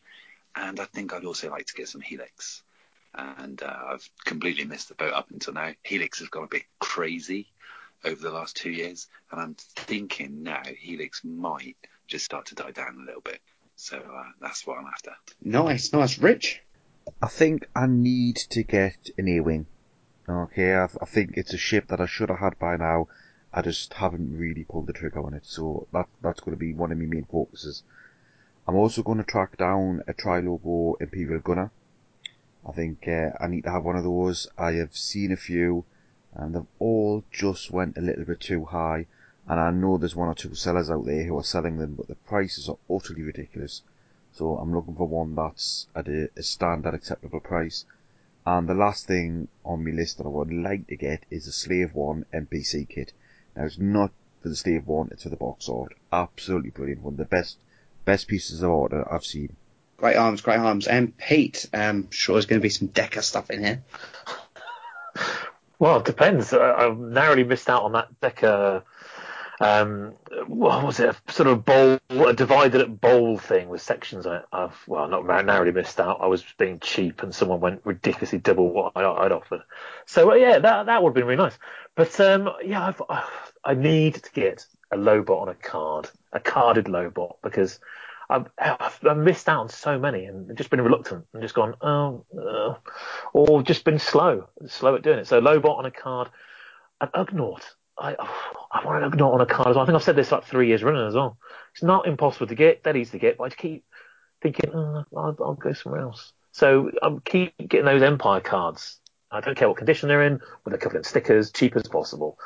And then probably uh, I've got to I've got to finish my loose run. I really do need that A wing blaster. Um, you know, I'm, I'm not saying the world is slowing down in collecting, but it's not as crazy as it seems. But that item is still daft. Uh, maybe I'll have to pu- buy an Imperial Gunner, nick his, nick his blaster, and flog the Imperial Gunner. I don't know. Uh, try and catch someone unawares. But I think my best chance for that is probably going to be Celebration. Uh, you do tend to get a lot more of those popping up there. So I really should get that out of the way just so I can have it all finished. Um, but yeah, uh, sim- uh, simple, simple things. I, I like I like all the little lists. I love hearing what people want. Um, I'm really shocked that Jez didn't put the skiff on his list. He's a, s- s- skiff fan, really Can I wants one. stop? But Yeah. Can I stop you? Stop you there. It's actually written in front of me, my piece of paper where I do all my prep for everything, and it actually says VCJ, Skiff, and Helix. And I've written Skiff down again, like the VCJ for the last few years, and I just thought to myself, who am I kidding? Um, I'm not going to get a VCJ and a Skiff and possibly some Helix. So I can see it. I can take. I can send you a screenshot right now. But I just did swap the Skiff for the cup because I thought, yeah, okay. So from a monetary point of view, the cup should be a lot, lot cheaper. It might be slightly rarer. I don't know, but yeah, I um, I've I've just made the decision to swap it from Skiff to cup about ten seconds before I open my mouth. well, I'm going after uh, an A-wing, a Trilogo Imperial Gunner, and a Slave One MPC kit. That wouldn't surprise me at all, actually, you know, that's you. Really wouldn't surprise me. That's the first time Rich has done anything which is popular. Um, actually, from my point of view, I am I I'm collecting the 12 backs. I want to add six next year, um, minimum, which would take me through to two thirds at least. I think I would quite like. See, this is my problem. I've got now my head, my little head's pinging with things I've seen in tow marts and stuff, and um, I can't focus properly. I'm something I'm hoping to find in Chicago is the Rebo Band, the Rebo Band music box for Sigma. That's my most desired piece of Sigma that I have remaining. And I tell you what, I'm gonna I'm gonna put something down. The fourth glass to go with my Amora French glasses. The same three keep coming up for sale. It's really winding me up. So I'm gonna knock that out because that should be quite easy. So yeah, nice pieces. Just one more round, friend, then homeward bound, friend. Don't forget me in your dreams. Just one more song, friend, and then so long, friend. The nights get shorter, it seems. Just one more rhyme, friend. Yes, it's a crime, friend. But you know time, friend. Time can fly. So it's good night, friend.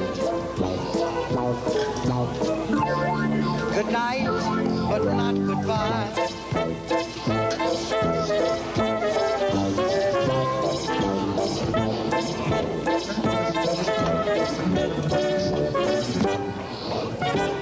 Right, well, boys, that is the Xmas special. Now we're doing it the other way around this year. The Christmas special is coming out before the December show. I'm hoping we've managed to get this out before before Farthest From. That is my plan, the morning of Farthest From. So hopefully you've listened to this on your lovely jaunt down for the Christmas shenanigans in Fordham Bridge. So let's just have a lovely Christmas message from each of you um, before we say our goodbyes for this year's special. Rich, send warm messages to our listeners. Yeah, whatever. On to the next one. Rich, you know what? No man is a failure that has friends. And I think that's why you joined the podcast. Steve? Ho ho ho! Merry Christmas! Uh, Jez? Well, I just want to take this opportunity to thank everyone for being so amazing this month, for all of our listeners for following us and for contributing in, in the shows and in all of the forum discussions and everything else and on Facebook. Um, our followers have been absolutely brilliant and, and the listeners, it's been, it's been awesome.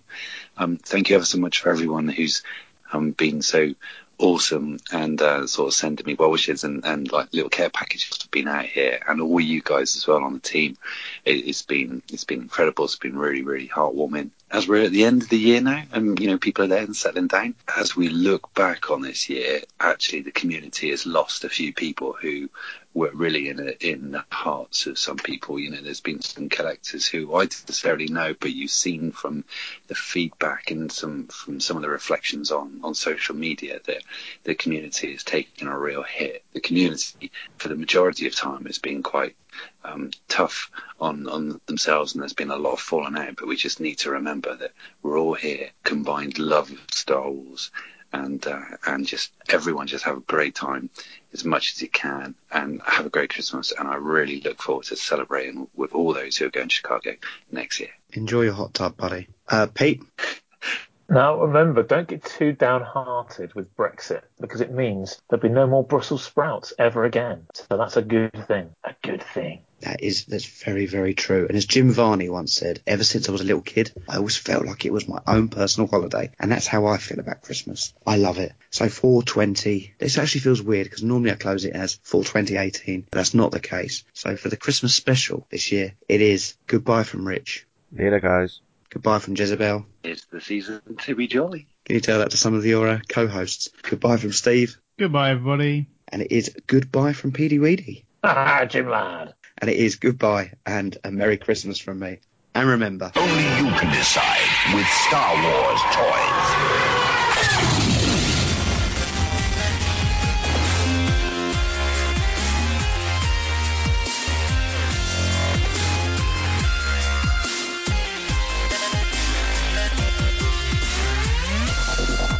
This podcast is not endorsed by Disney, Lucasfilm Limited, 20th Century Fox, or anybody who cares about the Star Wars franchise. It is intended for entertainment and information purposes only. The official Star Wars website can be found at www.starwars.com. All names and sounds of Star Wars are registered trademarks of Lucasfilm Limited and other associated copyright holders.